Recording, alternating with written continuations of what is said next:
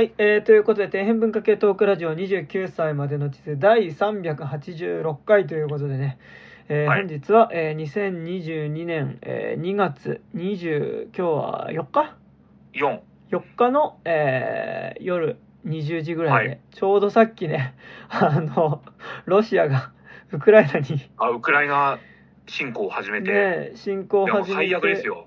なんかちょっと結構、ね、こんな映画の話なんて、まあ、するけどね。するんだけど、なんかちょっと、割と、どうした？なんかね、ちょっと、あ、ほん、なんか戦争になる、まあもちろんね、まあイラク戦争とかもあったわけだしさ、うん。あるけど。意外になんか俺らの生きてる間に戦争があってなんかなるけど意外にあったっちゃあったんだよね。そうなんだよね。まあ言い方を変え何？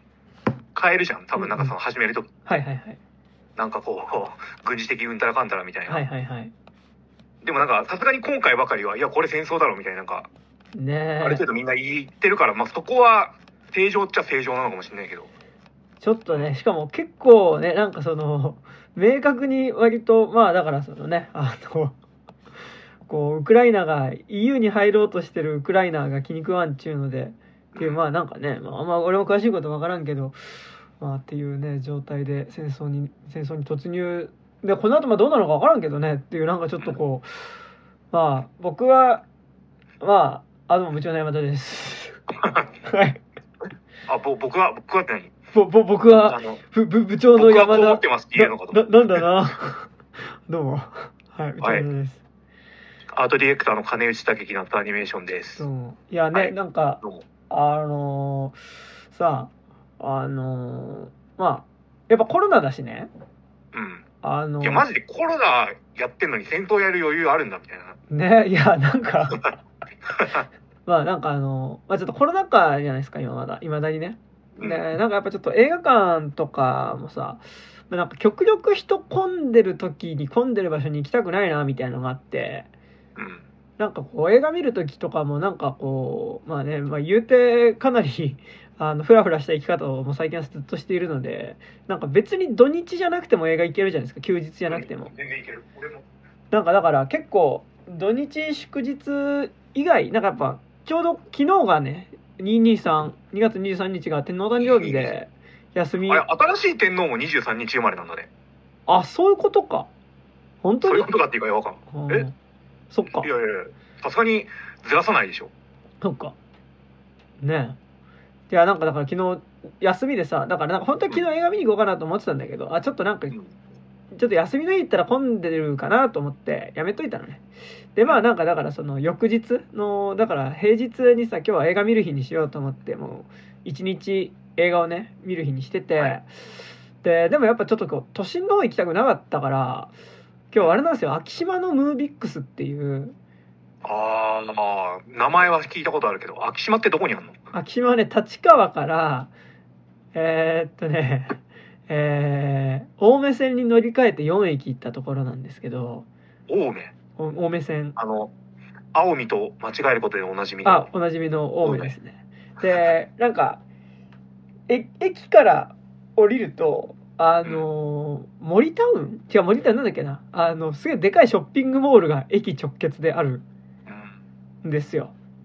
でまあそのショッピングモールの中にあの映画館があってさシネコンが。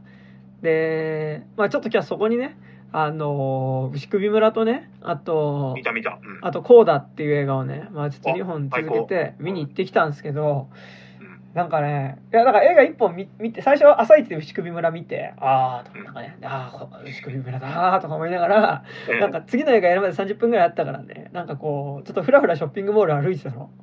うん。今日。でもなんかさ平日真っ昼間のショッピングモールなんか歩いてたらうん。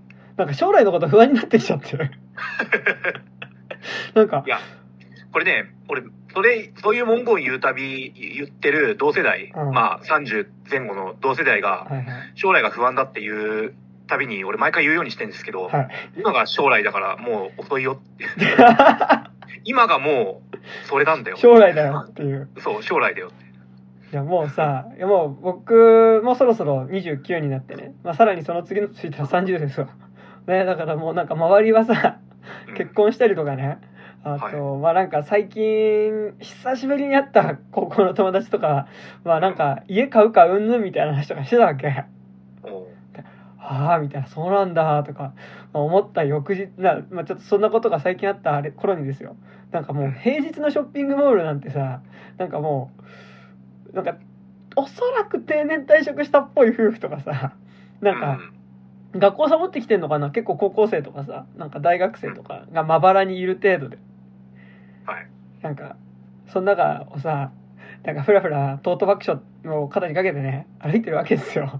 うん。なんか、あまりにも、なんかその、まあ、そこの、秋島のショッピングモールは中に結構広い IKEA があるんだけど、おおいいじゃないですか。なんかこう IKEA の中歩いてたら、なんかそう IKEA の中があまりにも広すぎてさ、まあ、ついでにその IKEA は昔トイザラスだったんですけど、まあ、トイザラスが全て IKEA になったとこ。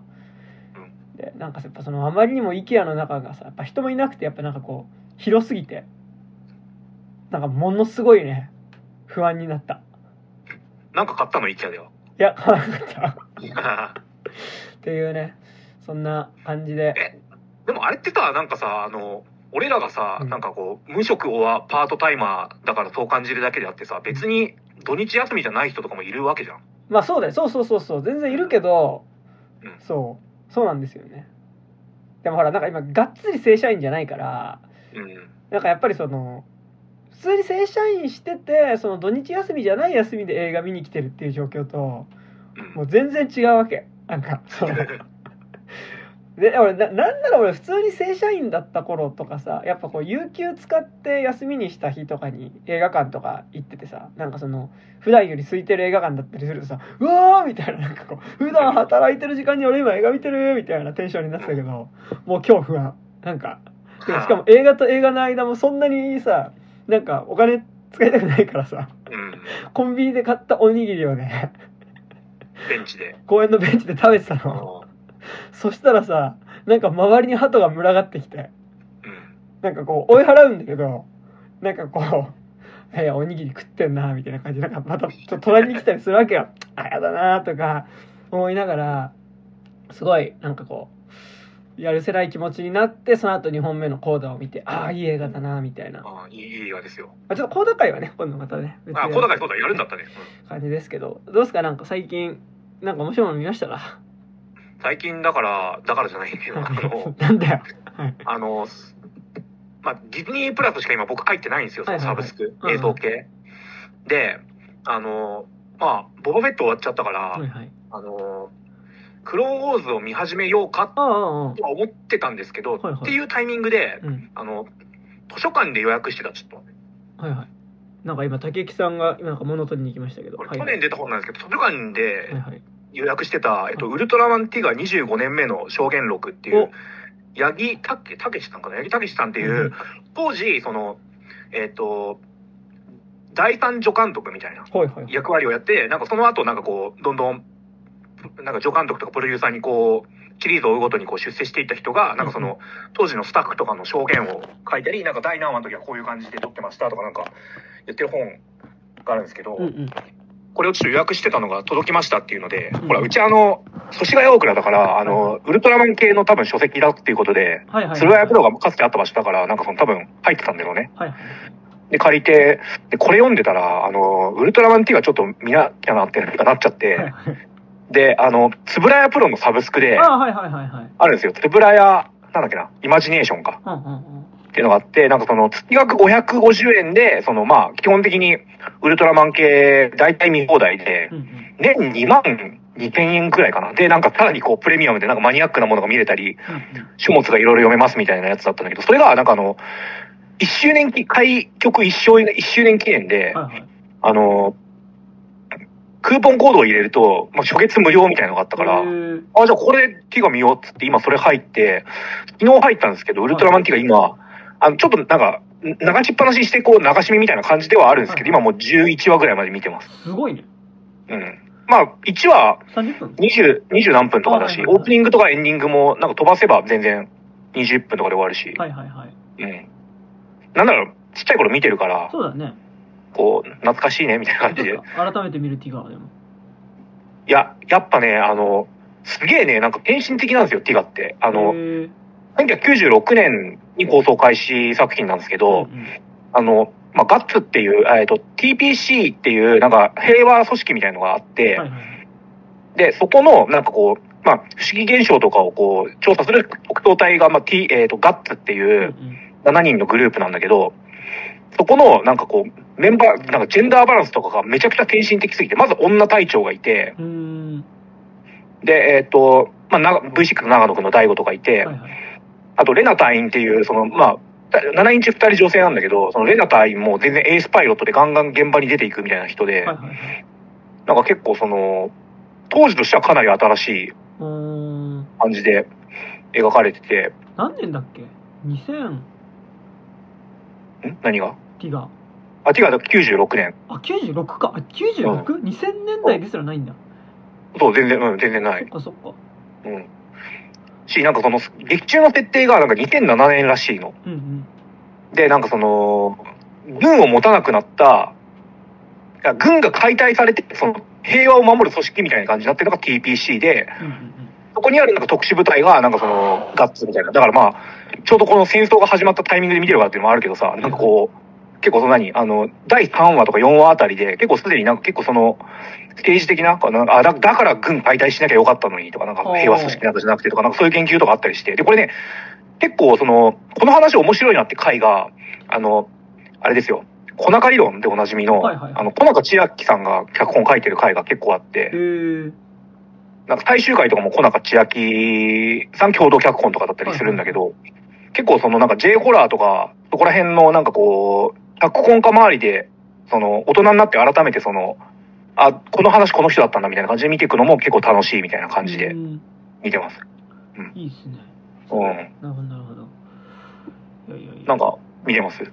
僕でも最近とりあえずちょっとえ一回映画以外ね。映画以外でよかったのが、うん。あれですねあのまあ、ちょこちょここのポッドキャストで喋ってるけど、その螺旋っていう、あの、映画じゃなくて、まあら、最近俺螺旋も見て螺旋、まあ、もうちょっとは話してんだけど、えっと、螺旋っていうレッドブルがやってる、うん。あのヒップホップの動画のシリーズがあって、まあなんか一人トラックメーカーが、まあなんかビートを作ってきて、で、毎回4人ラッパーがこう集まって、で、まあマイクリレーするのを、うんまあなんかスタジオでそのパフォーマンスしてるのを一発撮りで撮ってる動画が螺旋っていうシリーズがあってね。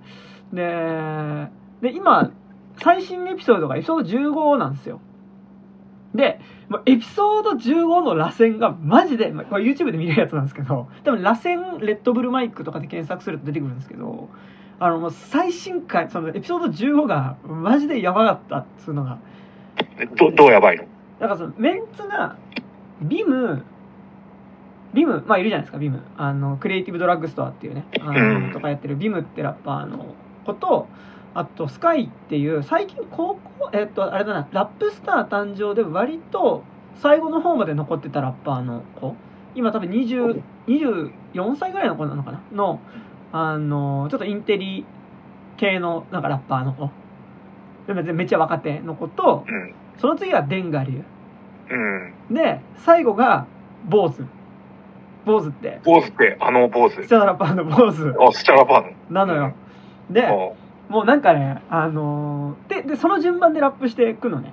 あうん。でも、なんかもう、しょっぱなから雰囲気が全然他の回と違っててさ、まあなんかなんだろう、結構なんかそのラセットシリーズが、まあなんかなんだろう、こう、結構みんななんだろう、結構バチバチにかっこいい感じでラップするし、なんかね、あのーもちろん喧嘩するわけじゃないんだけど、結構なんかなんだろうな、こう、割とちょっとこう、おなんか俺の技見せたるでじゃないけど、結構はいはい。はい。なんかやっぱこう緊張感がある感じっていうのが各回あるわけね、でなんかやっぱそので始まる前のイントロの時もさなんかやっぱちょっとこう多少薄暗い照明の中でさなんかこう、うん。結構かっこよく構えたラッパーの人たちがね「いやいや」みたいなね「ああ」みたいな。うん「レッドブルマイク」みたいなさ。なんかこう「いやいや」みたいな「ビートバイ」みたいななんとかみたいな言っててなんか結構そういう感じでやるしなんかなんだろう割とこうまあ本当にいろんなラッパーの人をフックアップするんだけど結構なんかなんだろうなそれこそあのー坊主が一番なんかなんだろう今までフックアップされたなでそのレッドブルマイク出た中では螺旋出た中では多分一番もしかしたら年上かもしれなくてまあ、そうだよね。だそうそう50、50何歳とかでしょ。だから出て多分最年長でチンザ・ドープネスぐらいじゃないかななんかだから割と若めのラッパーの、うん。本当に最近なんかこう話題になってるみたいな、まあ、どういう基準で選んでるのかよくわかんないんだけどが、まあ、割となんか結構バチバチにかますみたいなねそれぞれのこうスキル見せつけるみたいなのが結構螺旋シリーズだったんだけどなんかもう、まあ、始まる前から始まった瞬間ビートあ常にビート豆腐ビーツなんだけどあの今回のやつはね。あのエピソード15は。で始まる前もなんか最初エンジンみたいなところから始まるわけ。4人が。うん。イエーイみたいな感じで。でイエーイみたいな感じで、演じみたいなのから始まって、じゃあ誰から行きますか？みたいな、なんかもう、ちょっとなんか最初ちょっとこう、わちゃわちゃから始まるんだよ。なんか他のやつが、イエーイイエーイレッドブルマイクラッセン、シーズンなんとか、みたいな感じで言ってくるのに対して、え、じゃあ誰から行きますか？みたいな、え、そうっすね。え、じゃあ、え、誰、誰やる？え、じゃあ俺やるよ。俺やるよ、俺やるよって。要はあの、ダチョウ倶楽部の。真似を、はいはいはいはいってやった後に、じゃあどうぞどうぞどうぞって言って、ビムから始まるっていう、うん。下りになっててで,、まあ、なんかで順番がさっき言ったようにビムスカイ、えー、デンガリュウ、えー、坊主の順番なんだけど、まずなんかこう、まあ、簡単に言っちゃうと一番最初が一番スキルフルなの。うん。でこう最後に行くに従ってなんだろういわゆる今のフローの乗り方とかに比べたらその乗り方的にはそのちょっとだあんまりスキルフルじゃなくなっていくわけうん。なんかその一発目のビムがもう明らかにめっちゃかましてて、あ多分ビムが一番スこうスキルフル。あの今めっちゃ踏むしなんかこう乗り方とかもいろいろ多彩。ちょっと途中で歌ったりとかもするし、うん。なんかすごいこう、あ、あビムすげえな、みたいな、うめえな、みたいな感じで、まあ、ビムが一発目で、スキルフルなラップをバシッとやって、で、その時にスカイって、この、あの、今、注目の若手みたいな子が、まあ、でも彼は彼ですごい上手い感じでラップして、で、なんか、その後で、で、デンガリュウに来て、で、デンガリュウが、だからその、前者二人に比べて、やっぱりその、そんなに、いわゆる最新の乗り方でバシバシやるわけじゃないんだけど、まあなんかこうね、錦鯉のこととかを、ああ、お笑いの？みたいなね。で、もらい泣きしたぜみたいなこと。まあ、要はなんか、なんとなく2022年最近あったことみたいなのどんどんアップしてくるんだけど、天下流が。で、まあなんかでもすごいこう、えーこう、結構いい感じでラップして、最後、なんかあの、まあ、あの時見た ECD のこと忘れないぜみたいな感じでバシッとラップして、うんあ、かっけえなみたいな感じで。でもやっぱ最後の坊主が、あの、もう、なんか、自分のラップ部なんだけど、もうガンガン他のラッパー入れていくのね。なんかこう、合いの手的に、なんたら、なんたら、なんたら、みたいな感じで周りに言わせるみたいな。なんかもう完全になんかこう、坊主さんのパートが、もうなんか空気感自体も。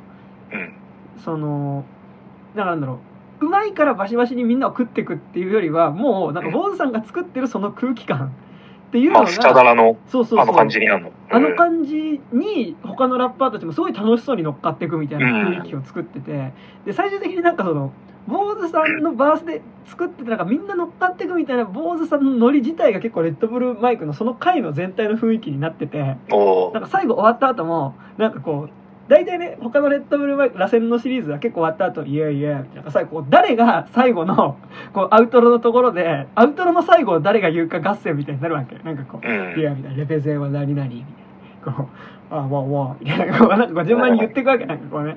なんだけど、エピソード15はもう最後、アウトロになった時に、いやー、お疲れみたいな感じで、ねあの、ボスさんが入って、で、いや、まあ本当に今日良かったよ、みたいな。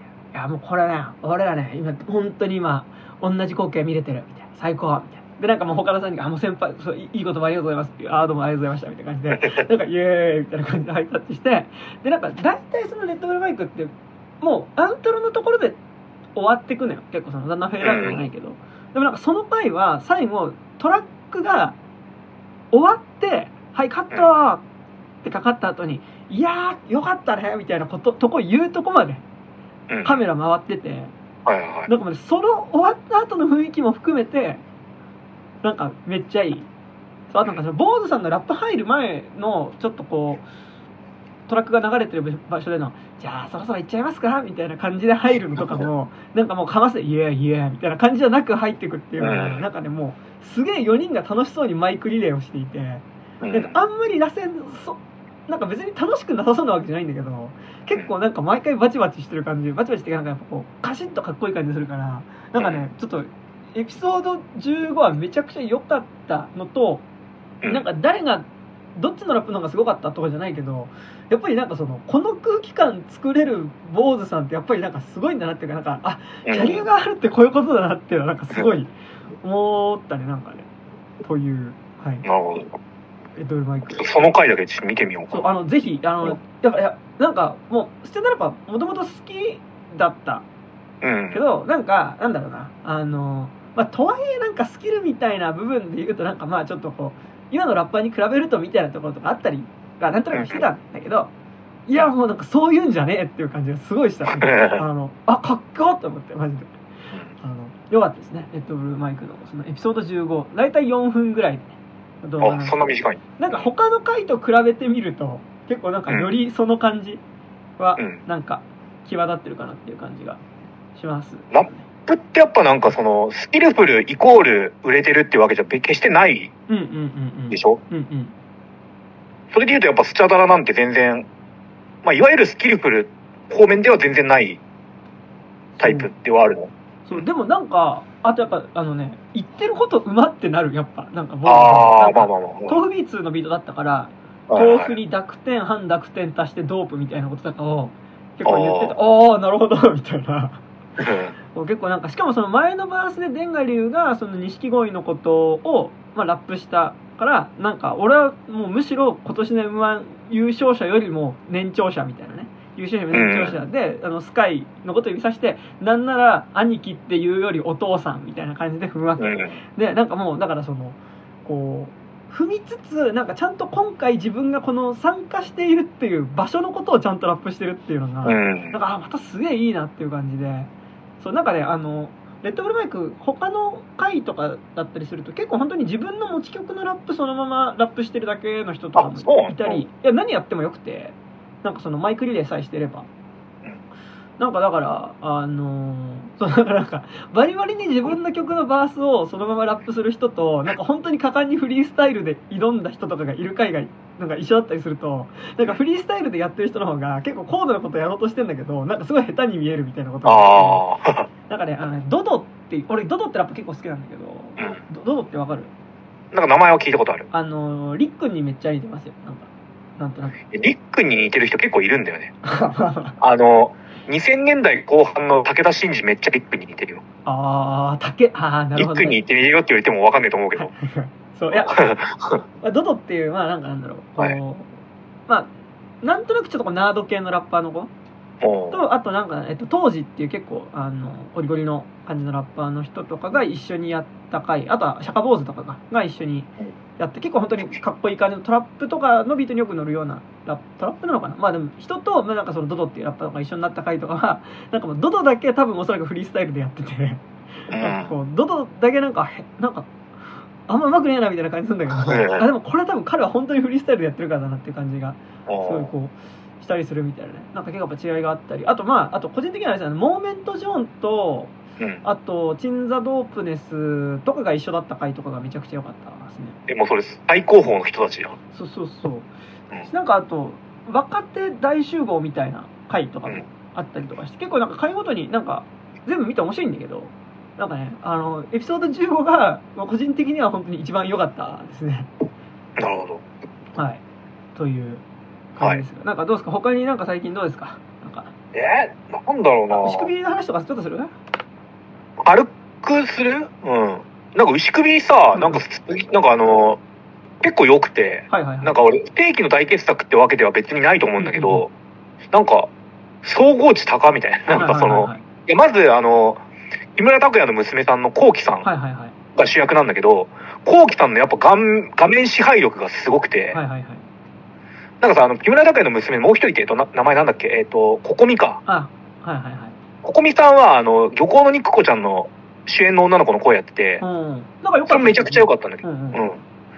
今回やっぱだから、こうきさんのなんかこう、ホラー映えする顔、ホラー映えっていうのかな？なんかすごい何はっきりした顔立ちなんだけど、なんかこう、親しみも持てる剣、ちゃんと怖い時は怖いみたいな顔つきとかめちゃくちゃ良かったし。怖がってる顔が怖い人ですうん、そうそうそう。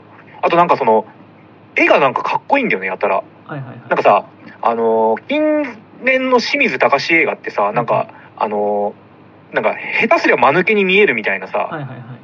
なんか、タイミングってあったと思うよな。まあ、それこそあの、子供使いとか、なんかやってること、その、レイトさんとかが、なんか説明すると、まあ確かに正しいのかもしれないねって思うけど、やっぱなんか、CG 使いとかどうしてもチープに見えるよね、みたいな感じ結構あったと思うんだけど、本作、なんかその、まあ、牛首村はいはい。なんかあのーなんか実際の台風の場所で撮ったらしい、時に撮ったらしいんだけど、はい。あのーえっと、駅のホームで待ってて、ああはいはい。すっげえ台風の大嵐の中、3人が喋る長回しのシーンみたいなのとか、はいはい。え、なんか絵かっこよすぎない？これみたいな、なんか、うんうんうんうん。あったりとか、そうそうそう。まあ、あと、まあ、その牛の首をかぶった、うんうん。なんか姿みたいなのが、なんか自分がこう鏡に映るとき、鏡の向こうではなんかその牛の首の姿が映ってるとかいうホラー表現が結構出てくるんだけど、はいはいなんかそういちいち結構かっこよくて、はいはいなんかすごい良かったっすね。でもなんかその、やってること自体はさ、結構その、リングから、なんかその、あの、犬鳴村くらいまでの、あの、ホラー SF ものの応用の結晶みたいな感じなんだよね。なんかその、タイムスリップして最後、まあなんかちょっとタイムリーっぽくなったりする感じとか、なんかこう、まあ村の飲酒の話になっていったりとかって、結構そこら辺のなんか統合のせみたいな感じだから別にそこではなんかまあうまいなと思いつつ別にやる他でも見たことあるよねとは思うんだけれど、なんかすごいよくできてて、いや良かったっすね、牛首村。なんかあれなんですよね、あの吉祥寺まあ駅最寄り吉祥寺駅じゃないですかはい。なんか駅のサイネージがあ今あ、なんかパルコと牛首村がコラボした サイネージになってていつだな。うん。なんかあのーめっちゃおしゃれなの。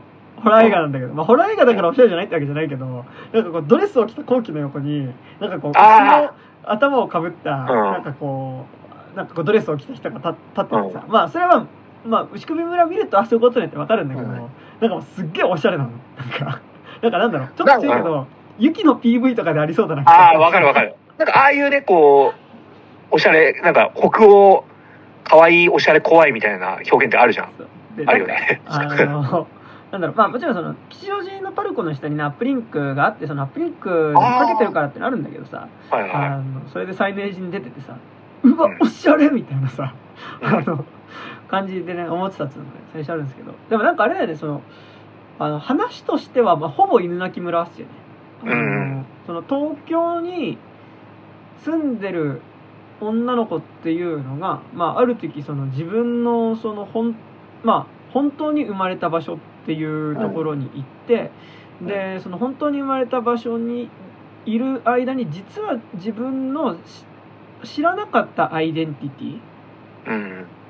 自分が本当に生まれた場所で自分がの祖先みたいなものがどういう場所でどういう風なこう飲酒の中で育ってきたかっていうことを知り、で自分もだんだんその村の引力の中に吸いこう吸い込まれていきで最終的にそこでこう自分のまあ格好好きだけど忌まわしいアイデンティティと、うん。まあ、対峙した上で、まあ、それをどう受け止めるかの話みたいなのは、まあ、なんか基本的に犬鳴村と一緒だしうん。なんかだからその意味で話自体はねなんか新しくないなっていうのはねまああるのうん。ありつつだしなんかなんだろうまあ別に見な見なきゃいいんだけどさなんかフィルマークスとかで犬鳴村の評価とか見るとねなんかもう話ずっと一緒じゃんみたいなねホラーシリーズ話一緒じゃんみたいなまあね。あの書いててねなんかだからもう清水か隆の見る価値なしみたいな書いてる人がいたんだけどなんかでもこう、まあ、確かに同じフォーマットだなとは思いつつあついでになんかどうでもいいとこだけどさあの犬鳴村の子供出てきてたね。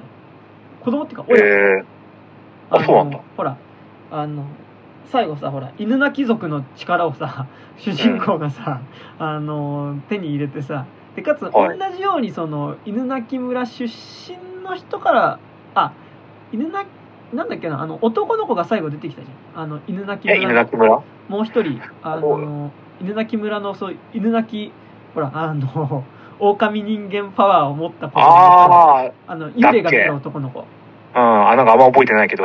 お母さんが奥名恵なんだけどはいはいはい。うんその子が今回主人公がさその東京からさまあその、まあ、偶然見見つけたねその心霊動画はい。に映ってたのが自分と瓜二つの女の子だったっていうところから、まあ、その子に会いに、まあ、うん富山県のね、はいはいはいあのに向かうわけだけどその道中のバスの中で会う男の子がああへえ。そうでしたねなんかだから同じユニバースなんですねっていうんだねあそうそういうことか。確かに奥名めぐみってなんか最後出てた気がするわ。そうそうそうでそのお母さんが奥名めぐみだったからあこれ犬鳴村のやんみたいななるほどなるほど。感じだったんだけどそううんでなんかだから俺は正直なんかその話一緒じゃんっていうところはなんかいやまあそうだけどさみたいなところあって、うんなんかでもなんだろうこやっぱ犬鳴村シリーズってさ多分その、うん全力でホラーマニアだけが見に来るホラー映画ではなくてさなんかもうちょっと間口が広いうん。映画じゃん、うんなんかそのそれこそなんかこう高校生とかさまあ友達同士で見に行ったりとかさなんかつなついでにあの真っ昼間の朝一のムービックスでさ見てたらさなんか高校生4人組高校生男子4人組みたいなのが見に来ててさうん。なんか終わって劇場出る時にさなんかそいつらが感想喋ってるのちょっと後ろから俺聞いてたんだけどさあのえーカノンちゃん今あのコウキが演じる役のさ、はいはい。女の子のさ彼氏いたじゃん。あなんか俺なんかあこなんか AV 男優でいそうだなとかなんかずっと思ってたんだけどあ なんかああいう感じのちょっとイケメンめな AV 男優いるよね。いなあ。そうかな？どうだろう？でも高校生でしょ？普通に。ああの映画の中での。うん。でなんかあの彼氏がなんか肝心な時にいないっていう件に関してその男子高校生みんなあー。がなんかすごいあいつダメだよなって話をしててああなんかいいなってめっちゃ思ったんですけど。ああ、いいね。それぞれ置いといて。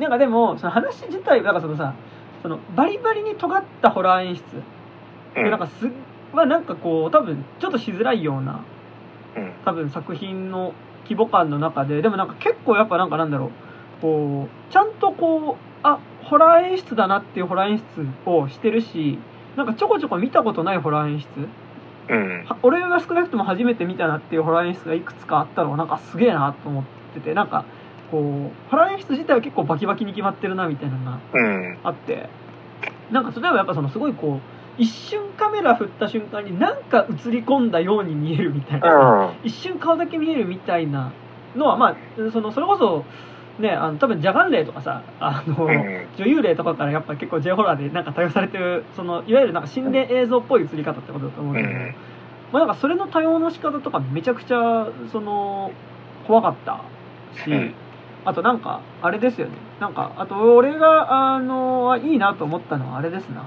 あのあそこ。えーっと蜃気楼でさ海の向こう側にさ巨大なシオンが見シオンってまあその今回ちょっとネタバレしちゃうと、うん。カノンっていう、えっと、主人公の女の子の実はまあその幼い頃に別れた双子の妹っていうのが、まあだからその心霊スポットに友達と一緒に行った結果そこで行方不明になっちゃうっていうのが冒頭にあるんだけど、そのいなくなった女の子っていうのが、まあ、その蜃気楼であ海の向こう側にすごい巨大な姿で見えるっていうのが、いうん。やあれめちゃくちゃ良かったいや、あれめちゃくちゃいいし、なんかその、まあ、前半ちょっとしアバンが終わってさ、その東京パート終わったらさ、なんか、あの、富山行くじゃないですか、はいはいはい普通に。あそこのなんか、急にこうなんかご当地映画館、映画になる感じとか、はい。あの、あのさ、蜃気楼のアナウンスってさ、はい。あれ本当にあの街で、現実のあの街でやってんのかやってないのかわかんないけどさ、はいはいはい。今、蜃気楼が、蜃気楼が出ています、出ています、みたいなさ、はいあの感じとかめちゃくちゃ良くて、俺なんか学校の階段4とかのなんかかっこよさを思い出して、なんかその海のま、海もある、なんかそのさ、あの、彼死んじゃん。はいはい。あの、役に立たないはいあいつ全然頑張ってたと思うよ、俺は。頑張ってたと思うけど、うんあいつがさ、なんかこう、海へやべえ山やべえ街みたいに言うじゃん。はいはいなんかその時、その時見てる時はさ、バカ言えみたいな思ったけどさ、でも結果的になんか、あ、確かに富山、およびまあこの映画、海やべえ、山やべえ、まあ廃墟やべえみたいな、なんか村やべえみたいな、なんか、確かにそうだったな、みたいな、なんか結構見たと思って。ロケーションとかも豊かだったし、うん僕がさっき言ったようになんかその、実際の台風を使ったねい、その、天候的なこうシチュエーションとかもめちゃくちゃあ良かったし、うんうんうんすげえっていうのはやっぱありましたけど。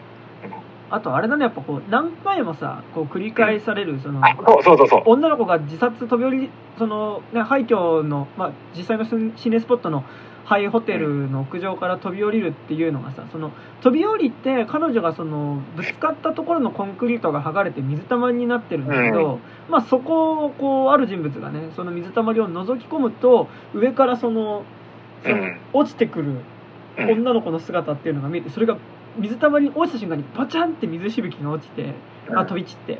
でまたこう水たまり見るともう一回落ちてくるっていうのが何回も繰り返されてあれだからその犬鳴村のさその決闘戦でずっとこう昔自殺した人前に自殺した人がさその飛び降りたっていう瞬間が何回も繰り返されてるっていうのがさ、まああれ犬鳴村のホラー表現の中でもめちゃくちゃ結構うん。いい部分だと思うけど、まあ、それのちょっとこう変化球バージョンみたいなのがねうん。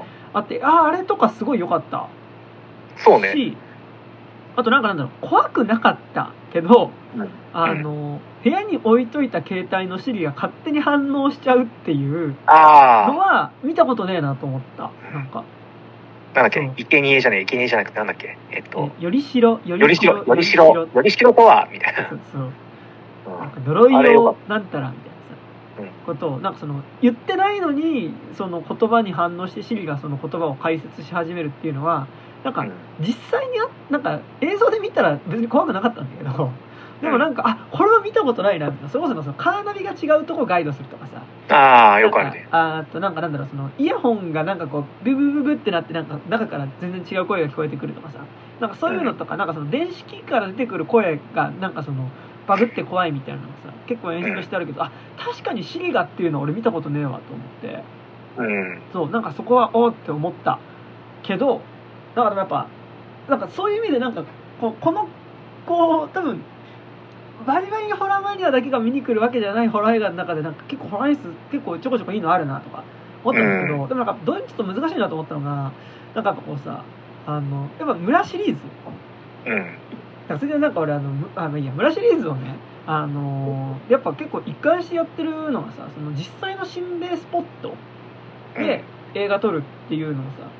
なん。かずっとやってるシリーズではあるじゃん、まあ富士の樹海が心霊スポットというのかどうかっていうのはまあちょまあ、っと自発スポットだけどね。ね。難しいけどまあ一応は心霊スポットでしょ。でだからそれ犬鳴村はだから犬鳴トンネルでさでうん。2作目の樹海村は富士の樹海で今回がなんだっけ？なんとか温泉。うん。まあハイホテル。はいはいはい。があれ、本当にあるの？まあ実際の心霊スポット。おでだから出てくるわけだけどさ、うん。あのでもなんか思ったのがでなんか多分その意味で言うと今回って一番ちゃんと実際の心霊スポットを使って映画撮ってたと思う、うん。なんか言うてさ犬鳴村うんはさ、その要は向こうセットだったりする。そうセットだったりするし要はその向こう側に行くための入り口として、うんあの犬鳴トンネルがあるわけであって本当のそのメインでホラーなんか怪奇現象が起こったりする場所っていうのはトンネルの中じゃなくて抜けた先にあるその、犬鳴幻の村がっていうね、うん。ところが、えっと、舞台になるからなんかそんなに実はその実際のさ心霊スポットでは撮ってなかったしなんかもう樹海村とかになるともうさ富士の樹海ってなんかこう画面に映ってもあ心霊スポットだっていう感じで見るよりはなんかやっぱ樹海だなっていう感じだからさ、うん。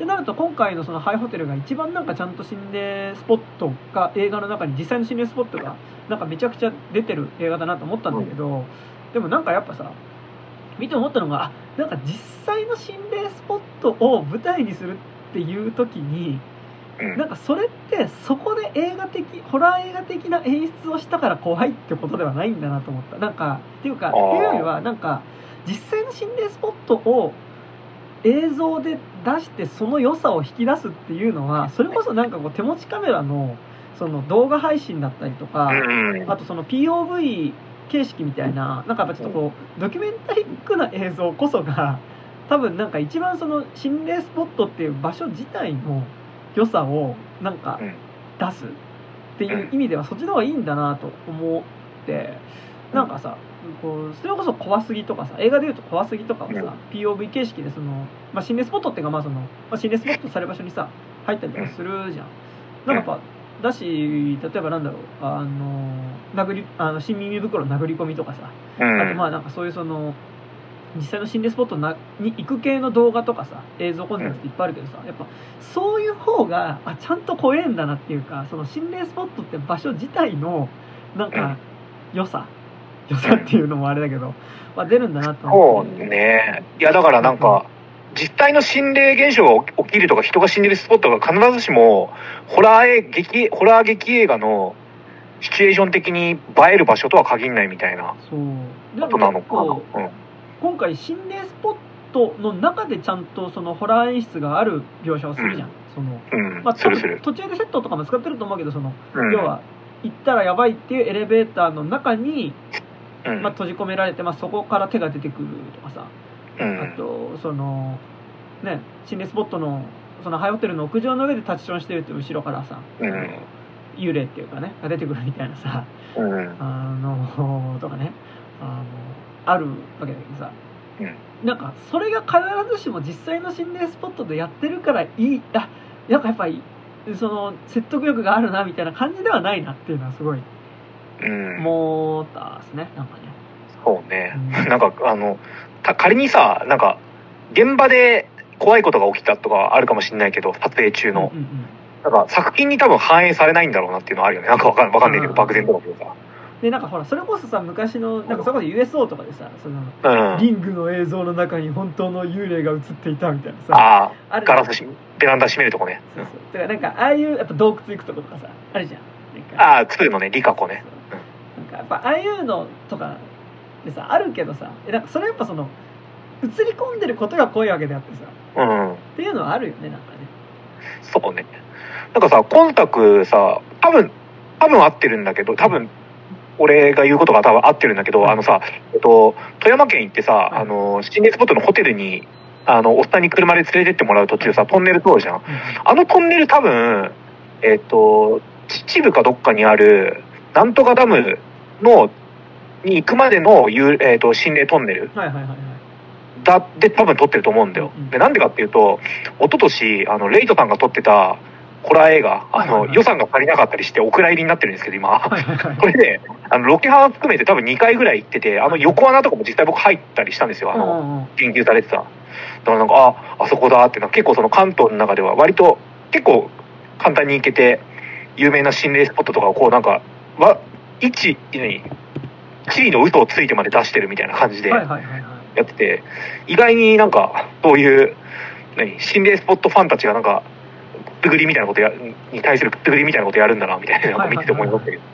そっかえなんかねあーっていうのはだからさ多分さあるんだと思うけどさやっぱその思いのほか映画の中で実際の心霊スポットを出すっていうことがさうんなん。かこうねそんなになんかだからそこにホラー演出的な説得力があるわけではないんだなっていうのはねいや、でもどうなのね、撮影のなんかさ、予算とかがあんまかかんないんだよ、実際の心霊スポット使っちゃうと。まあねうん。あとなんかし、うんうん。なんか、心霊スポットチャン、なんか YouTuber とか、それこそだからさ、今作もさ、めちゃくちゃ現代的だったじゃないですか。その最初始まりが女子高生心霊スポット突撃、はいはいえっと、ツイキャス民みたいなさ。うん。ブラシリーズ割と毎回その始まり方あそうね。うんうんうんアッキーナチャンネルって今回出てたけどさ、あれだアッキーチャンネル毎回じゃない毎回か。うんそうだよねう。んあの、犬鳴村の時もそうだったけそうどね。そうそうそうあれ、じゃああれ別のアッキーナってこと？そう何なんだろういや別のアッキーナ別のアッキーナだよね。ワンのアッキーナってなんかおかしくなって死んだかなんかしたもんね、確かうん。うんうんうんだとしたらアッキーナ毎回蘇ってるとしたらアッキーナもちょっと怖い感じなんで、そうね。犬鳴村のアッキーナってだって女子高生じゃなかったもんね、確か。そうね、うん、20代前半とかだったもんね、多分。そうそうそう。いや、だからなんか、うん。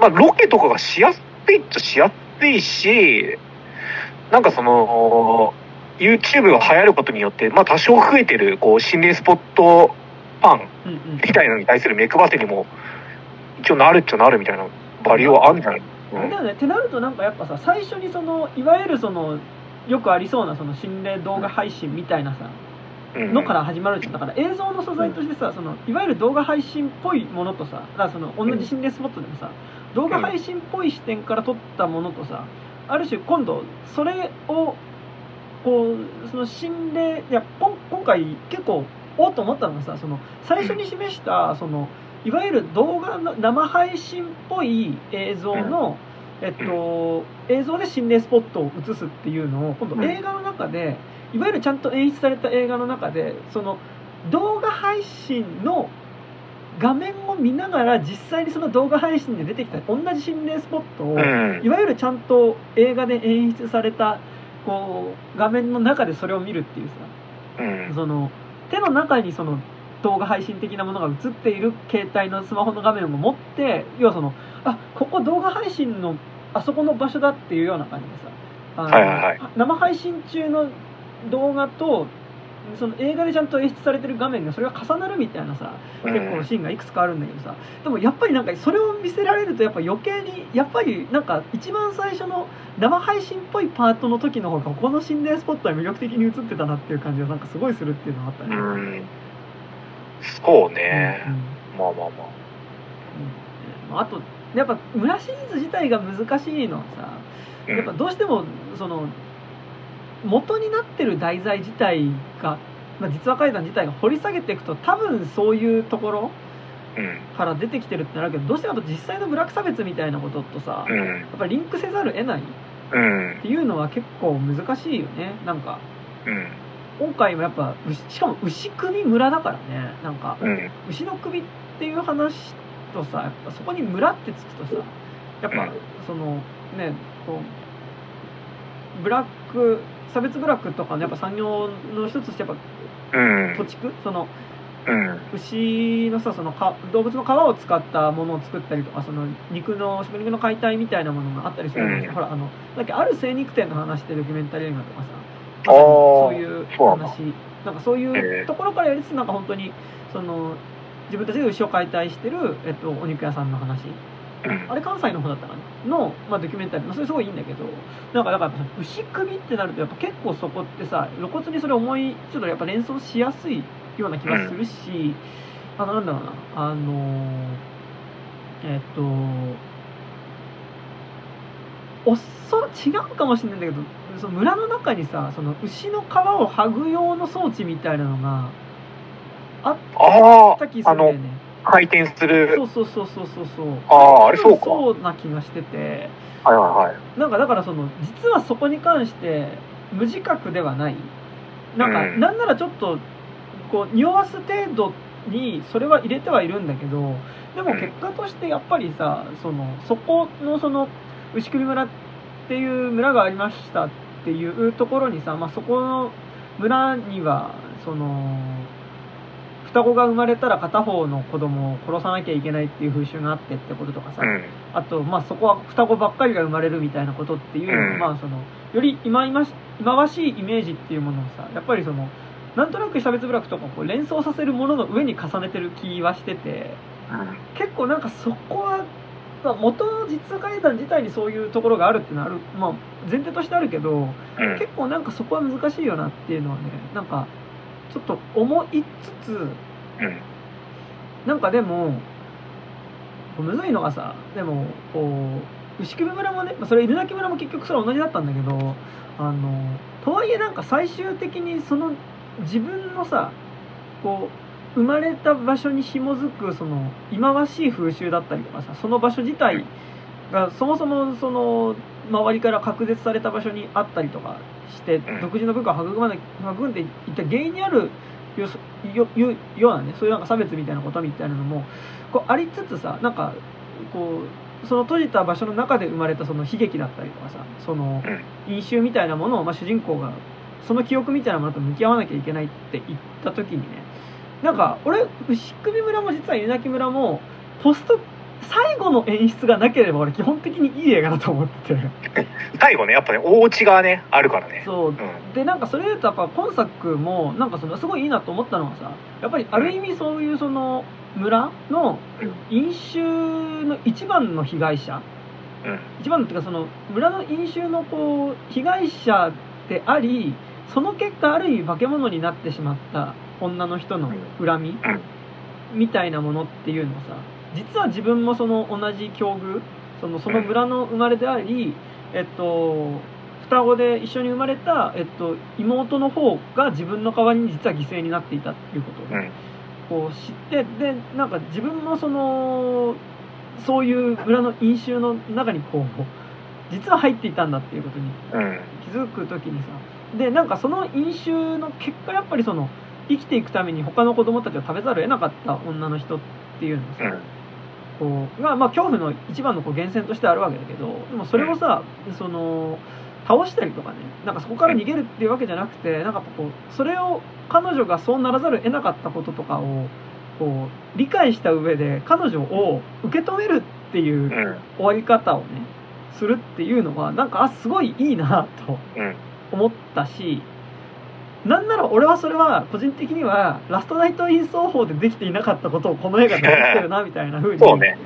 うん。思った部分でもあったからなんかもう映画終わるギリギリのところまであなんか割と今回だ俺なんか逆に言うと犬鳴村がそこちょっと引っかかってた部分もあったりしたからうん。最後の演出の部分としてねいやなんか俺は犬鳴村もなんか最後そっか私はその犬鳴村の狼人間一族の末裔だったのかっていうことにねなんかこう気づいた女の子っていうのがああ私はウルフウルフウルマンやみたいな感じでなんかこうバリバリになんかむしろその狼人間であることをねなんかこう自分のアイデンティティとして肯定的にこう捉えていく終わり方みたいな演出がされてたらいいなと思ったんだけど、うん。でもやっぱりそれそれはすごいなんか不気味なものになってしまったみたいな演出をされるから俺はうんって思う部分ではあったんだけどなんかそれと結構なんか俺は牛久村最後の最後やっぱその彼女と和解してでそのそれによってその向こう側に閉じ込められてしまっていた自分のその妹も助けることができるっていうさ、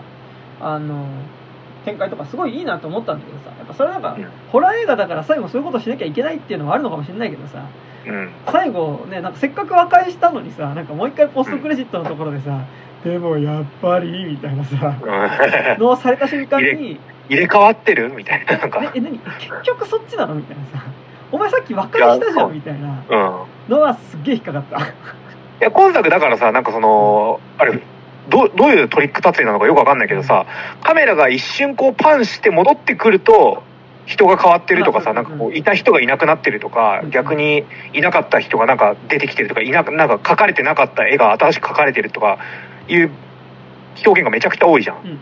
なんか最後もさ、なんかその、それやりたいがためにお前この、なんか落ち着けたんちゃうかぐらいのさ、こう、カメラがこうパンして、こっちを映すと、あれ？赤道の首が？で、こっち見ると、ギャー！みたいなさ、なんか、あれね、だから、あれ何なんだろうね。あれ、ちゃんちゃんなのかな？いやなんか まあちゃんちゃんじゃないか、あれは。ほら、うん。なんかホラー映画とかもさ倒したと思ったら最後に卵1個残してましたみたいな、あのとかあるじゃん。あエミリー・バン・ゴジラとかね。そうだね、エミリー・イヴァン・ゴジラとかさ、あんじゃん。なんか、うんそういう感じなんだとは思うけど、結構俺はあれがあったせいで、結構この映画は割と、うーんって思う部分が割とあったみたいなところがありましたね。そうね。そう。でもなんかマジで、なんか、ホラー演出みたいなところは結構俺は見たことないものとかあったし、うん。なんか、全然、あ、面白いって思ったよ。なんか、うんそうそうそう。だからさ、あの、クレジエンドクレジット後のシーンがなかったらさ、終わり方めちゃくちゃストイックなんだよね。ね、そうそうそうそうそう。そのなんか廃墟からみんなこう生還して無言のまま生還して出ていくとそのままカメラが上昇していってあの富山県の典型を映しながらエンドクレジットに入るっていうさなんかすげえなみたいなこの終わり方みたいいや、なんか、あ、もうこれでいいじゃんみたいななうんそうこれででいいじゃんみたいなマジであの、イラン後日談。そうそうそう結構俺の中でイラン後日談っていうかイランポストクレジットランキング結構うん。今1位かもしれないな、いやポットクレジットもだからあのちゃんとこうお参りしましたっていうのがさなんかいい。そこはいいじゃん。でそこで終わりだったらね確かうん。によかったですよ。そう。稲木村はねそう。稲木牛首村はね。いいなうん。あとなんか、ね。うんあんまこういうこと言うのもあれだけどさどうしてもやっぱこう後期っていう女優さんがさうんやっぱりすごい両親のこと本当の両親のことをさ、うん。なんかやっぱどうしても思い出してしまうじゃん。やっぱうん。顔立ちもやっぱ本当にどっちにも似てるそうね。顔立ちだから、なんかだからやっぱ今回その後期演じるかのんちゃんのお父さんとしてさあのココリコの田中が出てくるんだけどさ。俺あれさココリコ田中にすげえ似てるけど全然違う人だなって思ってたの。ずーっとココリコ田中系の顔の人だけどココリコ田中こんな感じじゃなかったよなんかもっとほっと背高いイメージあったからあれなんか全然違くなかった？取られ方。田中の。そう俺は次あの学校の先生ぶりですよ。あの学校の先生。ドラマでああのあドラマっていうかこういう劇映画みたいなとかドラマみたいなうん。演技をしてるココリコの田中を見るのは。俺あの劇場版サイレン以来でしたよ。あ2004年の。お父さんといえば。あれ違う、ああれか、先生か、あの時は。あ森本レオがお父さんなんだっけ？ああそうだ。あれどっちわかんない。うん。まあまあまあ。なんかあのさだからここに本当のがお父さんとして出てきた。お父さんって呼んでるんだけどさ違う。それは本当のお父さんじゃない。っていう感じ。がすごい。ずっと。もうあの時点で、なんか、ね、違う家にもらわれてったんだなって。騙されないでっていう感じがうん。すごい。まあそれはね余談ですけどうん。思ったりはしてましたけどね。うん。まあね。まあだから、今回エレベーター怖い映画じゃないですか。まあはいはいはいはい。で、なんかさ、そのあの、劇中でもさ、なんかちょっとさ、ちらっとさ、なんか、いや、東京、新宿にもありますよ、バルトナインとか。はいなんかさ、だってあるけど、バルトナインで、ああるかあるか。鏡の鏡割りのエレベーターあるか、音が見えるはいはい。っていう意味では、まああるかな。あ、すげえ、今俺がいる劇場のこと言ってるって思ってさ、なんか。はいは、い。で、なんか、あバルトナインで見たの？バルトナインで見たんですけど、でなんかその帰る時さ、まあ犬鳴村を見たで、あ、犬鳴村じゃない、牛首村を見たであろう人たちと一緒にこう、はいエレベーターに乗ろうと思ったらさ、エレベーターがまあ案の定牛首村でラッピングされてんの。はいはい嫌だなみたいな。エレベーター事故の映画見て、そのラッピングされてるエレベーター乗んのかみたいな。てかさあれなんかそのさ心霊現象としてエレベーターに入った結果さなんか行方不明になるみたいなことだったけどさうん。マジで普通に廃墟のエレベーターとか乗らない方がいいよねうん。マジで普通に危ないようん。いやでもさ、ショッピングモールのエレベーターでも切断事故起きてたじゃないですか、今ああ作は。はいはいあとなんかすっげえどうでもいい話なんだと思うんだけどうん。あのさ主人公が最初働いてるカフェあったじゃんああ、はい。あそこの。お客さんでさ、うん。ホムンクルスおそらくホムンクルスの主人公はいはいはい。が出てた、うん。あの綾野剛じゃなかったけど。うん。目押さえてる人がいて。あれは何なの？カメオ出演。カメオ出演っていうこと。なんじゃないですか？なんか違うキャストでカメオ出演やる意味あんの？なんかでもなんだこれは何？村シリーズっていうかなんか清水ティック何タカシティックユニバース？ユニバース。ね東映タカシティックユニバースやんの？こでもホムンクルスって原作いるじゃん。れいやいるけど原作者別に。そういうの入れてこんでいいね。これで犬鳴村も出てきたでしょ？うん。でこれなんかなんだろうこう最終的に多分杉沢村のラストで主人公がピンチになった時とかにさこあう次から次に異次元からあ。うあの、小芝風花ちゃんが演じるとかがほうきに乗って、うかつての清水隆ユニバースからうんいろんなこうキャラクターたちがアッセンブルしてしかもなんだろうネットフリドラマ版のキャストも出てきちゃってみたいなそういう感じああ、えネットフリームドラマってジオンとかジオンの？うん。いキャストも出てきちゃってみたいなやでもさ、なんかこう、見て10秒ぐらい考えないとどこの人だったかわかんないよね。わかんないですね出てきたところで。えでも竹木さんあの犬鳴村のだって子供気づいてなかったでしょ？全然気づいてない。いやなんかいで稲垣村のキャストなんて覚えてねえだろ、普通。や俺はその男の子は覚えてなかったんだけどお母さんが奥野めぐみだったところうん。あーそれか。ってなった。それか。なるほどね。ん。かいやこのくだりは何なんだろうと思ってたわけ。映画見てる時に。あなんかこう男のあ。子が。なんかね、ダミアン君みたいな子がさ。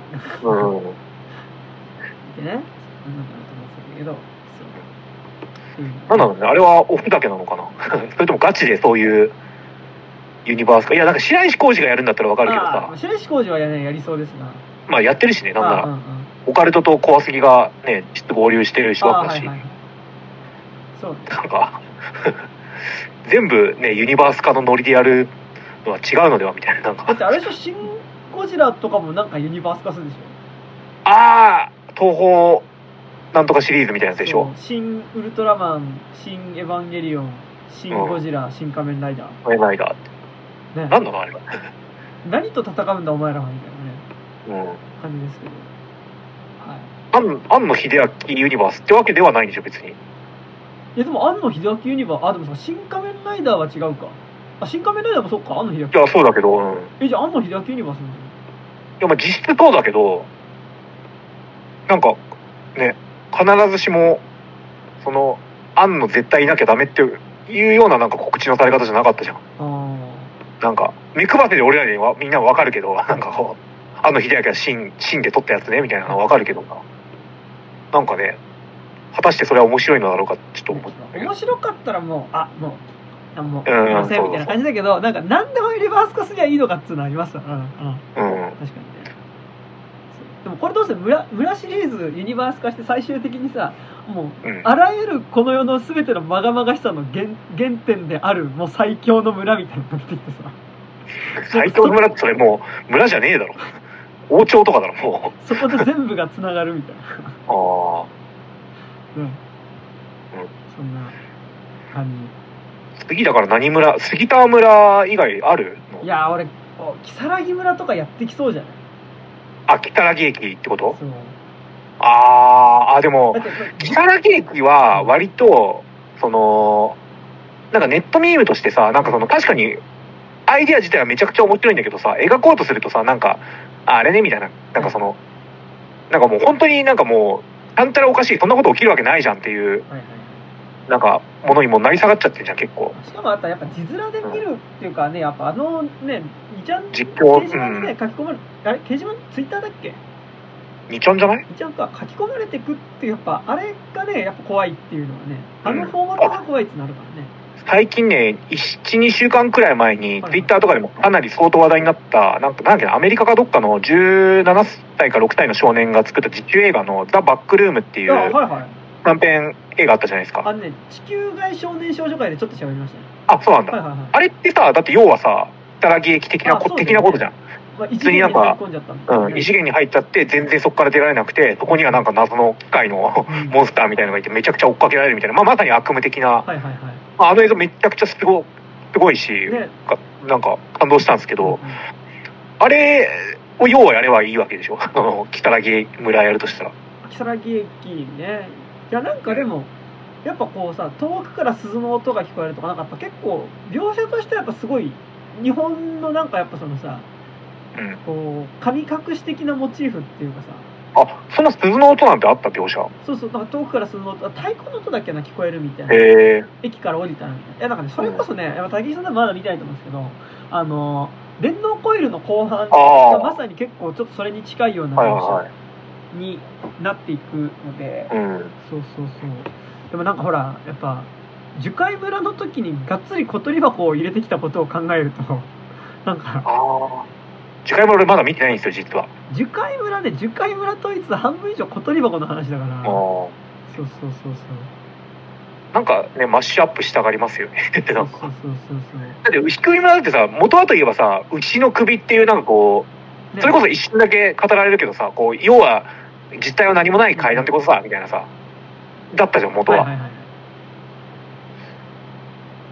まあ、だから、それで一本にするってなると、どうしてもね、いろんなとこから要素をかき集めないといけないんだろうな。いやだってなんかほら牛の首の話はさほら結局その話自体はないっていうかさあまりにも怖すぎる階段だから聞いたら、もう聞いた人がもうなんか怖すぎて死ぬみたいなうん。話っていうのとあとなんかそこにおまけ的にいやそれって要はその人間を食べた話なんじゃないみたいなさまあ、なんかなんとなくうっすら補足でつくみたいなのがあるからさ、うん。でなんかほらそこの部分を結構こう拡大解釈してでもほらうん。そこにはさその牛の首の話の中にはさ双子だけしか生まれない村とかさうん。そういう要素はないからうん。やっぱなんかすごいいろいろ足してはいるああとうんあ演出とあれだわあの結露した窓にさはいはいはい。描いてた絵をさエレベーターの鏡の中に描くとさ、うん。あの要は主人公が花の絵と蝶々の絵を描くとその隣にハッて見ると、もう一匹蝶の絵が描かれてるっていうのは、うんあいいなと思ったあれいいよね。あれすごいよね。どうやって撮ってんだろうって思った。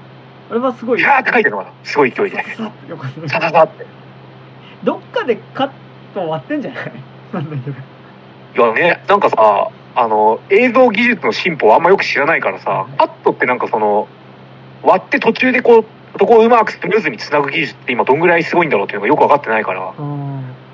なんかさ、アルフォンソ・キュアロンとかだったらそういうのって多分繋いでるはずじゃん。はいはいはいでもなんか日本のさ、超大規模予算じゃない映画でそれができんのかなとかなんかすげえ考えちゃうんだよね。あー確かに。ああとどういうところで言うとなんかうん。最初のさその心霊スポット生配信シーンあるじゃないですか。はいはいはい。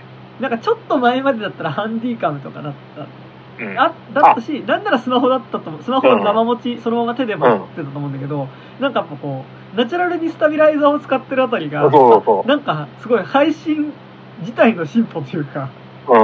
そうそれを感じましたねあれ、あのスタビライザーなんかタオさんが同じの持ってて俺使わせてもらったことあるんだけど、はいはいはい本当にすごいんですよ。ウェンウェンウェンウェンみたいな動いて。だからさ俺、だからあれがその、配信が始まる前の状態でさ、セッティングシシーンがあるじゃん。はいよし、これで撮ろうみたいな。はいあ、これ、なんかその、あの、ウィンウィンウィンってなんかすごい勢いで動き回って何かを追っかけてるみたいな描写が絶対来るって思ったら来なかったね。うん。村でしたね、うんなんかでも村シリーズは俺、まあ、引っかかるところはだからさっき言ったそういう部分で結構あるはあるんだけど俺うん一番好きなのは犬鳴村、ああ。でもなんかででも同じくらい牛首村も面白かったですうん。なんかな、うん、あ俺やっぱルックが良かったっていう意味で、牛首村の方が好きだったな。本当うん。なんかまあそれこそあの蜃気楼の描写とか、はいはいはいああいうのがすごいなんか、うん、なんか、まあ大体さ、なんかホラー映画ってさ、あの、開けた場所をそこまで描かないじゃん。なんかその牛、うんうんうんえー稲村とかもなんかこう、ちょっとなんかどんよりした、こう、何、あの、福岡県の、まあ、町なり村とかトンネルとか、山を行きましたみたいな感じになっちゃうけど、やっぱ一回ちゃんとああいうなんか、大勢の人が海を眺めるっていうシーンを入れたっていうのはかなりでかいなって思う。うんうんうんそなんかう。いいです。よかったです。ねはいというはい。感じですか？そうね。あとなんか最初にあの配信するときにさ、なんかはい落書きでさ、ポルノハブって書いてあってさ、なんかさ、あ、なんか、あうん、なんか、すなんか、あ、すげえ、なんかこれ、じゃあ、ってことは、ここ5年くらいに入ってる人がいるのかって思って、なんかあんま怖くなくなった。あうん逆になんかこんながっつり社名出していいのかって、なんかこう、わかんないけど、映画においてさ、その、マルシーついてるものがどの程度出していいのかわかんないけどさ、あなんか、ポルノ手間になっちゃうね。ポルノハブってマルシーついてんの？いや、ついてるでしょ、だって、大企業でしょ。え大企業なのあれ？え大企業ってかだいわかいわかんないけど現状今最大級のポルノサイトなんじゃない？あそわかんないけど。うなんだ。俺結構なんかとこう非合法なあれだと思ってたなんか。俺いや多分非合法動画も上がってるけど。なんか漫画村みたいなものだと思ってたポポルノハブって。いやいやだからその、まあ、YouTube とか多分同じだよ。その転載されてるその AV の切り抜きとかも上がってなくはないだろうけどなんかそのポルノカバーっていう人が今いるらしくて。ポルノハバだからカップルとか、まあ、自分一人とかでそのエロ動画を自分で撮ってその、まあ、人気になるとそのなんか有料配信とかもできるなんか配信とかなんかその会員限定チャンネルとかーはいはい。投げ銭とかもできるのかな？えー、らしくてそそれでカップルでだからテックしてそれを撮ってあげてそれで暮らしてるで裕福になってる人とかいるらしい。すごいね。うん。マジ？うんそうそうそう。マジで言ってんの？いやマジマジマジ。普通にこれあの常識普通に。えすいません。うん。そう。うん。そうなんですね。いやーすごい。なんかはい。あよなんかすごい知らないことが知れました。いやいやいやこれ多分みんな知ってるよ。本当に？そんなことないかなうん。そんなことないかな。あなんかすいませんちょっうん、いやなんか普通にこうなんかエロサイトよく見るんでガーっていうわけじゃなく多分結構有有有名っていうかな。とあそうなんだ。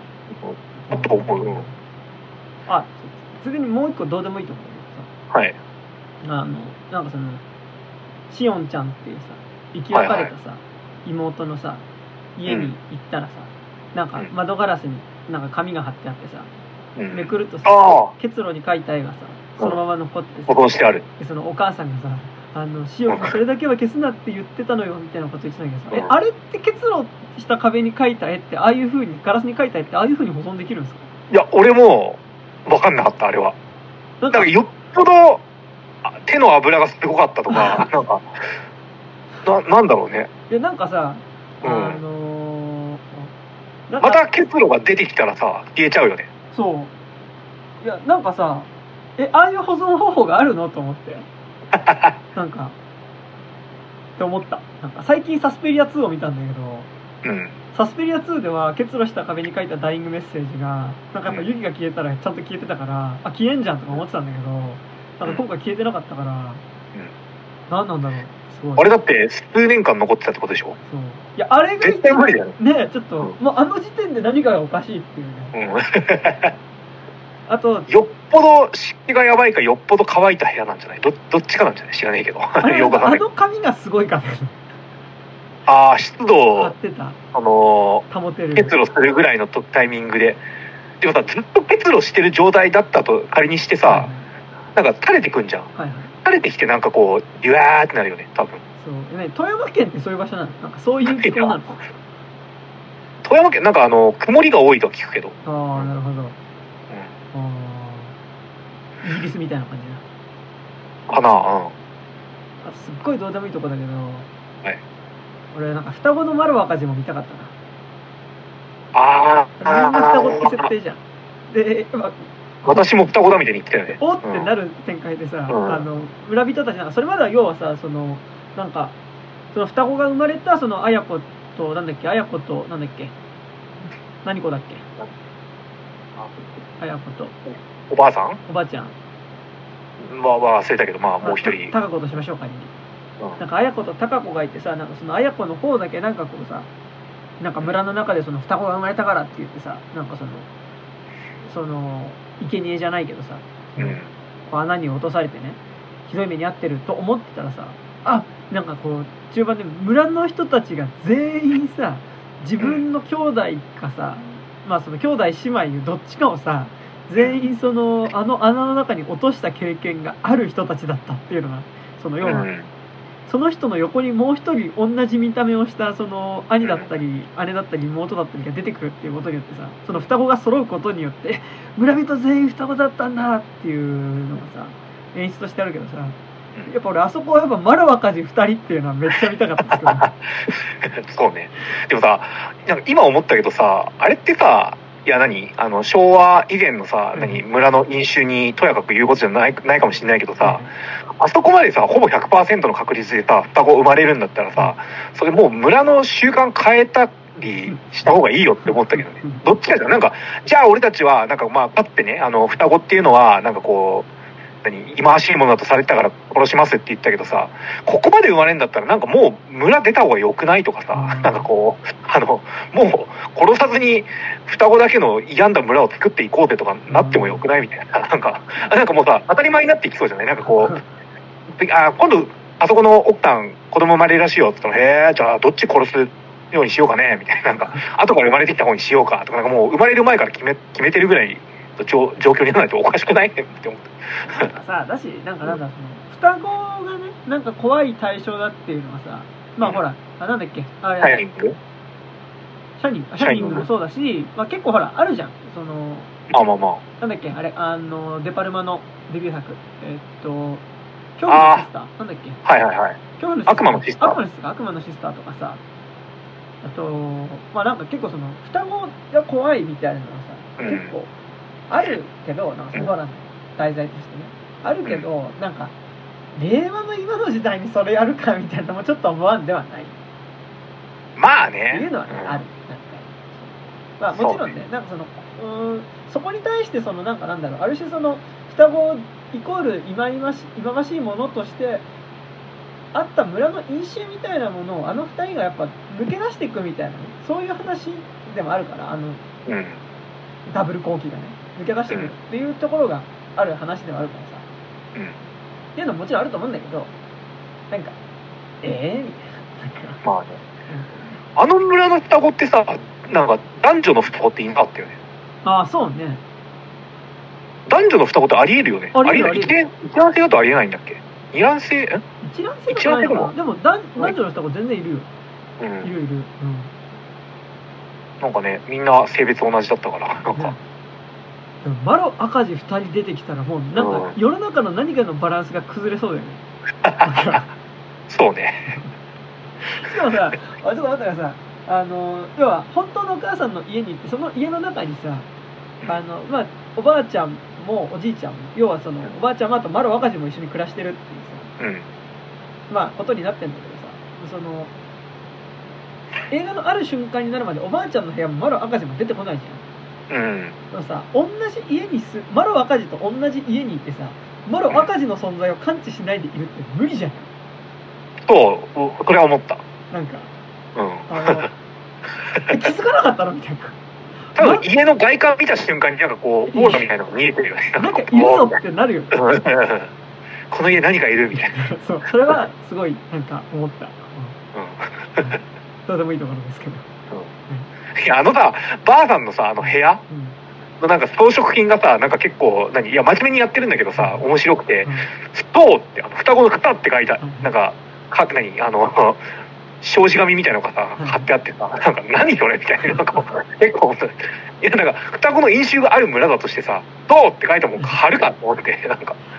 結構あの牛首グッズが置いてあるんで、うん、そうそうそう。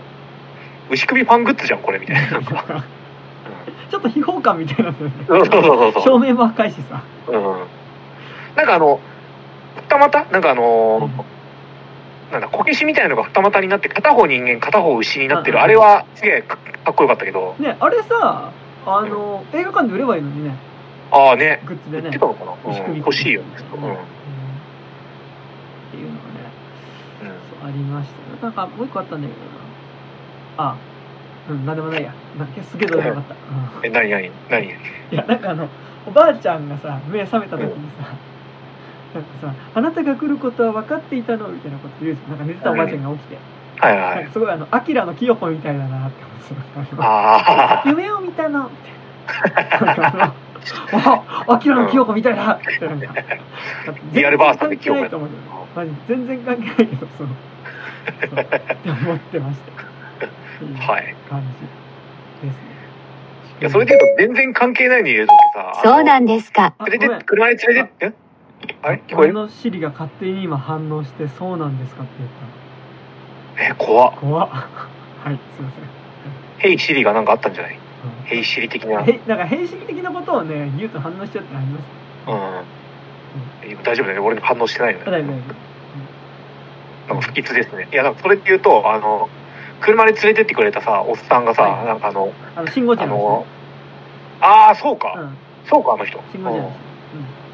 なんかさ、割と、あの、彼氏がさ、屋上からしてきた正面、割とがっつり浴びてたのにさ。実は、見てたねその後普通になんかさ、いや、勘弁してくれよ、で住んでるのがさ、どうかしてるって思っていやあれさ うん。あれいやなんかいや結構あそこ変でさうん。最初さしまくってレベルじゃないじゃん。そもそも出会い頭がさ引きかける。ああ、うん。引きかける引きかけてるところもうあのコミュニケーションも結構ちょっとやばくねみたいな感じっていうかさ 結構がっつり引きかけるじゃん。うん。で引きかけた後にさ「そんなとこいじゃダメだよ」みたいなさ「えななんかそのテンション?」みたいな。でそこからのなんかなぜか一緒に心霊スポット行く流れになりさ。で正面引っ掛けられて「やめろお前バカ野郎」ぐらいで済むみたいなさ、だからちょっと隣で立ちションしててしぶきがかかっちゃったとかだったらまだわかるけどうん。うん。そう今竹木さん言ったみたいにがっつり浴びるじゃんうん。あのコップ半分ぐらいは浴びてるじゃんそうね、浴びてるね。あれで済むのかっていううん。いや、すまないよね。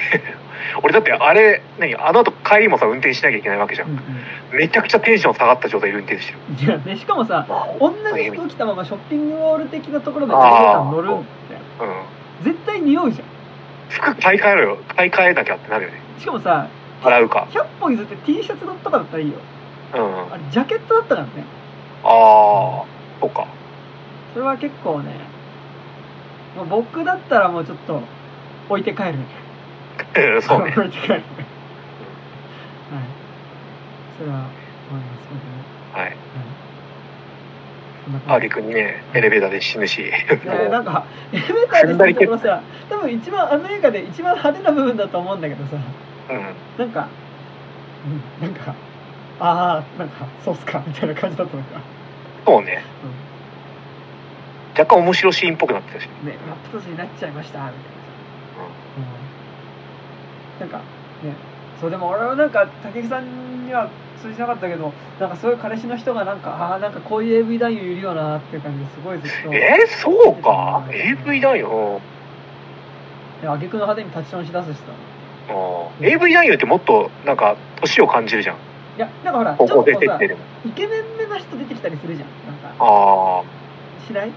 なんかあ、うん。まあまあまあ、なんとなくわかる。うん。なんかすごいおっさんみたいな人が出てきたりとかなんかこうちょっとこう浅黒く焼けたおっさんみたいなのが出てきたりするのも結構あったりすると思うん。だけどでなんかじゃない方のやつ。なんかちょっとこうイケメン目指したうん AV ラインみたいな。うん。あなんか AV ラインあちょっと失礼ですけどね。なんかあなんか、まあ、ノリがすごい軽いってのはあるんだけど、うん。ずっと終始ねなんかあ AV ラインっぽいなーって思いながらずっと見てました。はい。お前あ、そう。嫌なやつだけどいいやつだな。うん。お前それめっちゃ矛盾してっぞ。ど うした今作思ったのがさなんかあの後期とココミって双子ではないんだっけ？普通に姉妹？あ普通に姉妹。俺それの情報さなんかちゃんと把握してなくてさなんかこれこれもう一人帰ってきたらココミなんじゃねえかみたいななんかすげえ思ってた いやもうそれだったらキムタクとかでやったらいいよね。あー。あ確かにそれちょっと見たかったね。あのココリコ田中がさ、うん。実はお前の本当のお父さんはこの扉の向こうにいるんだ。って言ってさなんかこキムタク立ってるみたいな。ううえすみたい。な 本当のお母さんなんだって工藤静香出てきて。うんうん。ファミリー映画になっちゃう。それはなんかそうですね。はい。そんな感じですかねはい。はい。じゃあ一応そろそろ本題いきますか。ほんな俺さ今1時間20分喋ってたんだね。すごい。しかも結構さこんな喋ってた？どうでもいいこと喋ってたね。うん。俺40分ぐらいだと思ってたけどそんな喋ってた？じゃあはい本日の本題ですがえ本日は、えー監督松井大吾。監督役は松井大吾、えー主演池松壮亮伊藤沙莉の、えー恋愛映画ね。はい。ちょっと思い出しただけ。ねいやーはい。映画について喋っていこうと思いますが、えっと、あらすじがこれフィルマークスからですね。はい。えー照明スタッフの照夫とタクシードライバーのよう物語は2人が別れてしまった後から始まり時が巻き戻されていく。愛し合った日喧嘩した日冗談を言い合った日出会った日。コロナ禍より愛の世界に戻れないように誰もが戻れない過去を抱えて生きている。そんな日々をちょっと思い出しただけ。これなんかあらすじ書いた人もなんかめっちゃ乗ってる感じだなこれな、うん。はいなんかオレンジレンジの花みたいなあらすじだった。愛し合って愛し合って喧嘩して。っていう感じでございますがまあなんかねちょっとこう個人的になんかこうまあ今年とかは、今年とかなんか割となんかその東京を舞台にしたなんかちょっとこう恋愛映画を結構まあ、うん。極力見ていこうかなと思っててなんか新作のねっていうのが、うん。なんかまあ割とこうまあなんか愛がなんだ以降なのかな。なんかそういういわゆるこう少女漫画原作っぽかったりとかこうテレビ局主導まあじゃなまあうんテレビ局主導は違うなそのいわゆる少女漫画原作っぽいような恋愛映画とは違うさ。なんかもうちょっとこうその恋愛の面倒くささみたいなのとかを書いたね。なんか東京を舞台にした恋愛映画みたいなのが結構まあなんか定期的に作られてるなみたいな気はしてて。まあ前からそういうのもあったかもしれないんだけどね。なんかなんとなく俺は愛がなんだ以降なんかそういうの意識して見始めた。なんかももちろんそれより前にもさあ、まあ、人のセックスを笑うなとかさいろいろあったと思うんだけど、なんかでもまあその、まあ、現代の東京を舞台にした恋愛映画をなんかまあちょっと極力見ていこうかなと思っていてっていうのがなんかやっぱそのこうやっぱコロナになってさ結構東京、まあ、コロナとオリンピックを得てかなんか結構やっぱ東京の街の景色自体がめちゃくちゃ結構一気に変わっていってしまってる気はするんですけど、なんか思いのほかその東京を舞台にした現代の東京を舞台にしたそういうその恋愛映画を見ると割とやっぱその実際の東京の街で撮ってることが多いし、なんかその中で結構やっぱなくなってしまった建物みたいなのとか街の風景みたいなの結構映ってたりとかするからなんか結構そういうのをねなんかちょっとこう 恋愛映画の中でなんか見ていきたいなみたいな結構思ったりとかしていて、まあなんかそういうのもあったりしてね。まああの今日はちょっと思い出しただけやりませんかみたいな感じでなんですが、うん。まあ別にそれそれについて話すまあでも今今作割とその要素も結構ある気がするが。まあ、うん。はい。というわけでまあちょっと思い出しただけですが。どうどうでした？いやもう最高ですよ。なんか僕あのあれですよ。なんだっけえっとウエストサイドストーリー最初見に行って、はい。もう爆睡しちゃって、すんげえ落ち込んでる中今日このまま俺が帰ったら何も得るものがないっつって、はいはい。そのままの勢いでテアトル東京に駆け込んでみて、はいはい。ガンガンにもう寝ることもなくはいはい。寝ることもなくっていうかまあ 見たんですけどうん最初別にそんななんかこう誘転して見るつもりじゃなかったんですけど、はいはいい。や結果的にこれ結構なんだろうこの手の映画の中でも割とベストのうちの一本ではって感じが結構しててそうねなんだろう。うんまあ確かに東京のさなんかこうあのーここ5年？6年か、2015年からあ2015年からだよね。うんうんうん。2015年から2021年までを描いてるんだけど、の7月を描いてて、で、撮影ってさ、多分これ、2020年以降とかにやってるはずなんだけど、いや、なんか、これ完全に、俺の見たフィーリングの話なんだけうんど、ちゃんと、何？現在に近い2020年とか2021年とかは、なんかそのコロナ以降のムードが焼き付いてるのはもちろんとして、なんかね、2015年パートとかだ、だと、ちゃんとなんかあのコロナじゃなかったうんうん2000年代後半のムードがなんか焼き付いてるんだよね、画面に。そうなんか知らないけど。なんかさこの映画自体がどのタイミングで企画成立したのかとかわかんないけどさ、うん。うん。やっぱこう明確にこうこの映画って主題じゃないんだけど映ってしまってるものとして、コロナ以前コロナ以後っていうのが結構明確にこう画面の中に映ってる映画だと思っていて、うんあのー要はねあのこの映画ちょっと手法自体が結構作り自体がすげえ特殊な映画ではあって、なんかその要は、えっと、今竹井さん言ったみたいに2015年からおそらく2022年、まあ、2021年か。21。の、えっと、までの間の、えっと、何年間だ？え7年間か。6年、6年間か。6年じゃないうん。6年間を、えっと、全部その照夫くんっていうその男の子の誕生日の1日その1日を6回繰り返すっていう形で描かれていてで、まあ、それがイコールでその照夫くんと陽ちゃんが、えー出会った日うん。から、えっと、別れて数年経った日うん。までの、えっと、一日、その、テロ君の誕生日の日っていうのを何回も繰り返すっていう形式で作られていて、うんあの、だから、その、何が原因でこうなったかとか、二人の関係性がどうなったかとかっていうことは描かれず、ただその一日がどんどん積み重なっていくっていう、うん。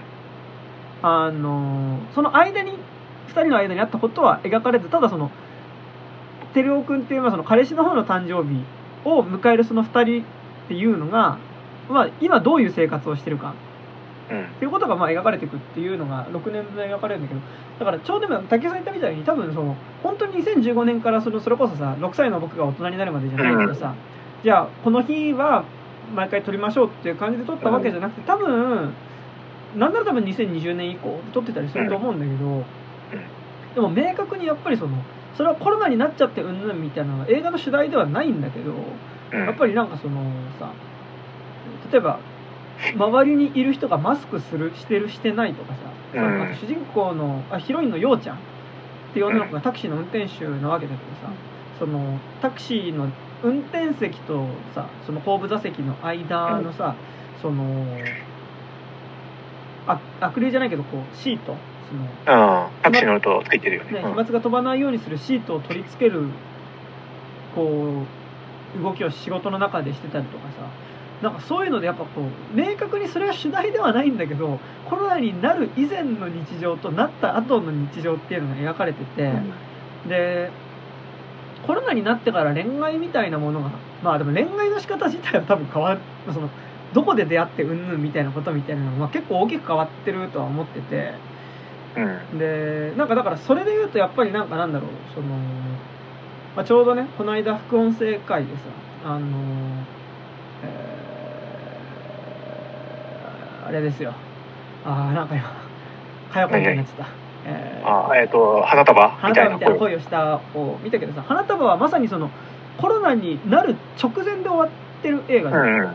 そうだからでも逆にだからその花束で描かれたようなさ偶然明大前で終電を逃しちゃって改札のところで終電行っちゃいましたねって偶然出会った2人っていうのが、うん。じゃあちょっと飲みに行きますかって言ってなんか成り行きで飲みに行くみたいなことってさ、うん。まあなんかコロナ以前だから成立する出会いだなみたいな気はするの、いやもちろんコロナの中でもそういう出会い方をしてる人はいるかもしれないけどなんかでもやっぱりそれってちょっとなんか大っぴらに言いづらいじゃん。うん。なんかその出会い方として。なんか言いづらいっていうかなんかその物語として描きづらい。なんかコロナ以降のリアリティでその出会い方ってなんかさ。うん。あれ？全然あるとは思うんだけどなんか描きづらい感じってある気はしててなんかでも結局だからこの映画っていうのがその2人がれこう出会ってこうめちゃくちゃこうなんだろうな。恋愛イチャイチャ度がめっちゃ高かった頃とうん。別れて以降の日々っていうのがまあ描かれてる話なんだけど、それが別になんかそこで分断されるわけじゃないけどなんかやっぱこうちょうど2人がイチャイチャしてた頃っていうのがやっぱコロナ以前でさうんやっぱコロナ以降の今の日常の中でそれを思い出してるみたいな感じはちょっとあるっちゃあるよねなんか。うんうんうんそうね。でもなんかこれ多分、意識的にか無意識的にかわかんないけど、ちょうどさ、あれ別れるか別れないかっていうのがさ、なんかコロナ始まるか始まらないかでなんか分断されてたような展開じゃなかったっけ ?2019 年の時って別れてたっけ？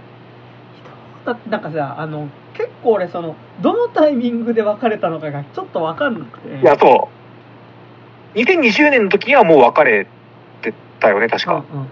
うんうんうん。そう、なんかこう、今さ、なんかそのストーリー、ストーリー、あの、公式サイトのストーリーのとこ見てるんだけど、に2020年の7月26日は、あの、髪切りに行っうんて、で、ようちゃんは合コンしてるところでニューヨークのあいつとうんうん 出会って、LINE 交換するっていうのが書いてあはいはいはい。書いてあるから、ニューヨークのあいつっていうのはあのお笑い、うん。お笑い芸人のね。お笑い芸人のニューヨークっていうの、うん。だから別にあの白人男性と出会ってみたりとか。あ ではなく。ってなるとさ、あれ、一番最後の最後のさ、うん。あの、まあ、明け方を迎えるじゃないですか。うんうんまあ、みんなが。あれって2021年の7月おそらくそうだよ27ね日でしょ？うんうんじゃあ1年でめちゃくちゃ、ようちゃんはいろいろ変わったね。ま あ、ネタバレ？をしますけど、はいうん最後、あの、ようちゃんはなんとそのニューヨークのあいつと結婚して子供がいるっていう、なんか、はいはいはいあの、見られるんだけど、お前かみたいな、なんか、なんか、うんすごくて。で、子供生まれてるってことはさ、もう、10ヶ月は経ってるわけじゃん、その、うんうんうん何、その、まあ、子供作ってから。はいはいなんか、下手したら、あの、あの夜の、あのホテルでできた子供なんじゃないかみたいなぐらいのファンだよね。なんかだからさ結構そこがなんか俺その別れてからこの2人どれぐらい経ってるんだろうっていうのがちょっと分からなくなったのは結構そこの部分ではあって、なんかこうさまあめちゃくちゃ喧嘩するうん。誕生日っていうのがはいはい作中にあるんですよね。そのまあその映画の中でその要はそういうダンサーを目指してまあそのうん。ダンスだけで食っていくにはちょっとギリギリ厳しいかなぐらいだけどまあでもプロのダンサーとしてこううん活躍してた照夫君っていうのが足怪我しちゃって。うん。まあちょっともうダンサーとしてやっていけないかもっていうタイミングとなんかもうそろそろ一緒に住むというか結婚するみたいなタイミングっていうのが2人の中で重なり、でもなんかそのテレオ君的にはなんかその自分の中でそのダンスをどうするかっていうことをはっきりさせられないうちはようちゃんとは結婚できないみたいなのでうん。ちょい待ってみたいになっているのに対してまあなんかその踊れない自分でようちゃんと会いたくないみたいなねうんのが多分ありこうでもようちゃんはいやあなたが踊れないとか関係なく私はあなたのこと好きだからあのむしろあなたがそんなしんどい時でも一緒にいるけどみたいなことを言うんだけど、まあなんかこうテロ君的にはまあそれをそんな自分を見てほしくないみたいな。ねうん。のでまあ大喧嘩する誕生日っていうのがあるんだけどなんかでもそこで別れたかどうかも分かんないわけ。大喧嘩はしてるんだけど、でその後からいつ別れたのかが分からないけどうん。まあなんかそのあ分かるのか。でもようちゃんとテロ君じゃあそのようちゃんはその別の人とまあ偶然その行った合コンで出会いうん。なんかどっかのタイミングで結婚はしてるっていうね。うん。でもそれが全部結局その誕生日の日っていうのの点でしか描かれないから、うん。そこは分からないっていうのはなんとなくあるんだけど、うん。そうそうなんかね、すごい、まあ、普通に、なんか、語り口がさそう、そうなんかすごいじゃないですか。うんなんかあの、パターソンのやり口とさ、あうんうんの、あの、ストレートカットじゃない方のアレックスの、何、逆時系列みたいなのなんか混ぜて、うんうん。あの、なおかつ、こう、6歳の僕が大人になるまでを逆順でやったみたいなさ、なんか、いや別に、撮影は順撮りかね、あれ、にあの、あれ撮りかわかんないけど、結構すごくて、うん。そうそう。うんいやね何言おうとしたんだっけ？うん。でなんかそのやっぱこうでもいやなんか結構特殊なんか俺はなんかなんだろうその漠然とねなんか言ったらあれだけど愛がなんだ系の映画っていうのがなんかやっぱある気は勝手にしてて、まあなんかだからそのさ恋愛映画ではありつつなんかなんだろう割とこうやっぱすごい共感しやすい。うん。なんかやっぱ愛がなんだ系の映画がやっぱこうぐるっとくるのは なんかやっぱ結構そのなんとなく共感してしまう部分があるからな気はしてて。なんかそれがなんかこう、まあ、なんとなく、まあ、3つぐらいある気はしていて、まあ、それがこうなんかなんだろうこう主人公がさなんかこう恋愛っていうかこうさ誰かその恋愛的な感じで他人と関わるときになんかこう出てきてしまう自意識の葛藤みたいなこととかうん。なんかそこで他人と自分の中の自意識が邪魔してこう生じる関わることの難しさみたいなうん。ことのまあその内面のこう恋愛から派生して出てくるなんかこう自分の中のどうしようもできない部分みたいなところの話、っていうのとまあなんとなくこう主人公たちの生活スタイルとかこう趣味思考みたいなことへの共感、まあ、これはもう完全に花束みたいな恋をしたがそうだけど、うん。あ俺もこの本読んでたなとかあこの映画見に行ったなみたいな、東京を舞台にした時のなんかこう、まあ、漠然と文化系の若者がする消費スタイルみたいなのがあ近いみたいなところでの共感うん。みたいなこととか、まあ、あとまあこうあこれやるよねみたいなシチュエーション。だから例えばその、コンビニで買った缶チューハイ片手に線路をさ何駅も歩くみたいな。それこそ花束みたいな恋をしたとかでさ甲州街道沿いを缶ビール片手に歩いたりとかしてたけどさ。なんかやっぱああいうことはい。っていうのがなんかなんとなくこう愛がなんだ以降の恋愛まあてかまあそれ単純に現代を舞台に若者のなんかそのもうちょっとこう面倒くさい部分も含めて恋愛映画を描くとそうなるってことなんだと思うけどうん。まあなんかでもいずれにせよやっぱりなんかなんとなくこう共感する部分だったりとかさうん。こう自分の個人的な体験だったりとか、まあ、体験までいかなくても自分の中であこういう感情になったことあるわみたいなことっていうのとかが、まあ、自分事じゃなくてもなんかやっぱなんとなく近いようなものを感じてグーってなるみたいなのっていうのが、まあ、結構あるなみたいな気はしていて。でもなんかそれに比べるとやっぱこうなんだろう。あのもちょっと思い出しただけはさなんかこう共感してグーってなるっていう話っていうよりもなんか本当にこう思い出すことの映画だった。うん。思い出すってこと自体を映画にしたような映画だったなっていう気はしてて、なんかこうあ思い出すってことってあるよねっていうのはすごいあるんだけど、なんかそこの部分での2人のなんかそのこうまあイチャイチャしてる時のイチャイチャ感の距離感とかっていうのは、まあ、めっちゃイチャイチャするわけだけどなんかそれを結構なんかなんだろう自分の何かと関連させてグーってなったりするようなことはあんまり俺はなんかなくて、なんかでもなんかただ思い出すっていうことあ、っていう行為自体。行為自体を結構映画化してる感じはすごいしてて。なんかそれすすっげえわかる。うん。なんかあのでも自分のことじゃないなって思う。なんかうん。こう、なんだろうな。あんまり実はストレートに内面はあんまり描かれてはなんか恋愛における内面みたいなそんなに描かれてない気はしまあ俺はなんかそこはあんまり思わなくて。なんかでもあのまあ一個一個その誕生日にあった出来事とかは描かれるわけ、なんかそれが自分の何かと結びつくわけじゃないんだけどあでもこの人たちはこうこういうことだったんだろうなって思うしうん。だからその思い出すっていうこと自体はああるよなみたいなあわかる。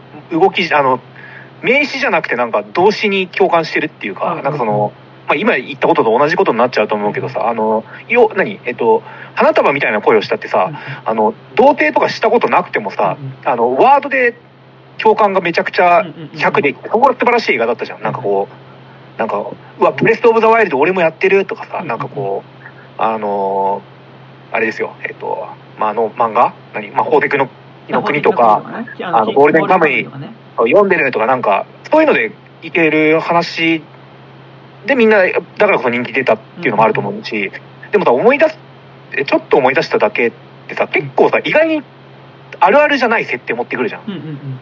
その、だ、かつてダンサーをやっていて、そこから、えっと、照明、うん。照明の人になったっていうのって結構さ、言って手に職系のさ、うんうんうん。特殊で何より女性でタクシードライバーやってるってあんまなかなかないから、うんうんうん。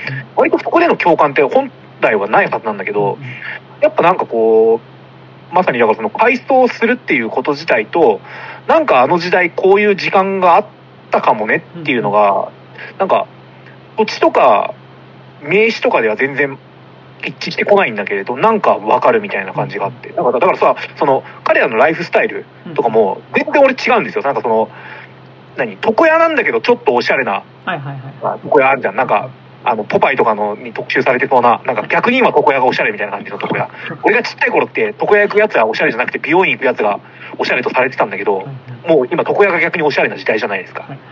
なんか感じとかあの国村淳はい。過去優勝出演がやってるバーあのバー。とか俺別にああいうバーとか全然行かないしけどなんかなんかいいなってなる感じとかってあってでなんか俺今作見てすごいなんかね我ながらめちゃくちゃ悲しかったのがはいなんかあのうわ俺も今よりその過去の美しさにすがってしまうタイプだしはいはい。残念ながら別に今作は俺の記憶じゃないけど、今作を見ることでああやっぱ昔の方が楽しくて美しかったし色がついていたなみたいに思っちゃうみたいななんかのがちょっとあって切なくはなった。だからいやだからこそ一番ラスト。ラストのラストのまあ一番新しい時系列のところのラストカットであの美しい朝焼けを見せてくれたのは結構救いになったんだけど。はいはい。いやもう僕はラストシーンあれ出してよ。なんか俺の中のあの、安藤正信とうん。あと、あの金城金子ああ金金子。子金子健か。健か。うん。金子健があの校庭自転車乗って「まー、ちゃん俺たち終わっちまったのかな。あがやろまだ始まってもいねえよ」って言ってましたタタやティーあ違う違うあのね映画版は「まだ始まってもいねえよ」で「テクドゥーン」ですよ。あそうなん「だ。テクドゥーン」タカタタカタタカタカタタカタタってあの爆発音タタタタタンいやなんかでもイントロねえんだあれ映画版あの映画版は「ラララウンダワンダなんだかんだ」のところはうんないんですよえー、知らんかったうんなるほどねいやなんかさとはちょっとこう強がって言ってみますけどでもなんか、うん。まあ、強がっては強がってないんで強がってないですけどでもなんかもうさやっぱ30前後じゃないですか。僕も、はい。武井さんも。うん。全然ね俺はもうこの後いろいろ楽しいことあるさと思ってますけど なんかでもさこう20代が今終わるしかもそこにコロナが重なってさうん。うんっていう時にいやなんかこれあの映画ってよりね実際問題としてあるのがさうん。なんかこう、まあ、俺はねなんかこうやっぱコロナまあコロナの前にやったラップグループがちょっと一旦活動休止になったりとかもコロナ前にあったりとかもあったりしたからあね。あるけど解散ライブの時とかだったよね確か。そう解散というか活動休止ライブか。なんか一旦なんかこうコロナ前にワイワイやってたことがちょっと落ち着いちゃったのとうん。コロナみたいなのがコロナでなんとなくやっぱ外出たりとかするのが少しこうためらわれるみたいなこととかがねうん。なんかこう重なった時とかにさやっぱここ12年さなんかやっぱこうあなんか一時代終わっちゃったのかなみたいな感覚ちょっとしちゃうわけ。うん。なんかって思うとなんかやっぱ結構今回のこの映画とかもさ、まあ、割となんかその2人にとってのなんか俺明確に結構実は一時代が終わった映画だとは思ってうん。て、あのでなんかやっぱその2人が舞台の中心にいた頃のことを思い出すっていう作りにはなってると思うのと、なんかそれ結構演出的にちゃんとそれはやってる気がしてて、うん。なんかだからそのふなんかこういわゆる恋愛的な部分も含めてなんかこういわゆるなんかこうなんだろうな青春終盤のなんか一番盛り上がってる青春みたいなのをうん。やってた頃っていうのをがなんかイコールでなんか20代うん。でまあなんかちょっと思い出しただけの中では作中の登場人物たちは30代多分うん。前半から半ばぐらいだと思うんだけど、うん。の2人はなんかだからこう20代の頃を思い出すみたいなね感じの作りにもなっていて、うん。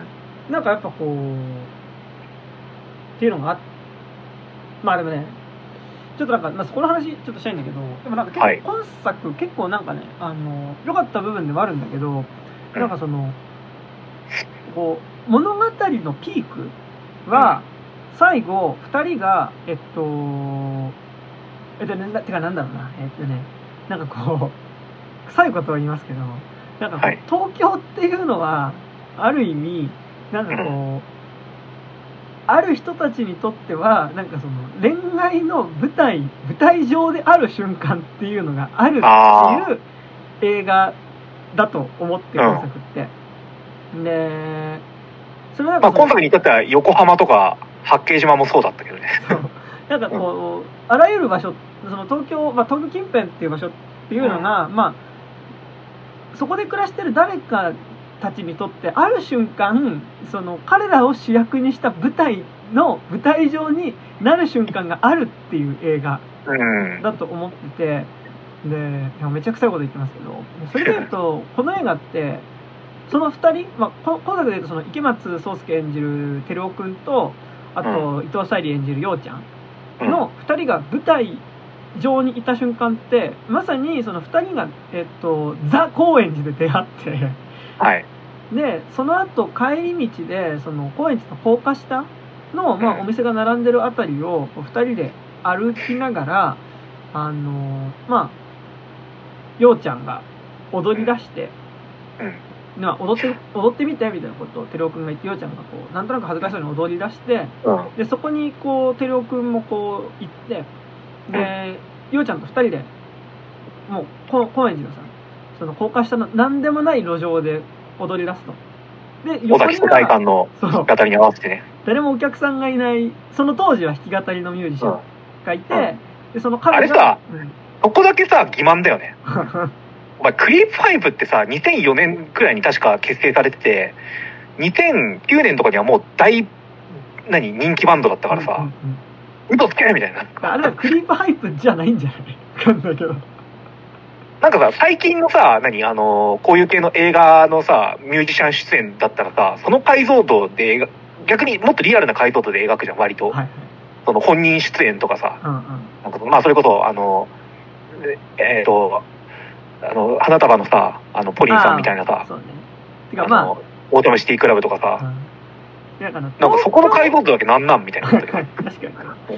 でまあなんかでもそのその当時はだから売れてない、まあ、尾崎世界観ではないということにしましょう、まあなんかその 路上路上ミュージシャンが、まあ、弾きがお客さんがいないね路上ミュージシャンが弾き語りしてるのを伴奏にして誰もいない路上そのミュージシャン以外誰もいない路上でその2人が踊り出すとで踊り出すとおそらく2人にとってはその瞬間がそういう風に見えてたっていうことだと思うんだけど、まあ、これ思い出してる映画だからね、うん。と思うんだけど、まあ、その高円寺の高架下のその何でもない街灯の明かりっていうのがまるでスポットライトのように2人を照らし出して、まあ、本当になんかその街全体が本当にこう2人のためにこう2人に照明を当てるような形になるっていうのがね。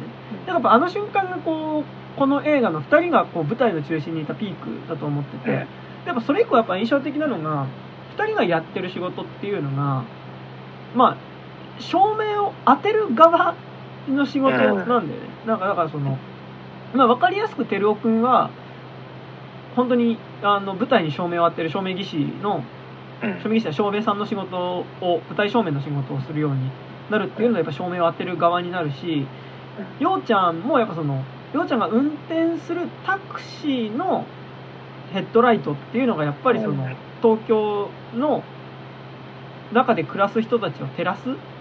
光になってやっぱ印象的なのがさその冒頭の方でそのようちゃんがタクシーの運転手をしてるんだけどやっぱその乗ってくるお客さんたちってちょっと話すシーンがいくつか続くじゃん。で乗ってくるお客さんの側にこそドラマがあるのよね。なんかその、うん。うんなんだっけ？なんかキャバキャバ嬢みたいな女の人がさ最初の方のシーンね。そうそうそう。なんかその二十歳でなんだっけ？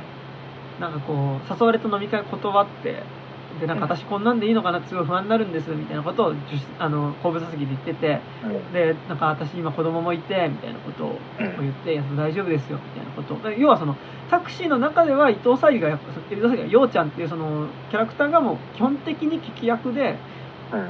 タクシーに乗ってくる人の側にこそやっぱりそのの乗ってくる人がやっぱその自分のエピソードを語るっていうことによって、まあ、彼らの方がどっちかっていうと舞台の中心にいる、うん。やっぱりそのようちゃんも照夫君もやっぱりその舞台の中心に東京っていう舞台の中心にいる人に照明を当てる側になってるっていうところが、まあなんかやっぱその映画はその2021年からどんどん遡る形で過去に遡る形でいくわけだけど、まあ、最後の方で示されるその高円寺で2人が出会った夜に、まあ、2人に対してスポットライトが当てられるっていうのが、まあ、その中2人が主役だったところからするとどんどんやっぱりその東京っていう舞台場所を舞台に繰り広げられる2人の物語っていうところからするともう2人はその主役ではなくなっていってしまう。うん。っていうのはなんか結構意図的に作られてる気はするんだけどでもなんかそれと同時にじゃあなんかそのもうなんかなんだろう。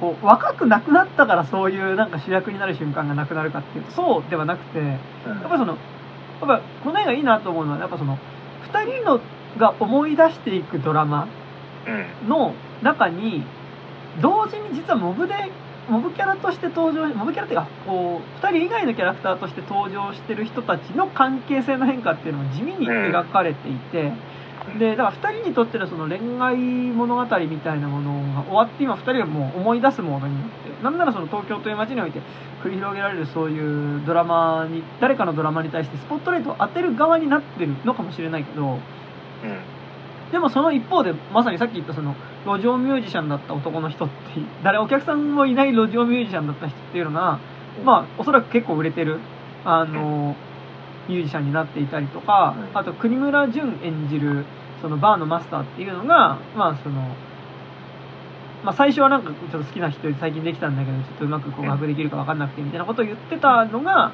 あのまあ最後のところではあのちゃんと恋人がいてねなんか二人でイチャイチャしてるみたいな ところあれそんなシーンあったっけ？それあれか？だからえ上映時間で言うと最初の方か？いやでもさ最後の方かな？あのあの人えっと中野大河のお父さん。なんだっけ？あーあー。はいはいはい。あのアウトレイジとか出てる俳優さん。うん名前出てこないけど。うんあの木村だよ。アウトレイジの木村だよ。木村もういいよ。帰ろう。の人。木村もういいよ。帰ろうって言われる人。あのカッターであの顔切られちゃう人うん。がほらあそうかのほらゲイのカップルでさうん。国村淳とほらケーキ作るじゃん一緒に。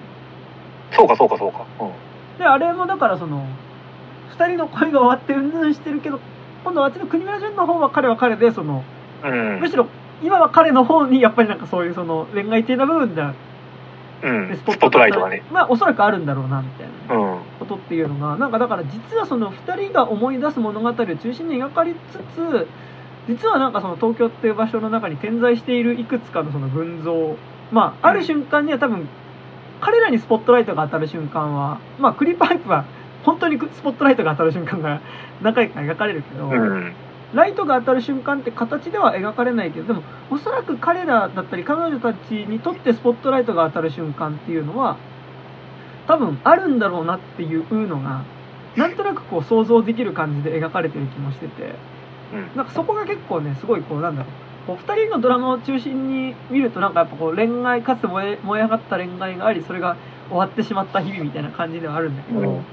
でもなんかこうそれ以外のものっていうのもこうあるよねみたいなうん。点在してるよねっていうのがなんかすごいいいなと思いました今聞いて思ったけどだからこそさ一番ラストカットのあの朝焼けがさなんかあれ等しいじゃん。どんな人にもあの朝焼けが見えてる。まあ少なくともさこのようちゃんとえっ、となんだっけ麦君じゃなくてあのえー、テロ君ね、えっと、テルオ君は少なくとも同じ朝焼けを結構うん近しい東京の街で別々の場所で見てるみたいな感じがあるからなんかそこでちょっと聞こえれる感はやっぱ。だからこそあったのかなっていうのはあるよね。うんうんうん。その夜の世界のスポットライトっていうよりはこう誰にも朝が来るみたいな感じが描かれて。てあれはめちゃくちゃ良かったです。ね。うん。ねなんか、うんね、うん。でもなんかこうやっぱさこう誕生日っていうねなんか割とこう特別な日？うん。特別な日？特別な日特別ですよ。うん。をまあつなげてみるからさ。し、うん。からなんかなんだろうしなぜかこのカップルは誕生日に何か起こりがちうん。なのでなんかこういやなんか俺結構最初見た時にねなんかこうこれちょっとファンタジーじゃねって気がちょっとしちゃったの。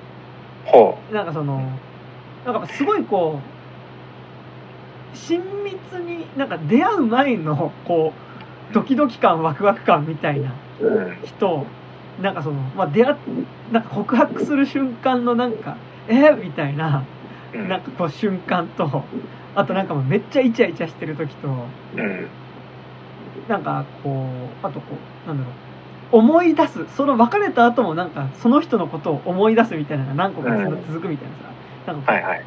特にやっぱその思い出すっていうことに対してさなんかそのどちらも均等に本当にまあ均等に思い出してるわけでもないと思うんだけど、うんやっぱその思い出すっていうことが題材の映画だからやっぱなんかその誕生日になると思い出すってことが重なるじゃん。うん。本当にそんな思い出すのかお前みたいなさ。いや俺は思い出すんですよ僕は思い出しますよ。ちょっと思い出しただけどころじゃないですよ。もうなんかもう、うん。ずっと思い出しただけですよ。もう。俺毎日思い出しているようですからね僕は、ね。あのいやもう僕はもう今を生きながら同時に過去に生きているみたいなもうそんな感じですよ、いや本当これですよ。俺人生でなんかこういう恋愛的に楽しかったことって多分延べで3日とかしかないんですよ。3日とか5日ぐらいしかないんですよ。こうあの本当に良かったもう、まあ、今作で言うところのさなんかあの花火やってた日とかあとなんかあのあのタクシーの中で付き合える付き合うかみたいになる瞬間とかああいう瞬間を俺人生で抜き出したら多分延べ3日とか5日ぐらいしかないはずなんですよ。鈴木圭一のあれさ鈴木健一のさ突然出てくるからマジで笑ったよね突然鈴木健一出てきたぞみたいな。あれかなりベストキャスティングでしたよね。っていうのはねそううんありましたけどそういやだからだからなんかそのさあのでもなんか同時になんかその本当におんなんかこうなんだろう別れた後もねなんかその、毎回そんな思い出すかみたいなね。なんかそうん。思い出す人もいるけど思い出さない人もいるよなって思うわけ。あなんかだからなんかこう別れて以降もさなんかその要は特にようちゃんにとってはさあ自分の誕生日元彼の誕生日なわけだからあそうよね。別れちゃったら何でもない日っちゃ何でもない日じゃん、うん。でもなんかなんとなくこう特にやっぱ最後とかさ思い出してさケーキ買ったりとかするわけじゃん、うん。あれそうだっけ？元彼の誕生日に。あの元彼にああてるちゃんとたてろくんと食べるじゃないけどだからその偶然ほら、うん。そのさ高円寺でさ踊ってる彼を見かけてさ、はいはいはいで帰り際にケーキ買って帰るじうん。ゃん。でそのもうその結婚してさニューヨークの夫にさ「俺もケーキ買ってきたのどうしたの?」いやなんかちょっと食べたくなそうだそうだ。あったわ。するかとか思ったしなんかそのもう要はなんだろう花束とかだったらさなんかこうちょっとずつ花束みたいな声をしてたからさなんかこうイチャイチャしてた頃からだんだん下がってくテンションみたいなのもちゃんと克明に描いてはいくじゃん、うん。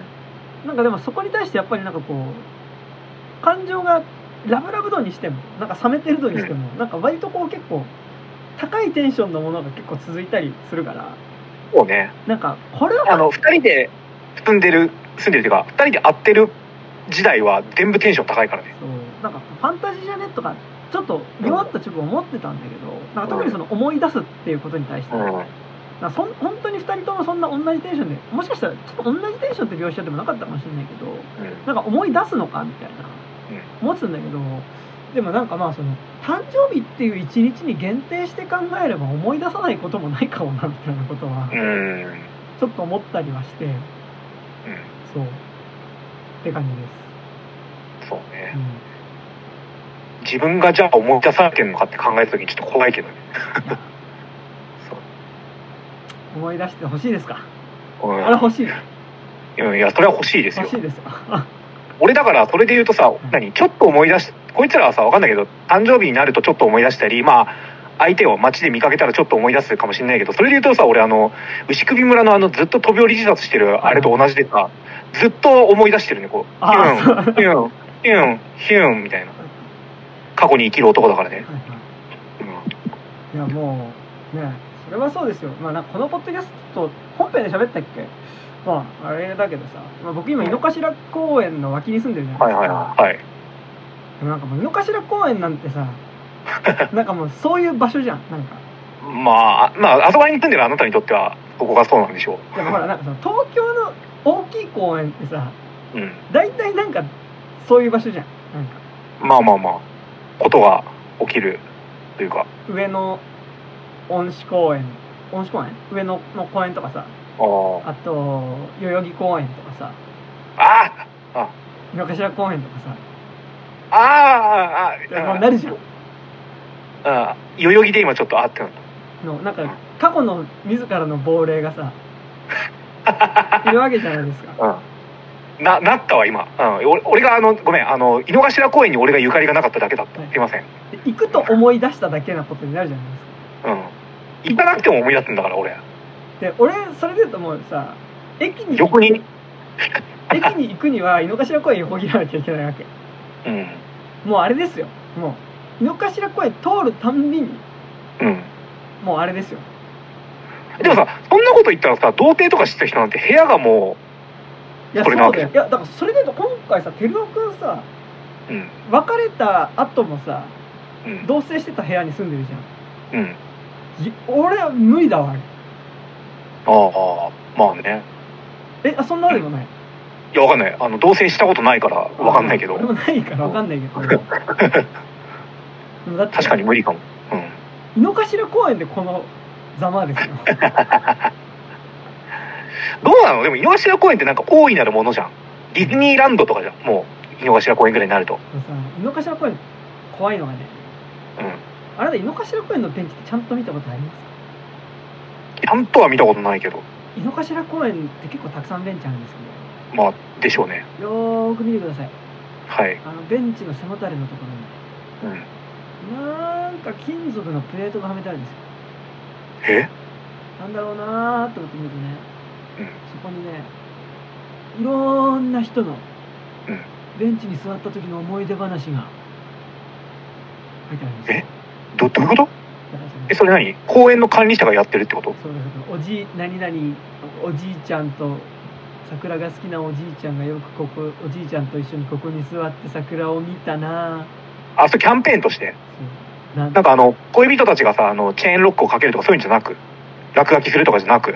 ではなくそう公式のものとしてあオフィシャルがあ。あ、でもそれあれだろ、なんか恋愛とかじゃなくて、なんかもう、ね、老人の、とか親子とかの話だろ、それ。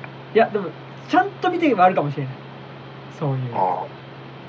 じゃなくて、やっぱなんか、何 ?1 年とか3年とかで消え去っていく恋愛のエモさが見たいわけじゃん、やっぱ。はいはいはいだからやっぱ観光地の落書きってなんかいいよなとか思うんだけど。あまあね確かにうん はいはいあの、はいうん。ね、あの、恋人の金とかさ、なんかあんじゃん、はいこう鍵をいっぱいかけるさ、江ノ島とかにあるとこ。でさあれさなんかさなんかなんか恋人の何々みたいなさうん。名前がついてるからなんかさなんかキラキラしたものに見えるけどさ俺何も知らないであれ俺初めて見たの多分東京タワーだと思うんだけどあ東京タワーの、あの階段のところ登ってく。登ってくところにあの南京錠にさうん。まあなんか名前書いてつけるとみたいな、あやがせ書いてつけるとみたいなのあんじゃん、うん。多分ね中学校の時の野外学習でうん。なんかその班を作って東京好きなところぐるぐる回りましょう。ああ、やるね。やったやった。でやった時に東京タワー行って階段みんなで登ったんだけどみんな俺の、うん。俺がいたね班は登ったんだけど、そこでそのさ東京タワーの赤いフェンスのところにさずらーってさ南京錠がさこう貼ってあるのがさなんかなんだろうこうなんか絶対出しちゃいけない悪魔みたいなのをさああ。あの封印してあるほらなんかあのあみた いなホラー映画とかでさなんかもうここの部屋の中に封印してるもんはもう絶対に出しちゃダメみたいな時にさこのうん。扉のさだから襖の上とかにさこうめちゃくちゃお札が何十枚もペタペタペタペタって貼ってあるのあるじゃんなんかあの感じ？なんかうんうわーみたいな。なんかこう東京タワー建設の時に落下して落ちた人たちの霊かこれはみたいなあ感じに思いましたけど。なんかそのあなんかそういうねあの2人が別れない絆みたいなそういう南京錠なのねって思ってからはあそういうものとして見えるようになったけどなんかそういう文脈を知らないであれ見ると結構怖いです。そうね。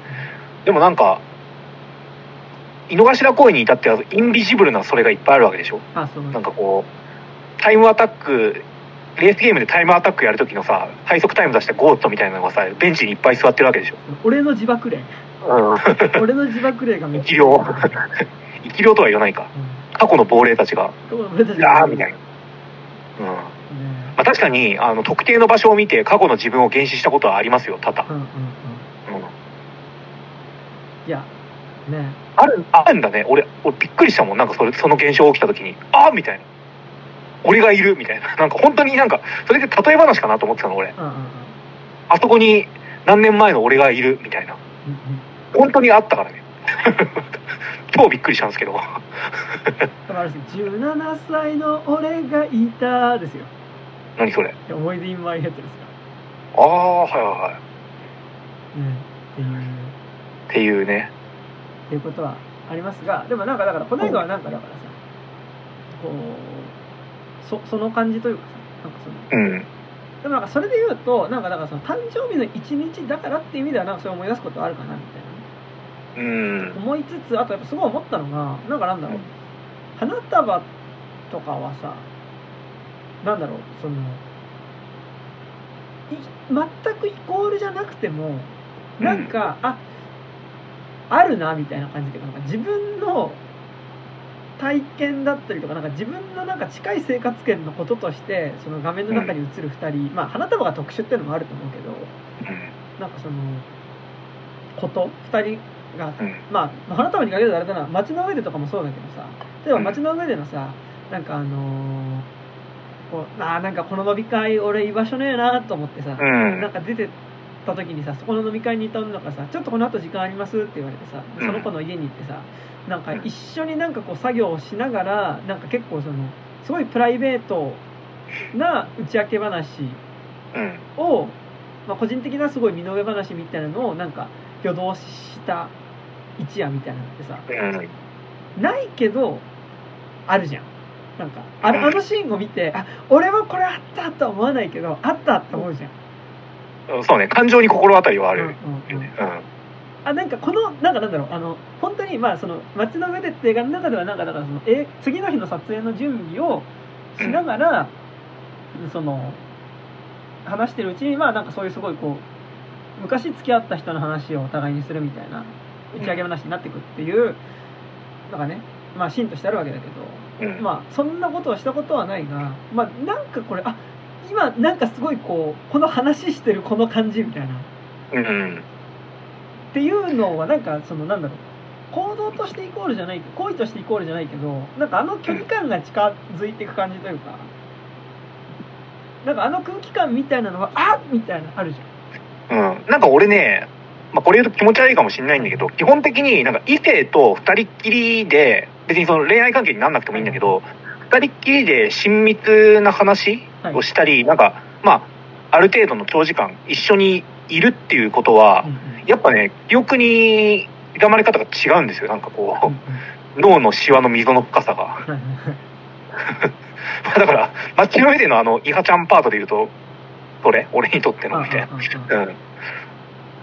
で、まあ、うん、そう、あの、ちょっと思い出しただけに至っては、それの一番濃いやつみたいな。あなんかそうでもなんか俺そこでさなんか俺ちょっと思い出しただけにはなんか俺ちょっと思い出しただけでなんかこう2人の感がなんかその例えば初めて出会った日うん。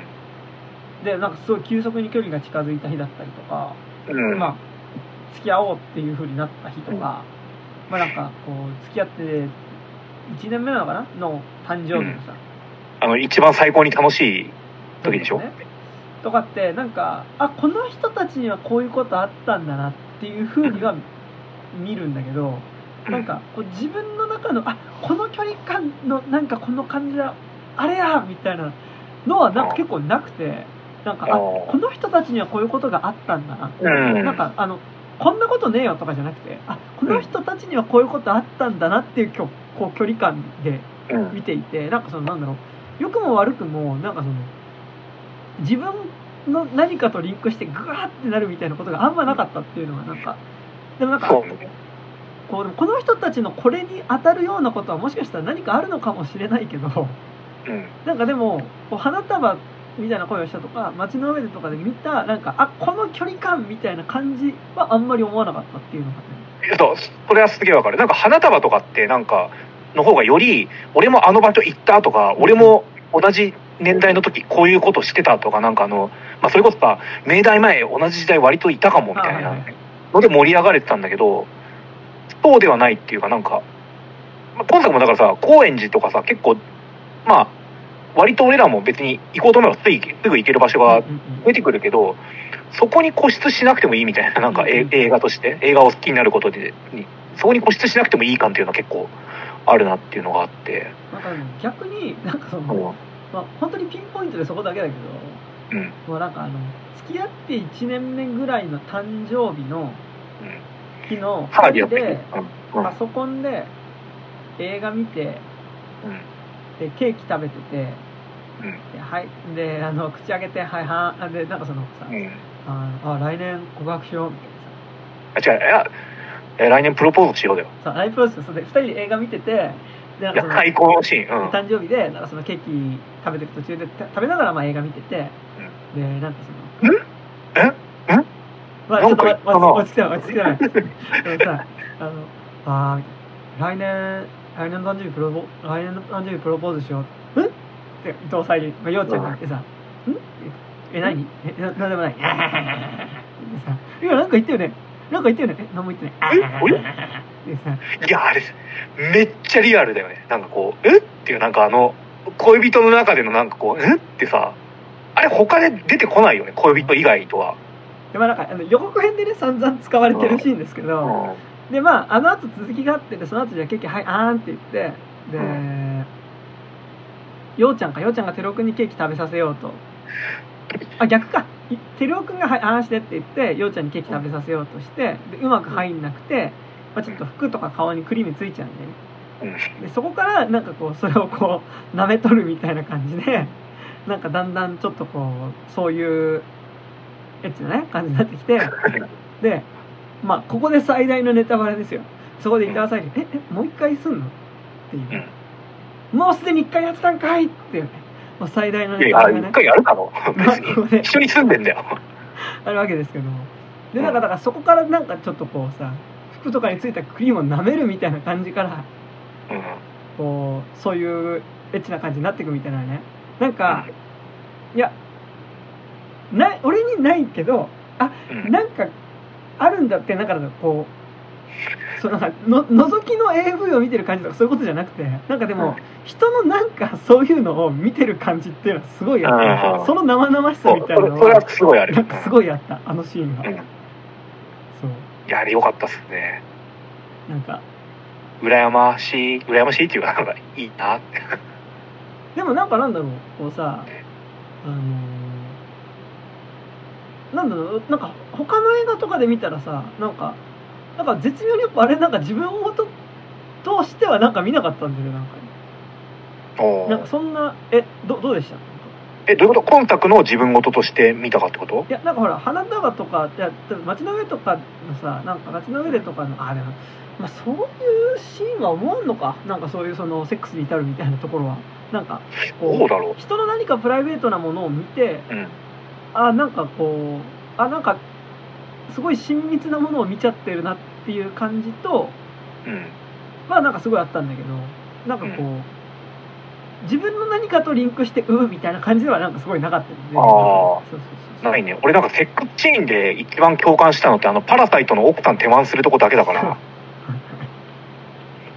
あの、なんか、何？ながらでやるみたいな。はいはい。なんか、手だけなんかこう、おまんこ触るみたいな。あれしか俺共感したことないから、共感してた、共感しやった。あとあれだ、あの、アノマリサっていうあのさ、人形の映画あんじゃん。あの、あれですよ。あいつ。えっ、と、ちょっともう、あ、じゃあ、えもう終わりにしようの監督いいんじゃん。えっ、と、ああはいはいはいはいあいあいつ、あいつが撮ってるやつうんの、なんかあの、ベッドサイドで、なんか、熟年の二人がセックス始めるところは、なんか共感したんだけど、うんくらいですね。あの、わかんないです。セックスシーンに至ってね、その、あーみたいな。セックスこれ共感する。っていうかなんかあの距離感？みたいなこと。あなんかなんかすごいさそのさなんかめっちゃありそうな。親密さではあるじゃん。なんかああいうさ、うん。あでもそれは俺が同棲したことないからかな。ああ、いやだからさ、なんかあの、こないだね、日地図の有料版でさ、はいはい。あなたみたいな声をした実況上、実況上やったじゃないですか。はいはいまあ、よかったらみんな有料版に登録して聞いてくれよってことなんですけど、その時も思ったけど、なんかこう、童貞をしたことがないっていうことへのこう、何、ルタンチマンが半端なくて、今作もなんか、ああ、童貞してこう、だから一緒にいる時間が無限にあったらこういう感じの親密さに至れるんだろうなっていう、なんかこう、悔しさは結構あった。でもなんかあすごいいいなと思ったのがさうん。なんかその照夫君がさやっぱダンサーだからさ、なんか朝起きて最初に体操するじゃん。あそうそう一緒にね。うん。なんかその体操もしかもなんかラジオ体操とかじゃなくてなんかすごいこう、なんかなんだろう腕だからをねラジオのチャンネルをさなんか変なクラシックみたいのに合わせてやるんだよね。そうなんか腕をこうくねくねさせるみたいなねうん。体操をするんだけど、まあ、多分肩の関節をこうほぐすみたいなことだと思うんだけどさ。でなんかあの体操っていうのがさだから付き合ってた時は2人一緒に並んでやってるんだけどさ。うんでそれがそのなんだろう。別れてからはまあテロ君一人でやってるんだけどそれがなんかようちゃんのシーンになるとようちゃんがふとこうさあのタクシーの運転の仕事がちょっと車清掃して疲れたみたいな時にさ肩ほぐすみたいな感じでその時2人で一緒にやってた肩の回す体操をさ、の動きをやってるっていうさなんかこううん。ふとしたところに2人二人でした時のこう記憶同棲してた一緒に暮らしてた時のこう動きみたいなものが染みついてるっていうのああなんかいいなっていうのすごいね思いましたねそこはね。いやこの何？あの恋人間のなんか距離感とかあるあるで言うとさあるあるっていうかあるあるおもしくはないないで言うとさ今度はあの何？ナイト・オン・ザ・プラネットがさめちゃくちゃ重要なモチーフとして出てくるじゃないですか、はいジェム・ジャーム、はい。俺実はお恥ずかしながらあの映画見たことないんだけど、はいはい。あれがさもう必要以上に出てくるんじゃんなんかちょっとやりすぎかってぐらいにさポスターも貼ってあれば、うんうん。あの2人で一緒に映画を見れば1人で見るシーンもあればでなんならなんならタクシー、うん、タクシーの運転手だし。別れてからの誕生日を見てましたからね。そうそうそあなんか本当になんか俺最初なんかえこれはちょっとやりすぎじゃないの？って正直思ったんですよ最初。でもなんかその恋人感とかでなんかこう一本のお互い大好きな映画とかなんか作品うんをセリフをこうなんか真似して言い合っちゃうぐらいのミームになるのって自分に心当たりあるかって言われるとなんかね思い出せないんだけどなんかあああの感じはあるっていうすげえ思った。いやなんかちょっとさ外から見てるとダサいじゃん。なんかこうなんかこう私はえなんか女優をやるのはなんとかかんとかみたいなさ劇中のセリフをさ真似して言うみたいなのさなんかこうこっぱずかしくない範囲でやってる。なんかうん。あえてこうなんかその演じちゃってますってなんかそれこそあの劇場のラストみたいなああいうなんかこう今ここで恥ずかしいんだけど演じてみせるとかじゃない距離感でさなんかこうまあお互い好きだしなんかこう何ちょっと砕けたモノマネをやるぐらいのテンションでさ、なんかこう、まあ、ナイト・オン・ザ・プラネットって、まあ、見てる人にとっては知ってるけど、別に万人が知ってるわけじゃないネタをお互いの了、何、分かってるよっていう了解のもとやり続けるっていうのが、いうことはあるわってすげえ思っいやーねた。ねえって何いやでもなんかさねそれもありますよね。いやなんかなんかすごいこうねでも俺はなんかあれはやったことないですよ。やったことないですよでも、近いことない？なんかその、映画じゃなくてもいいんだよ。なんかその、共通のなんか話題の、なんか、ああいうちょっと、傍から見たら寒いことなんだけれど、なんかその、親しかったら、なんか、なんなんかね、言語がしづれえな。なんかね、あある。二人の中では全然恥ずかしくないんだよ、その、えでもさそれなんか今日何なんですかね。まあこういう話をするだろうっていうのはねあれですけど。うなんかでもさん。あのそういうことをやってる時ってさうん。なんかあ傍から見たらこれ恥ずかしいだろうなっていう自意識ない俺結構あるんだよずっと。そうあまあまあまあまあまあ、まあ多少あるかも。でもなんかそこを超えて、なんかその、何？当たり前のように、それこそ密室だったら全然やれちゃうみたいな、はいはいはいその、心の距離感みたいなのはあると思う、俺は。ありますね え、だからさ、言うたらさ、何その、俺ら男友達の範囲ではさ、割とやるじゃん、ああいうなんか、なんかセリフのやり合いみたいな。はははいああなるほどなんだろうね。それをなんかこう、恋人感とかさ、別にもっと親しいんだからやってもいいじゃんって思うけどさ、なんかこの恋人感でやることのこっぱずかしかったら何なんだろうね。うんでもなんかほらそれなんかそのやりとりがさうん。なんかなんだろうちょっとこうイチャこいた感じになるじゃん。うんうん。いいんですよ、恋人だからイチャついて。だって、水族館であんだけイチャついてんだよ。いやだから水族館でイチャこくはやばいね。いやほらあれ結局そのさ設定としてさそのいやでもお前ずいぶん遠いところでバイトしてるもんですな。いやてかねあのこれ何なの？俺 遠すぎない？あちょっとケチつけるけど自分うんケチつけますけど、なんかあの東京住んでるとさなんかちょこちょこ縮尺おかしいよなって思うよねこの映画ね。うん。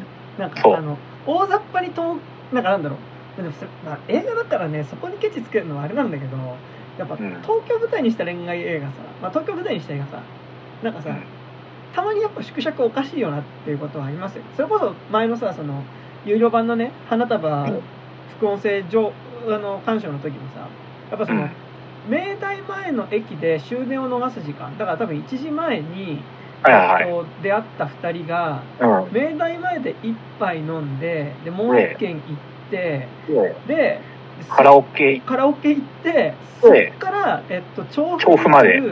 えっと麦君のアパートまである麦君のアパートまで甲州街道沿いを歩いて行きましたっていうのがあるんだけど、お前普通に朝になってるだろっていう。いや、だから、あれはその、あの回でも言ったけど、その1軒目の押井守がいた、おしゃれな深夜もやってる喫茶店で1時間として2時、はい。2軒目のあの、地下にある、そば八の隣っぽい居酒屋で3時、3時でしょ？でカラオケ行ってでカラオケ1時時間で4時、で、まあ、1時間で行けたとしよう、そのはい、明大前からしあの調布まで、多分2時間ぐらいかかるけど、まあ、1時間ぐらいで行けたとしよう、他のところで多分1時間もいずに30分で行ったところがあったとして、で、ギリギリ、その、始発は動いてないんだけど、あれだからその、こっちの心理的トリックで、5時とか始発動いてても結構暗かったりするじゃん。あれ冬だしだったは。い。出会ったの。だから6時にならないとまだ日は明るくないから、まだ夜の延長として、コンビナートの映画を見て、あの、麦君が作ったね。はいで、寝て、で、始発も動いてるんだけど、なんかその、ちょっと疲れたからちょっと休んで、まあ、日も上がって9時くらいの電車で帰るよっていうノリになることはあるじゃん。まあ、バスで帰るのが。明大前から調布歩いたらさまあ、2時間か。2時間うん。もっとかかんじゃない、そうね。まあ、2時間半くらいかな。うんうん。完全に朝やろみたいなまあちょっとまあいや、でもね、うんうん。ギリ5時、6時には家には間に合うはず。でもなんかちょっと距離感はやっぱちょっとおかしいじゃないですかなんか今結構無理やり忖度してそうだけどいやあれはね、ギリおかしくないよ。いや俺途中でタクシーの乗りましたとかだったらわかるよああ。いや、あれはね、ギリ許される範囲だと思う。あ本当に？だから今作そう、それに、さあの、不明じゃん、その経過が。その、何？カラオケ実は30分で終わってたのかもしれないし、とか。本当にあのなんだっけ？トトーンポリシングじゃなくてなんだっけ？あの曲。トンポリシング。ーンポリシングじゃなくてなんだっけ？はい。クロノスタシスだ。クロノスタシス。なんでトーンポリシングなんだよ。トーンポリシングってあれだろ？言い方を揶揄するやつだろ。話の内容じゃなくてその言い方を指してね あのクロノスタシス一曲だけ歌ってカラオケ出た可能性もあるしね。そうね。そんなことある。路上で歌うんで済ませろよ。あるいはその後1軒目のバーもさあのもう着いた瞬間に押し守る見つけた可能性もあるし、うん。で、15分で一杯飲んで、この二人タクシーで千歳から瀬山の家帰るっつってるし、みたいうん。がありますな。ねま、負けば大丈夫。うん。まあ、そしてまだ全員まあそういう時短人間だったっていうねことでね、まあ、いいと思うんですけど。今回だからさそのさあの照夫君のバイト先が八景島シーパラダイスなんだよね、うん。遠くね？っていうさいや、だから、すっげえ、なんかおかしいだろうって思ったんだけど、まあ、だからこそなのか知らないけど、なんかその、ようちゃんが、だから迎えに行ってあげるみたいな描写があなかったっけ、確か。確かあった気がーするんだよ。はいはいはいはいし、それこそあの、鈴木圭一のタクシーとかも、あ、まあ、だから帰り、その、港未来のとこ通って帰ったのか、みたいな、があるから、なんかその、おかしい設定をちゃんと活かしてはいるんだよね。あそこで港未来通るっていう場所に通って込められるっていうなんか状況設定をちゃんと生かせてるから俺はあのおかしさもそれまたよしとは思ったじゃあすみませんけどうんじゃもう一個言わせてもらいますねはい序盤にあったんですけどクリープハイプがいるじゃないですか、クリープハイプじゃないとしましょううんクリープハイプ演じる男がミュージシャンの男がいるじゃないですか、うん彼がさあの冒頭の方ね映画の最初の方あの、うん外苑前あたり後ろにもう完成した、あの新国立競技場が見える場所で、まあ、タクシー乗ってる時に「すいませんちょっとトイレ行きたいんですけど」うん。っていうのあそうだでトイレ行きたいんですけどって言ってでタクシーが停車するのが新高あザザザ高円寺の劇場のトイレに行ってそこで「あやばいやばい」って言ってそのクリープハイプじゃないクリープハイプがそのザ高円寺のトイレに入っていってで彼がお客さんがだからトイレに行ってる間にちょっとザ高円寺の中になんとなくフラッと入ったまあ、うん 空いてない時のザ・高円寺にフラッと入れるのかっていう問題はそれはそれであるわけだけど、まあ、ザザ・高円寺リハとか、リハとかやってるとね、入れたんですよね。ザ・高円寺っていう劇場ねの中に、まあ、そのりょうちゃんが入っていくとまあもうダンサーは引退して、まあ、ザ・高円寺でやってるその舞台の照明をやってた、えっと、テルオ今のテルオ君っていうのが、えっとなんとなくちょっともう一回踊れるかなみたいな感じでその舞台の上でちょっと踊ってみてる瞬間を偶然えっとりょうちゃんが見かけてしまってでそのなんとなく思っこう軽く踊ってみた軽く踊ってみたっていうとなんかあの YouTube の動画みたいになっちゃうんですけどちょっと踊っている照夫くんの姿を見て、まあ、そこにそのかつて一緒にねあの過ごしていった時の自分の姿を重ねて思い出してしまうっていうシーンがあるわけだけど、はい。うん。ここで問題ですよ。うん。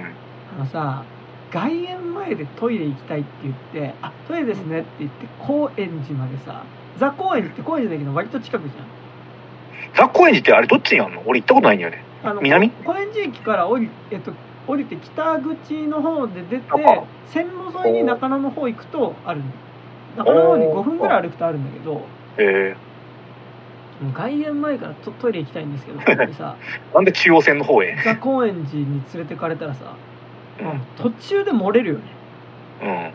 俺、俺さ、だからさ、何あの、これあれだね、完全に語り口の妙で、はいはい俺、あそこがザ・高円寺だって、まあ、行ったことないっていうのはあるけど、はいはい最初分かんなかったの。はいなんかその、その、まあ、さ映画の最初の方のシーンで、あの、止めてくださいみたいになって、なんかあの、あ、外苑前の近くのなんかテレビセンターみたいな、はいはいはい。撮影所的なところに行ったのかなみたいなので行って、で、それがさ、その映画中盤でさ、ザ・高円寺が何回か描かれることになって、はい。で、最後もう一回ザ・高円寺に戻ってくるから、あ、これザ・高円寺じゃんみたいになんか、なって分かるっていうのがあるけどさ。あ、でも確かにそうか。え、トイレ行きたいですっつったってあれ、外苑で行ってた？外苑前の少なくとも後ろにあのー結構間近なところにあれですよ、うん。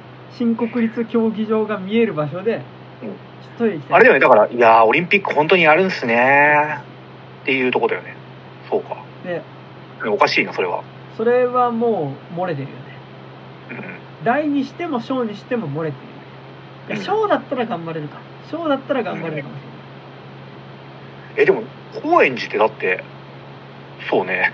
開園前から高円寺結構あるよね。れないあるだし外苑前の駅前にも公衆トイレはあるしうん。全然もっと近場にトイレスポットはあるはずなのにまあ、俺ら、あの、国立競技場の横の東京体育館の横でタッチションしたりしたしね。してましたねあの武木さんがタッチションしている瞬間の音声はこのポッドキャストのかなり初期の方遡ればうん。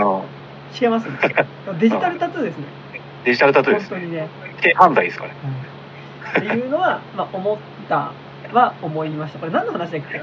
この東京の距離感がおかしいっていう話は別にしたかった話じゃねえんだようん。まあでも確かに、あそううんその、変なところでの距離感のおかしい。まあだから、まあ俺は一番はやっぱなんかクリープハイプ使いっていうところにあるけど、お前クリープハイプだろっていうね、うん。しかもクリープハイプもさ、なんか俺最初さ、だからクリープハイプとして完全に見てるから、はいあクリープハイプはこの、まあ中小規模のライブハウスで今回はやる気なんだな、うん、って思って見てたら、どうやらクリープハイプじゃないっていうのが分かってくるから、なんか、語り口的になんかアンフェアな感じがすげえして、ね あと俺さうん。ああいうなんか、東京を舞台にしたうん。やっぱこう作品でやっぱさなんかあこの演出ってあるんだなと思ったのがさなんかあの、何回路上とかにいたアーティストがいつの間にかメジャーになってることによってうん示される時間経過っていう演出はさうんえっと俺が知ってる中では夜空がいつでもさ夜空はいつでも最高密度の青色だが一番最初にまあもしかしたらあんのかもしれないけどうん。まあ俺が把握してる中ではそれがやっていてうん。でまあその後に花束。花束みたいな恋をしたのを、まあ、実際のうん。バンドっていうかまあそオサムシティクラブのポリンちゃんを使ってそれが行われ、うん。で今作では、まあ、クリープハイプを使ってそれが行われたっていうねうん。だからその東京路上ミュージシャンがメジャーになることによっての時間経過を示すっていう演出はやっぱありますよ。ね。そうね。これ勝手にさ、尾崎世界観ってもっとさ、野田洋次郎とかさ、あの、川谷絵音みたいな顔してるもんだと思ってたからさ、そううん。あんななんかヒゲのイケメンみたいな人だとか全然思ってなくて、はいはい。なんかさ、喋り方もさ、なんか字の声を知らないからさ、最初、何、冒頭のシーンで俺、あいつだって気づかなかったの。小田世界観って。はいはい歌うと結構声高いもんねそう、歌うときさ、うわ、てってあげなかみたいななんかさ、声じゃん。めっちゃノコっぽかったけどねいや、まあでも、ノコも高いじゃん。まあまあまあ、言うたら。あ、喋るときと違うんだ、小崎世界観ってすげえ思った。それはそう まあ、どうでもいいことなんですけど、これは。うん。いやだからだからちょっと話もそうだ話そうだからさ水族距離感。誰もいない水族館でうん。そのなんかああいうさなんか忍び込んでうん。はあのキスしようみたいなのがさ、いはい。まあ、なんかだからその照夫君がね水族館でバイトしてるっていうのがあるからできることではうんもちろん。ね、あるわけですけどね最初普通に俺なんか犯罪してんのかと思ってた。ねなんか、なんか俺もそれ思ったえうん。おおまあ水族館に忍び込むってなんかバレたら謝ろうって言ってるけどえバレたら謝るで大丈夫？みたいなっうん。ていうのはねああ、そうね。でもなんか、俺の知り合いでも、なんかその、ビルの屋上、まあ、グレーゾーンですよねはい。ビルの屋上に忍び、忍び込むっていうか、なんかまあ、何か、鍵は開いてるけど入って、なんか、な、何いちゃ、いちゃっていたのかなんか別にゲートで入ったみたいな言ったことありますけどね。ああなるほどねってこと俺ももっと開けた場所なら忍び込んだことありますよ。なんかそのはい、はいグレーな。うん。何何何何どこいや、まあだから、なんかね、その、チェーンはかかっ、何、その、かかってる、なんかその、まあ、まあまあいいじゃないですか。えななんで？えまたとそこまで言って言わないってななななんなんですか？まあまあまあまあ。何何何何？何まあ、公園とかさそういう。うん。なるほどねうん。だからあの楽しさはすげえいいなって思ったし。うんだからだからやっぱその誕生日の一日でやるからやっぱ結構感情的にやっぱり高い瞬間ああ。うん。あるやっぱあの別れ話するそのタクシーの運転席と助手席でさうん。でその別れ話になるところのさ長回しとかもさうん。なんかあのまあすごい感情的にはすごいピークじゃんやっぱりなんか、うん。2018うん年かな ?19 だっけ？うん。でもそれこそやっぱ坂本龍二さんとかもすごいうまいけどさやっぱなんかそのうん決定的になる前のさうん。言葉にして決定的であることを確認する手前にあったら行動としてあ無理だなって思うようになった瞬間っていうのを描くのはさそれがほん、うん。本当にそうかどうかは別にしてさその物語の中であこれってあるよなっていう風に描くのってやっぱうまいじゃんなんか坂本龍二ってうん。なんか自己啓発本読んでるとか。あそうそうそうそうそうそうそう、うん。とかなんかあのなんかしてほしいことある？映画とうか、ん。してほしいこと？し とかっていうのはやっぱうまいけどさ。なんかあのなんか今作はもうなんかそのそういう逆に多分ちょっとずつずれていった瞬間っていうのはうん。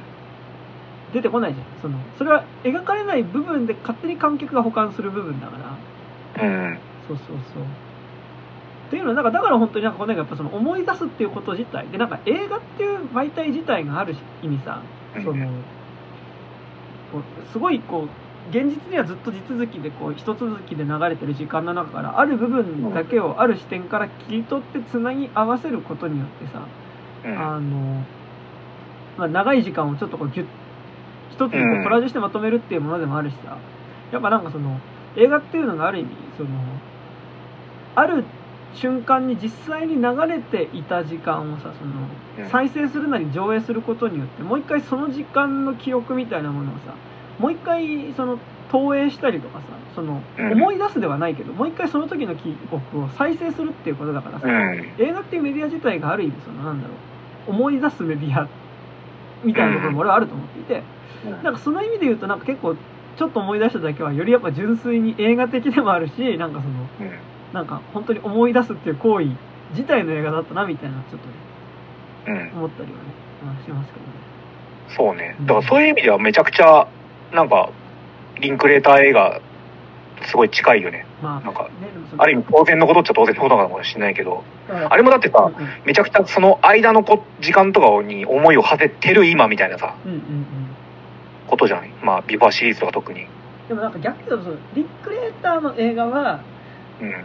なんか本当にあのその2人の距離が縮まっていく瞬間だったりとかうん。のなんかこうあの空気感を割と自分事としてヒリヒリする感じっていうかなんかはなんかそれはビフォーシリーズもそうだしなんか6歳の僕が大人になるまでとかにも結構それはあった気がする。うん。そう。そうそうそうそうまあだから実際のねなんかそのビジュアル的な年齢時間の流れっていうのが登場人物の見た目に出てるっていうのはやっぱねリチャード・リンクレーターの映画そこはやっぱねあのだからこの映画が、えっと、ちょっと思い出した映画がダメとかじゃないけどかそこはやっぱ大きく違うんだよねなんかね。うん。うん。うん。うん。なん。だろうでもさ、なん。か6年描いててさ、絶対撮影なん。て1年とか1年半とかでやってるしかやってないはずなのにさ、なん。か成長が見れるん。だよね。なん。か知らないけどうん。うん。うん。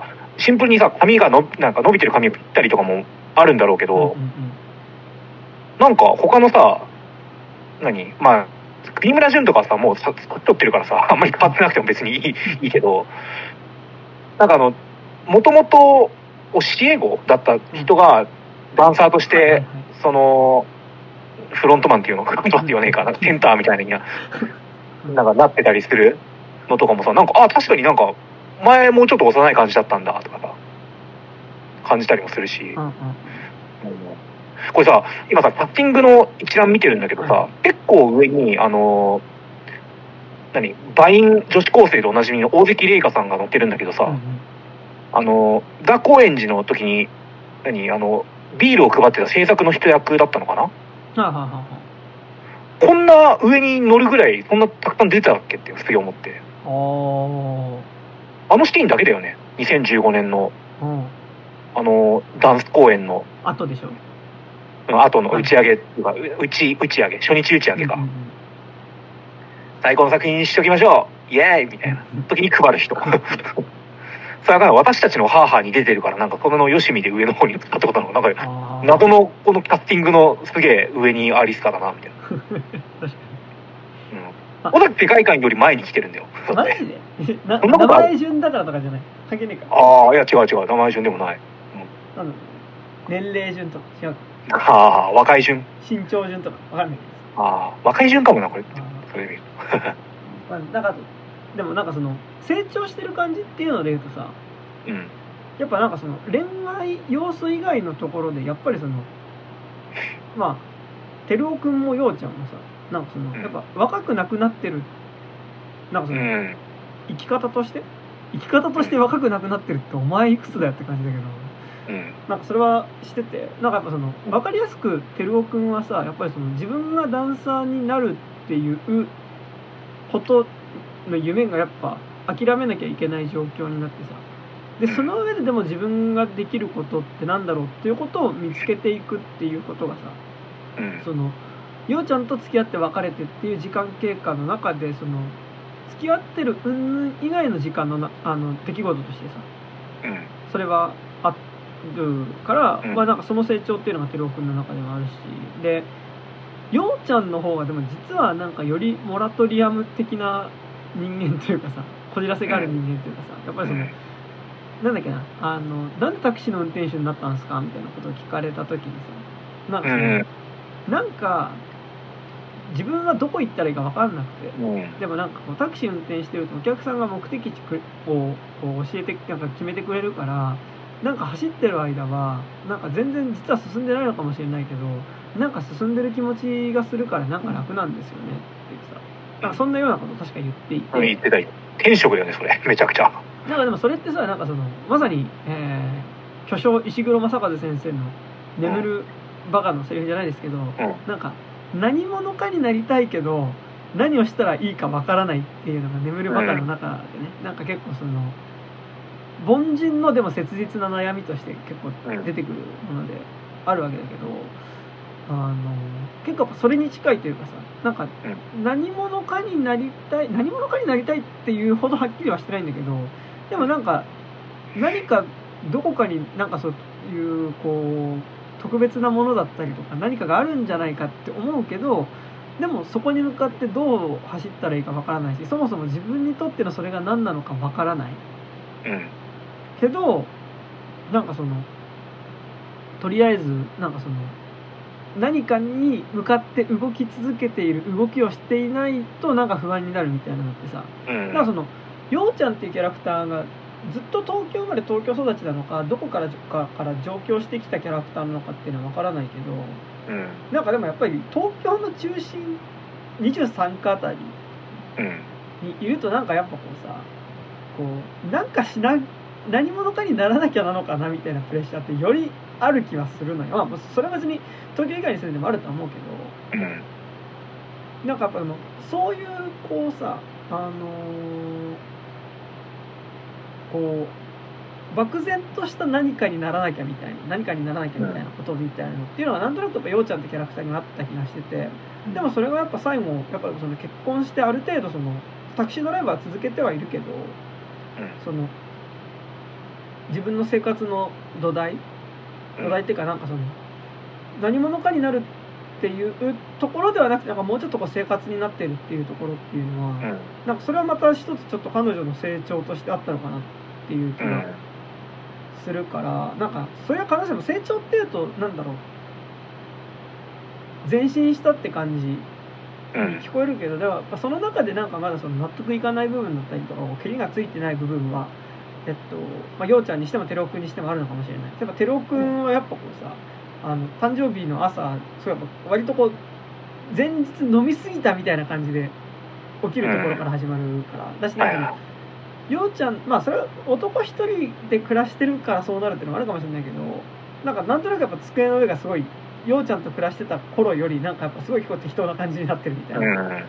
のとかっていうのは、まあ、すさんだ生活ってほどすさんでないのかもしれないけどなんとなくちょっとこうすさんだ生活っぽくなってるのとかっていうのは、なんかこう必ずしも成長っていうわけじゃないかもしれないけどなんかやっぱその変わった変わっていった部分があるっていうのはなんかやっぱそこですごい示されてはいるからねなんかそれはすごいこうあの実際に時間がたっさあの伊藤沙莉だったり池松壮亮が5年分年取ってるわけではないけどビジュアル的にでもなんかやっぱそういう形でのなんかそのいわゆる恋愛の中での関係性の変化以外の中でのその成長っていうか変化みたいなものもちゃんとね作中の中で描かれてはいたそうなんかね、うん。うん確かに。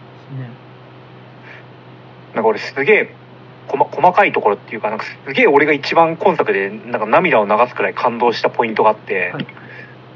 それがあのまあ一番この象徴的なさあの2015年の夜にさ、うんうん。あの高円寺のそれこそ尾崎世界観の演奏で踊るシーンなんだけど、はいあそこで飲んでるのがジーマなんですよね。はいはい。でジーマってあれ確か去年かなんかに廃盤にななんか計算中止されちゃってもうないらしいんですよ。はいはいはい。俺ジーマ結構なんかそのお酒の中でもかなりトップクラスに好きだったの。はいはい。ちょっと甘いやつでね。そうそうそう。ジーマ、なんかさ、他のさ、チューハイとかさ、なんかハイボールとかってあるけどさ、ジーマの味するお酒って俺他に知らないの。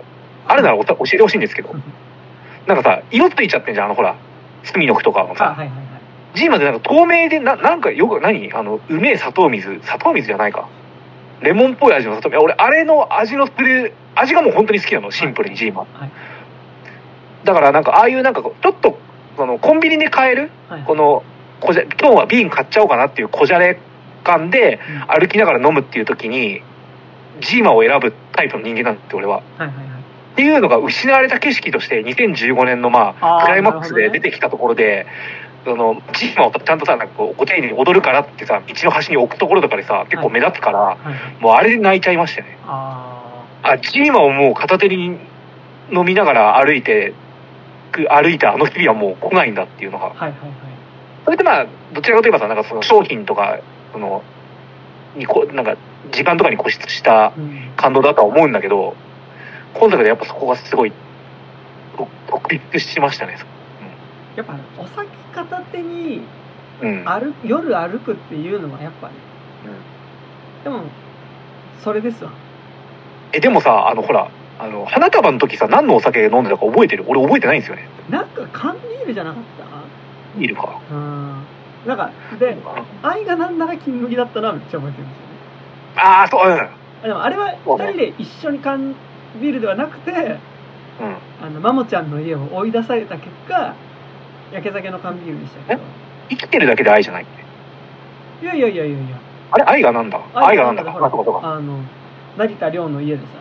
はいはいはい。あ、そうだそうだそうだ。看病しに行って「ああ自分大丈夫だから帰って」って追い出されて、で観覧なのかな？歩きながら焼け酒っていうのをねありましたねうん。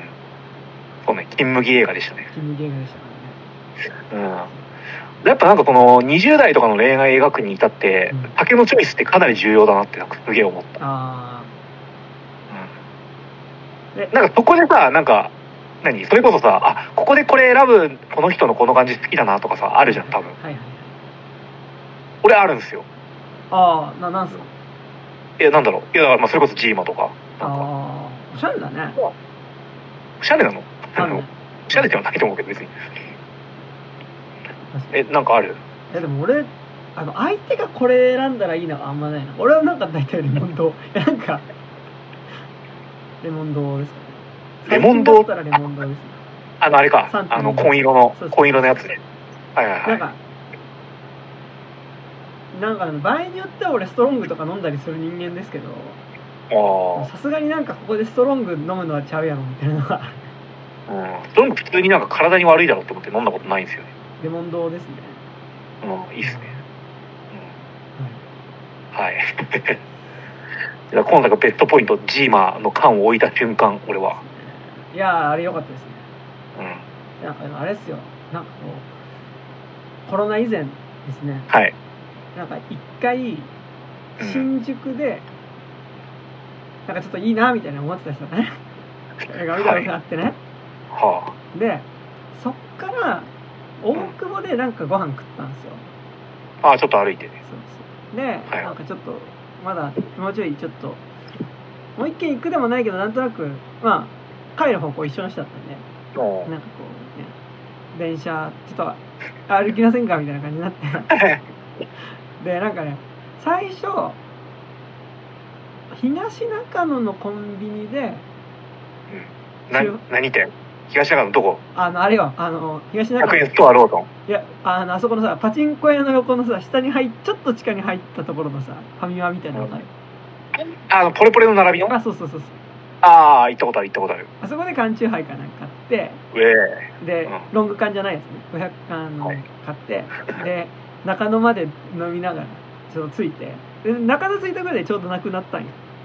ああ、なんかさ、あの、電子、線路の横のなんかこう、川べりみたいになってるところの通路あるよね。そうそうそうそうそう。そこ通ったんですか？そうそう。でなんかあのちょうど一駅で大体1本ぐらい飲み終わったんですよ。で中野着いてもう一駅ぐらい歩きますかみたいな感じうえ。でで中野にあったコンビニでチューハイ買うだよ。でまた高円寺まで行くだよ。うん。で高円寺まで着くじゃないですか、でもう一駅行こうみたいな話になって。あれ次なんだ、朝霞でそう阿佐ヶ谷までこうチューハイ買ってで3駅1駅につき1本飲んで歩いて帰ったことがありおなんかそれはすごいなんかあのどっちからともなくもう1本行きますかみたいな。感じになるのがすごい私はねあれはいい夜でしたね。はい。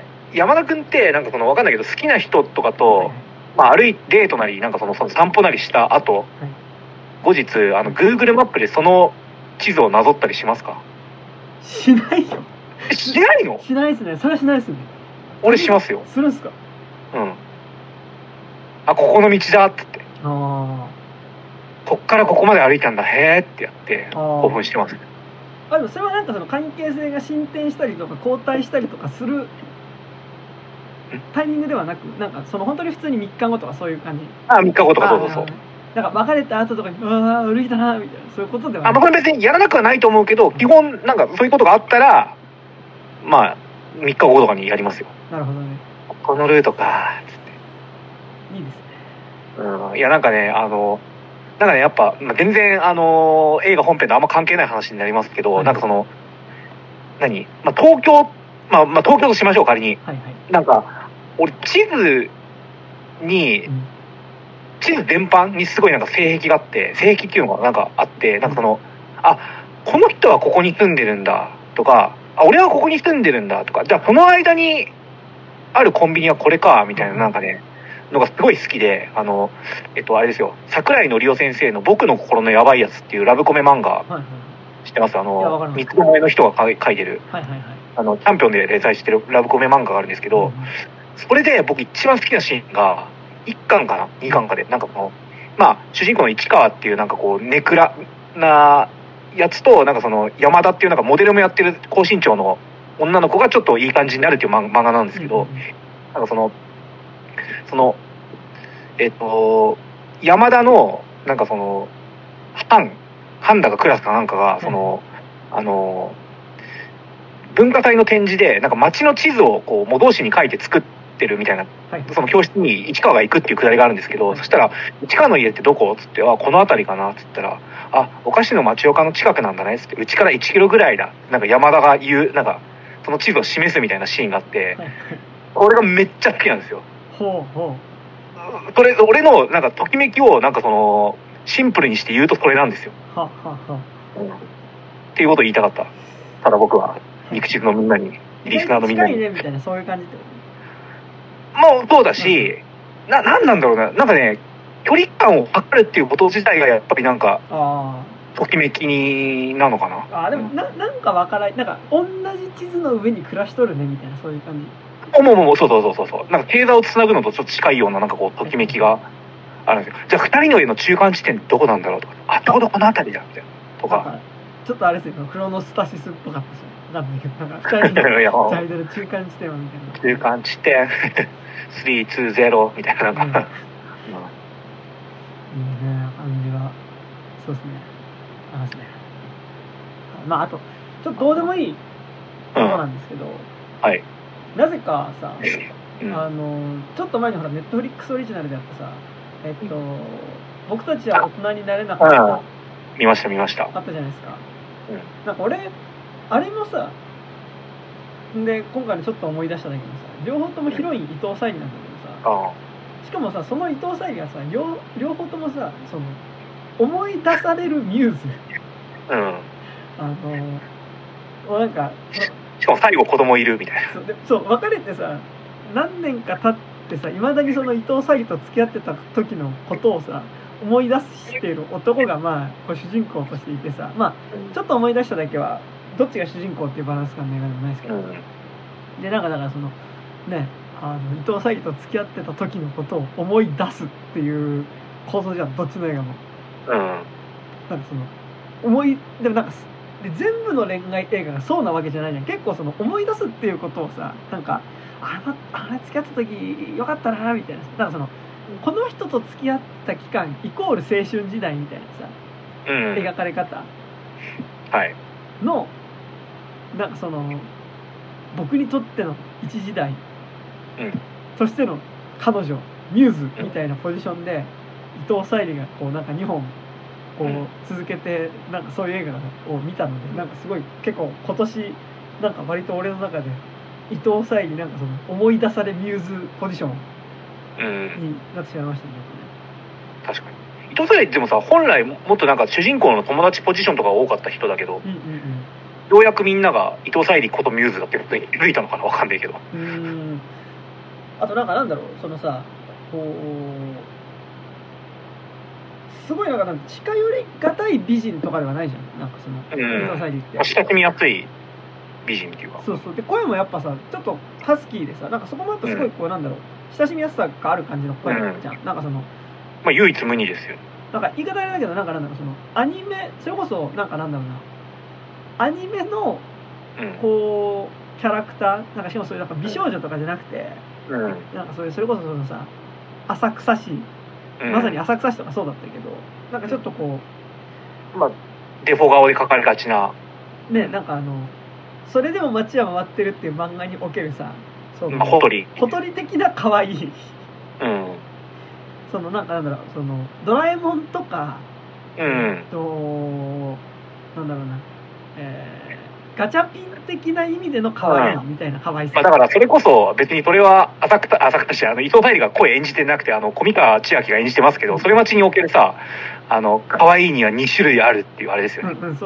エビちゃん的な可愛さと、なんか、たぬき、たぬきちゃんみたいなの可愛さの、おそらく私は後者の方みたいなのが漫画版だとあるんですけど、それですよね。だから結構親しみやすい感じのある人だと思うんだけどなんかってなるとなんかやっぱすごいこうなんだろうなあのーこうより自分の話として見やすいじゃないけどなんかそういう感じもあったりするのかなとはちょっと思ったりは。ああ、どうなんだろうね。別になんか、その、人によってなんか、ザ美人と付き合うタイプ、まあでもあるか。それいやなんかちょっとうん言い方難しいんだけどなんか例えばこれがさなんか佐々木希あがよあ、うちゃん。まあ、正統派ザ美人みたいな。うん。だったりするとさなんかそのこういわゆる本当にその言葉通りの意味でのミューズ感になってしまうというかさ、うん。そのなんかその人のいや別に佐々木希の人柄の良さとかめっちゃあると思うしうん。とあると思うんだけどなんかそのなんだろうなあのこうどうしてもなんかこうさその人のビジュアルのみに惹かれてしまってる感じみたいなのがなんとなく出るというかさなんかすげえ言い方めっちゃまあむずいんだけど、逆逆に失礼だけど、まあ、うん。そうね。なんかこうねなんかすげえちょっと言葉にすると結構なんか言っちゃいかんことを言いそうなのであれなんですけど逆逆ルッキズムみたいな、ねまあ、まあまあまあ、でも分かりますよ。うんうんうんっていうのはねなんかそうなんかだからその伊藤沙莉のなんか結構ねやっぱこう金作2本続けてるのこう思い出されミューズ感。うん。がねなんかめっちゃあるなっていう。いやー、可愛いんだ。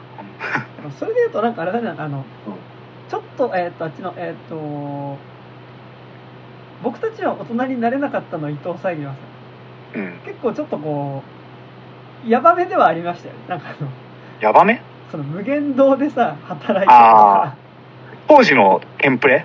テンプレじゃないようにした結果一番テンプレになるっていうさ。なんかちょっとこう一番なんかやっぱサブカルが花返りし頃だしうん。なんか結構ちょっとこう面倒くさくサブカルをこじらせてる感じ。まあそれはなんか伊藤あのキャラクターがっていう多分あの当時のサブカルがっていうこともあるのかもしれないけど、うん。でインターネットないから、まず王道のサブカルをや追うっていうのがやっぱ、どうしても雑誌とかうんうんうん。を追うみたいになるから、カウンターの中でカウンターができないみたいな感じはあるんじゃん。ううなんかすぐインド行く感じうん。っていうのがねありましたけどねうん、そうね。見返そうかな。ちょっと思い出しただけも。あえ？あ違うあ、ちょっと逆だ。えっ、と、大人になれなかっ大人になるな。たうん同歩改訂版として。なんかさ、こういう系のさ、なんかこう、あの頃の恋愛思い出す映画ユニバースみたいなのをさ、うん。やった時にさ、伊藤沙莉とかさ、菅田将暉ってなんかどっかで一人二役みたいになっていやーそうだよね。か池松壮亮もそうか。うん。池松壮亮ってだってあれか。夜空最高ミスの青色だ。そう。いや成田凌池松壮亮菅田将暉で伊藤沙莉。まああと岸由紀乃ああ、そうね。勇気もそうだね。なんかね有村架純は花束に出てただけっていう気はするんだよなんかそのもうちょっとなんかね、あの、何？あの、シネコンでかかる系映画だよね。有村架純あとはは主戦場は。古川琴音とかうーん。そうね。そのお思い出し思い出されうん。思い出し思い出されでもないんだけどさあの別にうん。愛が何だとかもさなんか東京恋愛ユニバースやばいな東京恋愛ユニバースってクソ出せやな今のなんか言ったけど、これをなんかね、なんか定義づけるとしたら何なんだろうね。東京恋、まあでも東京恋愛ユニバースか。一瞬だからそう、そのなんか手書きのシュシュっていうタイトル、えー、とかも思わなくもなかったけど、はい必ずしもそうじゃないじゃん。うんうんうん今作も別に手書きのシュシュっていうタイトルじゃなないよね、確か。うんうんちょっと思い出したでも最後にタイトル出る系の映画でしたけどねうん。ちょっと思い出したけど、あれね、普通になんかフォン、フォントだわ。うんうんうん。はい。いや、なんか今回さ、キャスティングで言うとさ、はいはいあの、パターソンから持ってきただろうという、あの、うん長瀬正俊キャスティング。はいはいはいベンチに座っている人。もうさあそこだけパターソンなんだよねうん。完全にねパターソンとかジム・ジャーあれさ、なんかさ、うん。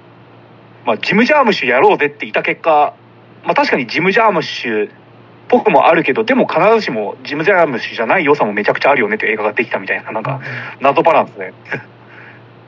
あれでもさ、なんか、過去パートに行くとさ、ちゃんと奥さんいるみたいになるじゃん。はいはいはいはいあれなんか、雨降ってたっていうのもあるけどさ、なんか、幻影だったんじゃないかが逆に半端なかったよね。うんでなんか俺やっぱ映画見始めるとさなんかあの人毎日あそこにいる人みたいな感じがしてあ、さうん、そうそなんかう。え、俺、最後まで分かんなかったもん。毎日いるのか、あの誕生日にだけいるのか。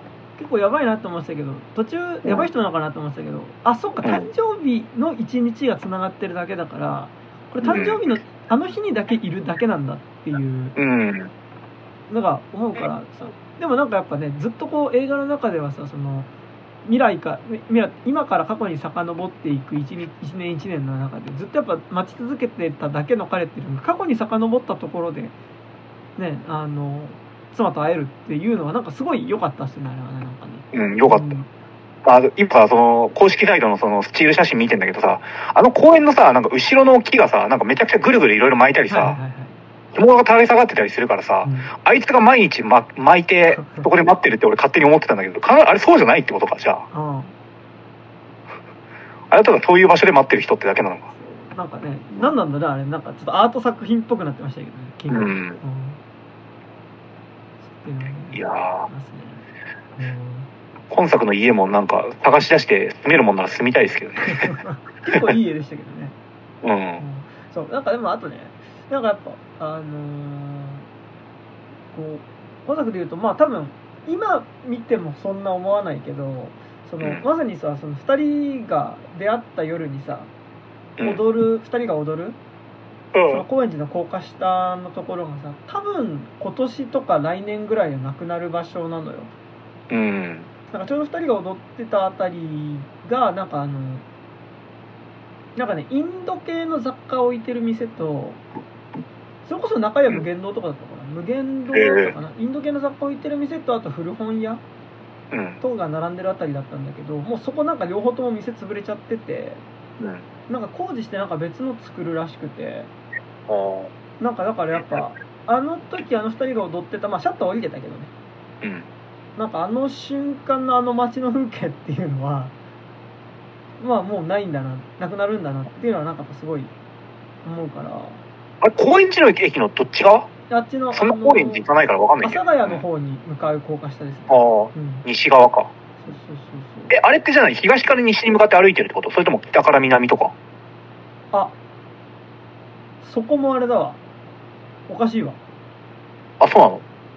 多分おかしい。へえ。こうザ高円寺があるザ高円寺から高円寺の駅に向かってたらあの方向では来ないはずだだってあれあのえっと最初にザ高円寺から出て行ったじゃんあの二人がうん。であの方向は方向的には中野駅から高円寺に向かってる方向なのようん。でもその後のつなぎのカットでは阿佐ヶ谷から高円寺に向かう方向の向きで2人が歩いてたからああ。いやまあなんかその一直線に高円寺駅に向かったわけじゃなくてなんとう。なんく。こう話に夢中になっちゃって適当にぐるぐる回り続けていただけという可能性も全然あるんだああ、そうかそうか。え、あれなんか飲みには行ってないんだっけ？店に。なんか多分一杯おごってくださいみたいな感じでコンビニで買ったあーそうかそうかそうかんなるほどね。あれでもこの写真見ると、ストロングゼロ持ってるな。マジで？どっちかが G 守ってたんだっけな？あれ違うか？これそれともあれか？違う年のあれか？なんかあんま、ちょっと思い出せないんだけど、うん。ストロングゼロは相当ですなうん。はい。はい なんだっけ？なんか言おうとしたことあったね。いやまあでも、国村淳の安定感はやっぱ素晴らしかったなっていうのはすねすごいあって。で国村淳と成田凌は結構なんか亀尾出演ってちょっとゲスト出演ぐらいな感じでしたよね、友情出演ってことはだってギャラないってことでしょ？多分。そうなのかな？なんか友情出演ってそんなようなもんだって聞いたけど。うん。うん。コットンであんだけオーバーしてたのにって思って。国村純イコール国村基準で考えるとね大体ね あこの映画の国村純おとなしいなってことになるからね、大体ね。それはね、うん、なんかでもあの国村純と、うん。なんかさちょこちょこさあなんかこのイチャイチャ感はてかなんかこの会話の感じはちょっとアドリブっぽいのかなみたいなシーン結構あアドリブなのか分かんないけどなんかあそこのバーのところでさ、成田凌とさ池松壮亮とあのあと一緒にダンスやってた女の子の3人がさ、あ。うん。飲むシーンのさなんかいつの間にかさ成田凌と池松壮亮なんか最初はその女の子とさ池松壮亮が話してたはずが、いつの間にかなんか成田凌が女の子っていう体で話をし始めてさ。うん。なんかいつの間にか成田凌と池松壮亮が話の話になっちゃってるみたいなところのおふざけとかさ。あとなんかなんだろうな。なんかでも結構これちょっとアドリブアドリブじゃないのかもしれないけどなんか結構それぐらい自然な会話のシーンっていうのはちょこちょこありましたねなんか。ね常連、バーの常連あるあるっていうか。ねいや、あれ、なんかね、あれすごい羨ましいんですよね。なんか、何？あ、これができるのが大人なんだろうなって、すげえ思う。でもさあれマスタさーちょっとお腹空いちゃってさ、つってさ、肉系？魚系？な。なんかどっちも系？いいなって。でもさあのあのあと別れた後もさあの池松壮亮は結構言ってたけどさうん。多分伊藤沙莉はまあその結婚したっていうのもあるかもしれないけどさうん。やっぱ行かなくなってるっていうのはさやっぱうんちょっとどっちかは行きづらくなるよねみたいなさそうね。それはね。っていうのねありますよなんかねうん。はいはい。っていうねっていうね。なんかね、なんか、もっと喋れると思ってたんだけど、なんか喋るとすると全然思いつかないね。あればあれば全然わかりますか？いや、全然関連して違う話全然関係ない話とかでも全然ないですうよん。なんだろう。いや、だからまあ、俺はなんかその、あの家に住みたいっていうか、家どこにあるんだろうねなんかその、あの、さ、なんかあの、石の階段を降りていくとお地蔵さんがあって、右に曲がって、みたいな感じで、じゃん。はいはいはいあの、通勤とか、なんか出かけるとき。うんうんあの階段をさ、なんか、こう、逆に家に帰るときに上がっていくときのなんか見える入道雲とかの絵がすげえ素敵で、はいはいはいあの景色のためにあの家に住みたいってすげえ思った。なんかでもあれだよねななんかこうさ、うん、まあ、うんこれはすごいローカルな話になっちゃうけどさうん。なんか東京恋愛映画うん。でさなんかどこ通り沿いに住んでるかとかさなんかうん。何線沿線で繰り広げる話だなみたいなのってさうん。結構重要な気はしててうん。なんかあの例えば花束みたいな恋をしたがなんかあの京王線沿線の話なの？って、うん。なんかすごいしっくりくるの？なんか。すげえわかる。なんかその京王線ってさまあなんかなんだろう。まあ乗ってきゃ確かに新宿とかにも着くけどさなんかまあ基本的にやっぱりそのなんだろうな。結構ベッドタウンうん。に近いようななんか結構東京のやっぱ住宅街？23区の外にある住宅街の方にさつながってる線路だから、まあ多摩センターと。そうそうなんか本当に住宅街だからそのファミリー層はなんかなんだろう学生とかが結構俺は住んでるイメージうん。でなんかだからそのがっつりなんかだからその都心のマンションとかじゃなくてあそこに住んでまあその経済レベル的にもってなると思うけどなんかやっぱあの調布駅から徒歩30分っていうその京王線沿線に住んでるっていうことが結構なんかあその沿線の話なのねっていう雰囲気ってなんとなくある気はするしでもなんかなんだろうな。あー。でなんかこれが中央線沿線ってなるとなんかもうちょっとなんか中央線沿線カルチャー感っていうかさうん。の話になってくる気がするしなんか結構その例えばまあちょっと違うけど英子さんの恋人って漫画とかはさあれ、阿佐ヶ谷だっけ？阿佐ヶ谷は中央線沿線まあうん。途中でなんか違う線路とか結構行くけどでもなんかやっぱその中央線沿線っていうのがさなんとなくやっぱりそのこうあれってなんかこうなんだろうな。こう社会人にはなったけどまだモラトリアム感がある場所としてのなんか阿佐ヶ谷になんとなく学生時代仲良かった人たちがなんとなくちょっと今日飲み行こうよって言ったら飲みに行けるぐらいの距離で阿佐ヶ谷に住んでるっていう感ってなんかすごいなんかわかるんなんかそのうん。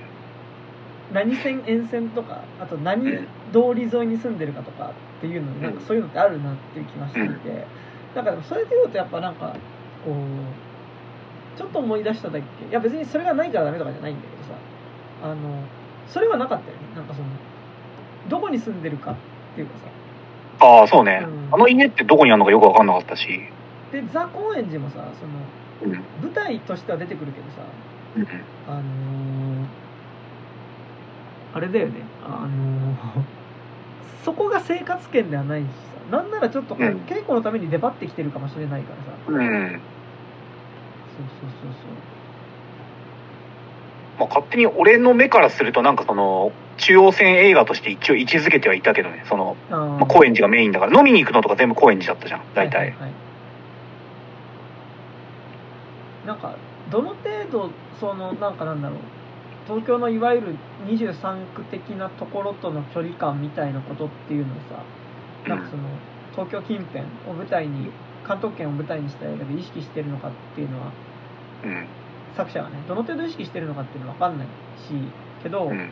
なんかやっぱなんとなく土地勘あってみるとさなんかこうあこの距離感でみたいなって思ったりするうん。じゃん。まあだから、何度も言ってるけど、あの、花束みたいな声をした見た後のさ、あの、あの、クラブハウスやった時うんうに、んあの、地方の人とかとも一緒に喋った時に、そこのなんかカルチャーギャップっていうの、土地勘ギャップみたいので、でなんか福岡の人とうん。あとなんだっけ？名古屋だっけ？名古屋の人かうん。がねなんかいてねなんかあのなんか明大前で逃しちゃってうんぬんみたいなのはなんかちょっと分かんなかったんですよねみたいな、うんね。言ってましたねそういう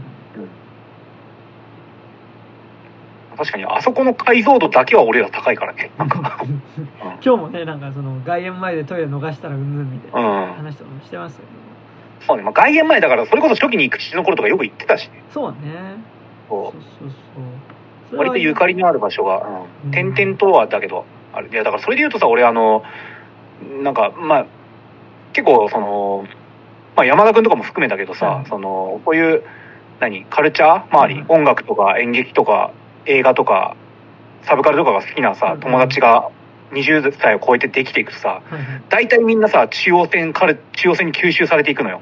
あマジ？そう。うんうん。中央線沿線に住み始めたりとか、はいはいなんか、どこ住んでるのって言うと中央線沿線だったりして、あそう。割とそうなの。それがなんか、あの、僕、レペゼンが小田急なんですよ。はいはい。あの、う生まれもそこら辺だったから。はいはい。で、このレペゼンをなんか俺捨ててしまったら俺じゃなくなってしまうと思って、あ完全にオラが町、まあ、成城祖師ヶ谷とかかん勝手に思ってるから、ーはいはいはい。でもなんかその、俺はここで、だから俺は小田急に住めってずっと言い張ってるんだけど、はいはいその中央線のやつらの、このなんかそれこそ、あの、今作でも描かれてたみたいなさ、なんか急にみんなで阿佐ヶ谷で飲もうって言ってて、そしたらなんか中野で飲んでるよって言ってるからみんなで行って、とかいう話を聞くたびに、はいはい。羨ましく気狂いそうで、なんあか、なんかなんか、うん、どこにもある。勝手に、うはいはい。ん。でもやっぱなんかそのさ、まあそれこそだから何？ライブハウスとか劇場が多いとか、うんやっぱ関係してくると思うの。なんかその、ちょっと終わった後に、はいはいはいはい。そう、あの、ライブとかな、あのイベントが終わった後にちょっと、阿佐ヶ谷でみんな飲んでるらしいよとか、なんかそういうのとか、はい。はいはいはいやっぱ中央線って結構多いから、あ毎回なんか羨ましくて頭おかしくなりそうなんですけど。でもなんかねそれはなんかこうなんだろう。中心にいる人たちがなんか偶然その線路沿いに多かったりすると。いやなんか友達のラップグループがうん。烏山でシェアハウスして暮らしてんだけど3え人ー、なんかやっぱでその3人が烏山にいるとなんかやっぱその結構その界隈のラッパーとか DJ は割となんかちょっとこう烏山に山に。集まってなんか今日飲んでるみたいな風にこうなるから、そうですね。なんかいやだから、中央線だからってよりはなんかその界隈の人たちがなんか偶然そこら辺いるとっていうのはあるよねうん。その地場っていうのは。まあね、まあい、もちろん一番はそれなんだけど、やっぱ言うて中央線集まりがちだな、みたいなさ。なんかさあの、ほら、あの、縦が、の電車がないじゃないですか。はいはいはいはい。東京はね。チャリで行くか、まあ、バスで行くか、あの、一回新宿まで出て行くかとかはいはい。しかないから、結構ですね、そこが、なんか、フラットはやりづらいっていうの。なんかこう、フラット、それこそ烏山でやってるよって時に、うーん、ちょっと今日はいいかなって、なりがち、みたいな。バスはね夜あんまないしなねそうそうそう。んそれは確だかに、で今なんかさ、あの、この間僕登録したんですけど、はい大チャリっていう、ああはいはいあの、自転車のレンタルサービスがあるんですよ。はいは70分、えっと、え100分 ?15 分70円。うんうんうんで、これあると、あの、終電という概念がなくなるんですよ。はいはいはいはい、だから、終電逃しちゃったねがなくなるんですけどう、ん、やばい大チャリめちゃく、いや、めちゃくちゃ良くて、い大チャリ普及しちゃったらさ花束もう終わるじゃん。や、終わる終わる。いや、でも、俺はそれいいんじゃないかと思って、はいはい。なんかその、終電を逃さないと、なんかその、何関係性が発展できないようなのは、まあ、まあ、そもそも無理なんじゃね？みたいな、なんかそのう、ん。うん。っていうよりは、なんかその、帰りたい時にやっぱ帰れるっていいなって思って、大チャリの発展によって、なんかその、多少遠い街ででも終電逃しちゃったってなっても、でもなんかさ、2時まで飲みたいとかあるんじゃない？はいはいはいはい。まあ、コロナ中だからやってないけど、たまあ、仮に営業時間ちゃんとぜずっとやってたとして、って時に、やっぱなんか、その、大チャリとかだと1時間でも、チャリこいでも280円とかでモーターついてるから、その、例えば阿佐ヶ谷とかで大チャリ借りて、あの、祖師ヶ谷大倉まで帰るってなったら、まあ、280円ぐらいで深夜でも帰れるんですよ。はいはいうん。だからなんか、あれによってこう何多少遠くてもなんかまあ、東京都内、まあ東京西部、西側のあの辺りなら、みんな集まれるっていう時代が来たのかなっていうのが割と嬉しいっちゃ嬉しい。なんかねキックボードみたいなのもありますからね？なんかねあるんだ、そんな。へえそう。うんえでもなんかね終電を逃さないと始まらないっつうのちょっとねなかなかねうん。それは確かにそうです。ななんかな、うん、うん。何なんだろう。でもあれってさやっぱ日本独自のものなのかななんかそのさ。ああ、日本独自ってか東京独自じゃない？なんなら。そうか。そのそうだね。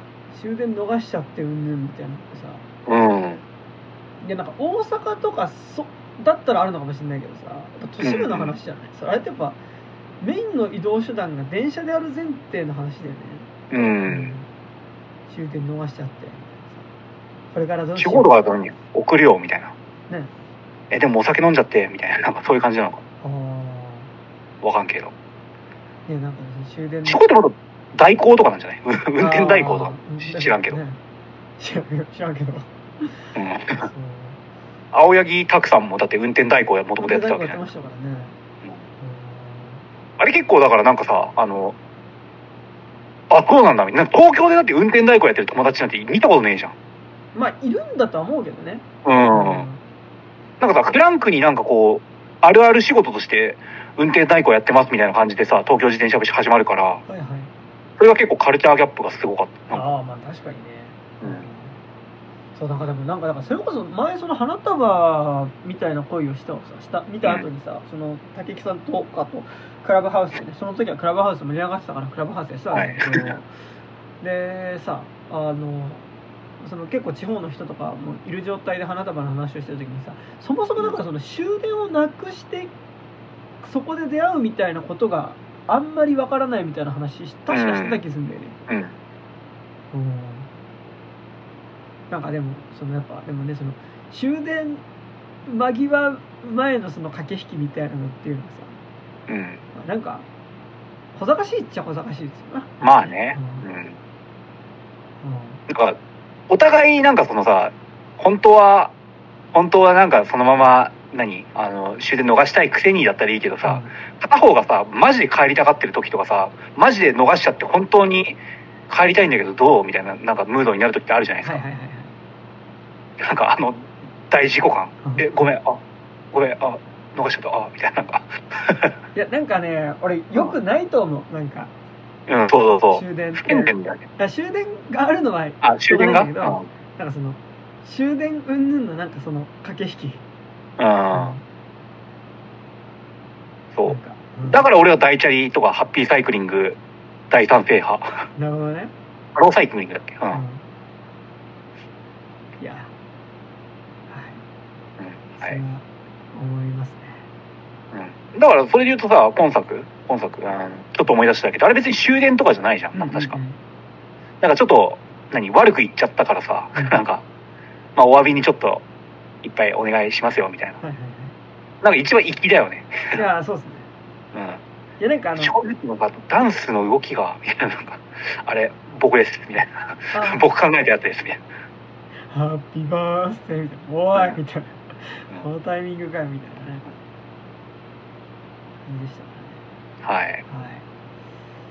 そんなとこですか？そんなかとこっすかね。どうですか？なんか大丈夫ですか？なんか話をえー、な話しきってないとなんだいや、なんかね、なんか忘れてる気がするんだよ。なんなんかのシーンを忘れてる気がするんだけど、うん全然思い出せない。うん。いやいやいやいやいやいや。でもやっぱさ、なんかこう、今作ではさ、一人、主要キャラクターの一人をさ、タクシー運転手っていうことにすることによってさ、うんなんかその、アーバンな景色をさ、うん結構映し取れてるっていうのかなり強いじゃん。その、あなんか今回ポスターアートがさ、何個かあるじゃん。抱き合ってたりとかうん、水族館だったりとか、なんかあの、東京タワーの下で二人タクシー乗ってるとかもさー、うんうんあれも何？あの、車をも、自分で持ち車がない、なんかその20代若者とかだったら、なんかまあそれこそデートで行きましたとか、なんかそういう、さ、それこそあの、花太郎みたいな恋をした理由、なんか上野とかさ、なんかその、静岡に行ったとか、そういう感じで処理されちゃうかもしれないんだけど、日常の延長に、あの、港区とかうん、あの、千代田区を庭としてこうなんか、入り取れるっていうのはかなりあこの映画ならではだってめっちゃ思った。だしさなんかなんだろうあっちの港区の方を舞台に恋愛するとさうん。なんかもうちょっとこうギラギラしたものになるというかさそうね。なんかでもさそのいわゆる港区に住んでる人じゃなくてさそこに住んでる人を届ける人のポジションうなんかそのん。あなんかキラキラしてる人たちが住んでる街だっていうなんかやっぱあくまでもその港区あたりにがホームじゃなくてさそこがあれにちょっとこう部外者である視点から見てるからなんかやっぱきらめいて見えるっていうのはあるよね。なんか俺はうん。なんかそれはそれで面白いかもしれないけどあんまりなんか港区に住んでる人同士の恋愛の話とか別にそんなになんかあんまり興味ないかもしれない。あそうね。それで面白いのかな？面白いのかもしれないけど。なんか六本木のクラブとか行くんだろう知らないけど。で、コカインとかやれるんだろう？なんか、そこで。ーコカインなんだ。そうね。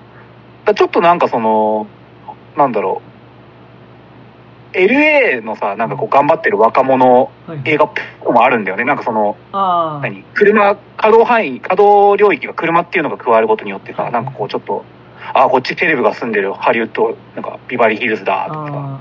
でも私たちはなんか、まあ、土地あんま知らないけどさ、なんか、シルバーレイクでとかなんかさ、なんかでもさ今聞いててそれすごいしっくりきたけどさ、うん。なんかあのなんだろうなそう愛がなんだ系のさ愛がなんだ系ってこれすごい漠然と今なんとか系って言ってるけどこれ特になんかちゃんと分類してるわけじゃないけどなんか愛がなんだ系のなんかああいうちょっとこうさこう自意識がイジイジした感じというかさ、まあ、俺うんそれ好きなんですけどなんかこうなんだろうな、こう文化系の恋愛映画っていうかさなんかなんだろうな、うん、ライブとかには行くけどなんか飲み会じゃうまく喋れないみたいな感じの自意識。うん、の恋愛映画というかさ。うん、とでもなんかちょっと思い出しただけ根本的に違うかもね。なんかそのいわゆるなんかどっちかっていうと確かになんかそのアメリカのさなんかそのなんだろうな。こうフランシス派とかじゃないけどさ。うん。なんかなんだっけあそこら辺のあえーっと、ままマクゴナガルみたいな。なんだっけ。あれなんだっけ。うんま、エピゴーネンみたいな名前のやつね。なんだっけ？バリグナントみたいななんだっけ？ああ、そう、つあ、なんだっけ？えっと、モンパルなんとかみたいなうんなんとかコアだっけ？あ、違うな。マンブルコアなんとかコアじゃない。マンブルコアだ。そううんダンブルドアだ。だからマクコだからって言ったのだ。マンブルコアね、そうね。マンブルコアとかさあとなんだろう、あのちょっとアメリカのその大学生ぐらいの恋愛映画？なんかそのうん。進学でニューヨークに出たウォールフラワーのラストの方とかさじゃないけど。さそうね。あれ高校生の話だからね。なんかああいう感じの恋愛映画にちょっと感触近いかもね。どっちかっていうとそっちに近いかもね。うん。あれ、オールフラワーであれ大学生の話だっけ？どっちだっけ？高校生高校生から最後は大学進学の話。ウォールフラワーは。そうか。あれでもさ、エマ・ワトソンって、年齢じゃあめちゃくちゃ若くしててたってこといたんじゃない？まあなんかだ若くて、だからから20代前半だけど高校生演じたってこと？かな？ごめんオールフってオールフってやっぱフランシス・ハーとか、まあ、あれはそんなに恋愛要素ないけどあとなんかなんだろうな。なんかでもやっぱちょっとそのなんだろうアメリカインディー系の感じ？うん。はちょっとするかもね。うん。もしかしたら確かに。まあ、ジャーム機種ってことなのかもしんねえけど。ああうん。確かにね。うんと思いましたね。はい。はい。そのとこ？そんなとこかな？なんか映画以外でも大丈夫ですよ。うん。映画以外って何？何？俺もあそこ行ったんだ、みたいな。みたいな話もいいですよ。分かんない。けどうん。ですか？あんまだからその土地であそうなんあそこだってやったのって、うん、いやだからみなとみらいとかはさそれこそデートでも行ったことあるから、はい。なんかあまああそこかって感じだけどあれって別にねみんみんな行くっていうかなんか親しみのあるっていう感じじゃないじゃん。みなとみらい。ああそうね。ああ確かうん。ただマジであのバイトの出勤どうしてたんだってなすげえあるけどね。あにああ八景島？の、うん、いやなんかでも八景島ってだってさ相当みなとみらいよりさらに向こうだよ、向こう向こう。うん、いやあれはそもそもあの照が住んでたアパートがそっち寄りとかね。ああなんなら横浜の方とかだったとかねかな？の可能性まあ、るよ、街の見た感じ別に横浜って言われても納得するけど、えでもああえでもさ国村淳のあのお店って高円寺にあんあまあこれは職場の近くだから帰りに寄るとかそういうことなのかな？職場っていうか。で職場だったら八景島になっちゃうからね。うん。あ家が横浜にあって八景島でバイトしてる。うん。で稽古場の近くにうん、うん。ん。えっと、稽古って結構遠出させられるじゃん。まあ、公園がさ、毎回別々の場所であるから、たまたま、誕生日の近くは毎年、公演やってて、あの、ザ・高円寺の近くに行くから、その、稽古とかで、えっ、と、本番があった後は、高円寺で飲むから、高円寺の土地勘もある。うんうんうん。で、同棲が終わった後は、ザ・高円寺で、まあ、客演、客演っていうか、なんかその、演者としては高円寺の月スタッフになったけど、まだ、遠くから通ってるみたいな、そういうことなのかな？結構遠いよあでもまあ、うんか横浜からだったらあるか全然うん。1時間ちょいぐらい松井大悟のキーチーンがあったら、それ一番聞きたいかも。どうなってんですか？土地勘みたいな。なるほどねいやはい。ー松井大悟ですよはい。ね松井大悟って何が、何の人？あんまり、名前はめっちゃ知ってるけど、私言うて俺そんな見たことない。はうんはああ、はああと安住春子は行方不明とか松井大悟じゃないああ、見てねえな。で結構さなんかなんだろうあ、アイスと雨音とか。見た見た。結構ペース早いよねあのうん。くれなずめもやったのか。そうそうそうそうなんか作品作るペースがすごい早いなっていううん。うん。気がしますねあ、そうか。ワンダフルワールドエンドだから、あの、セカンドアルバムぐらいの大森靖子とかの PV とか撮ってる。ですねいやいやーなんかねはい、ー、はい。ちょっと終わってから話しますわあ、そうなんですか。はい、はい。はい、さようなら、さようならっていうか、あだ大丈夫ですか？大丈夫です。今日3時間半にやっちゃったから、あの前半部分とあれでパ2パートに分けない。あなんか結構今日ダラダラ喋っちゃいましたよねうん。はい OK です了解ですはい。はいじゃあそれどうですか？こ大丈夫？うん。大丈夫です。はい告知などは。はい、えー、でこの番組では現在、えーお便り募集しております。まあ、またなんかちょっと今度また、えーこんな作品やりますよとか、ちょっとあ早めに決められたらまたちょっとお便り募集のメールも出したりとかしたいので、まあ、この番組の感想とか、あとお便り募集した作品の感想とか送ってもらえると嬉しいです。えーアドレスとしましては 29.tiz.gmail.com、29は数字です。えー 29.tiz.gmail.com までメールを送っていただくか、底辺文化系トークラジオとか、29歳までの地図とかで検索すると、えーこのラジオのツイッター、えーありますので、そちらにある DM 本から送っていただいても結構です。えーそして、えー本日ちょっと本編の中で何回も有料版の方で、えー有料版の方で、あなたはみたいな声してね、副音声喋ってたけど、うんたらとか言ってましたけど、えっと、この番組では福祉ワンボックスの方で、えー有料版やっております。えー月額300円からになっておりまして、えっと、そちらの方は、えっと、そちらの方だけで喋っているコンテンツとかがいくつかあるので、えーよかったらえー入ってくれると嬉しいです。はい。はい。えーそして何かありますか？えっ、と、告知が、えっ、と、調布市の仙川っていう、それこそ京王線、それこそじゃねえか。京王線の駅にある、えっ、と、駅があるんですけど、ね、京王線の駅があるんですけど、そこにある仙川劇場ってところで年1回行われている仙川劇場演劇コンクールの第12回っていうやつの決勝に、えっ、と、私がやってる、盛る夏の日と書いて聖火日っていうのが出ます、で出ます。はいで、えっ、と、5月21日と22日で、まあ、どっちか1日に、まあ、一発30分から40分くらいの作品をやって、22日土曜日のなんか、ゆ夜に、なんかその、表彰式、まあ、受賞、何、優勝者はこれですとか、なんかこう、アフターディスカッションみたいのがあるらしく、えー、なんかね、チケットは結構、その、無料で見れる公演なので、すぐ売れちゃうらしいんですけど、えっと、YouTube で多分リアルタイム配信されるらしいので、よかったら、ぜひ皆さんリアルタイムで見てください。なんか、なんかコロナになったりとか、なんか僕が逮捕されたりしない限り多分出ますので、あの僕はあの、脚本演出をやって出演も多分すると思いますので、よろしくお願いします。ファイナリストが、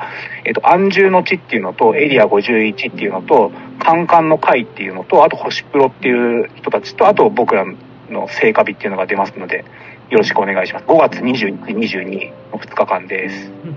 そして、はい、えーっと、えー水の旅人というラップユニットをやっておりますが、えー先日ですね、2月の23日から各種サブスクリプションで仕方ないという、えーっと、セカンドシングルの配信が開始になりました。えー、まあね、なんか、バッドモードみたいな曲なので、よかったら聴いていただけると嬉しいです。なんか結構、割と、なんだろうな、えーっと、ちゃんとヒップホップっぽい感じのフロー感でラップをしているので、よかったら聴いていただけると嬉しいです。はい。はい。そんなとこですかね。はい。えい。えーいろいろ不安なことがね、え ーありますが、えー皆さん元気に生きていそうですよ戦争が始まったぞっつって始まったラジオ。ね。はい。えーというわけで本日は相手は私、山田と、えー金内武樹でした。あありがとうございました。りがとうございます。はありがとうございます。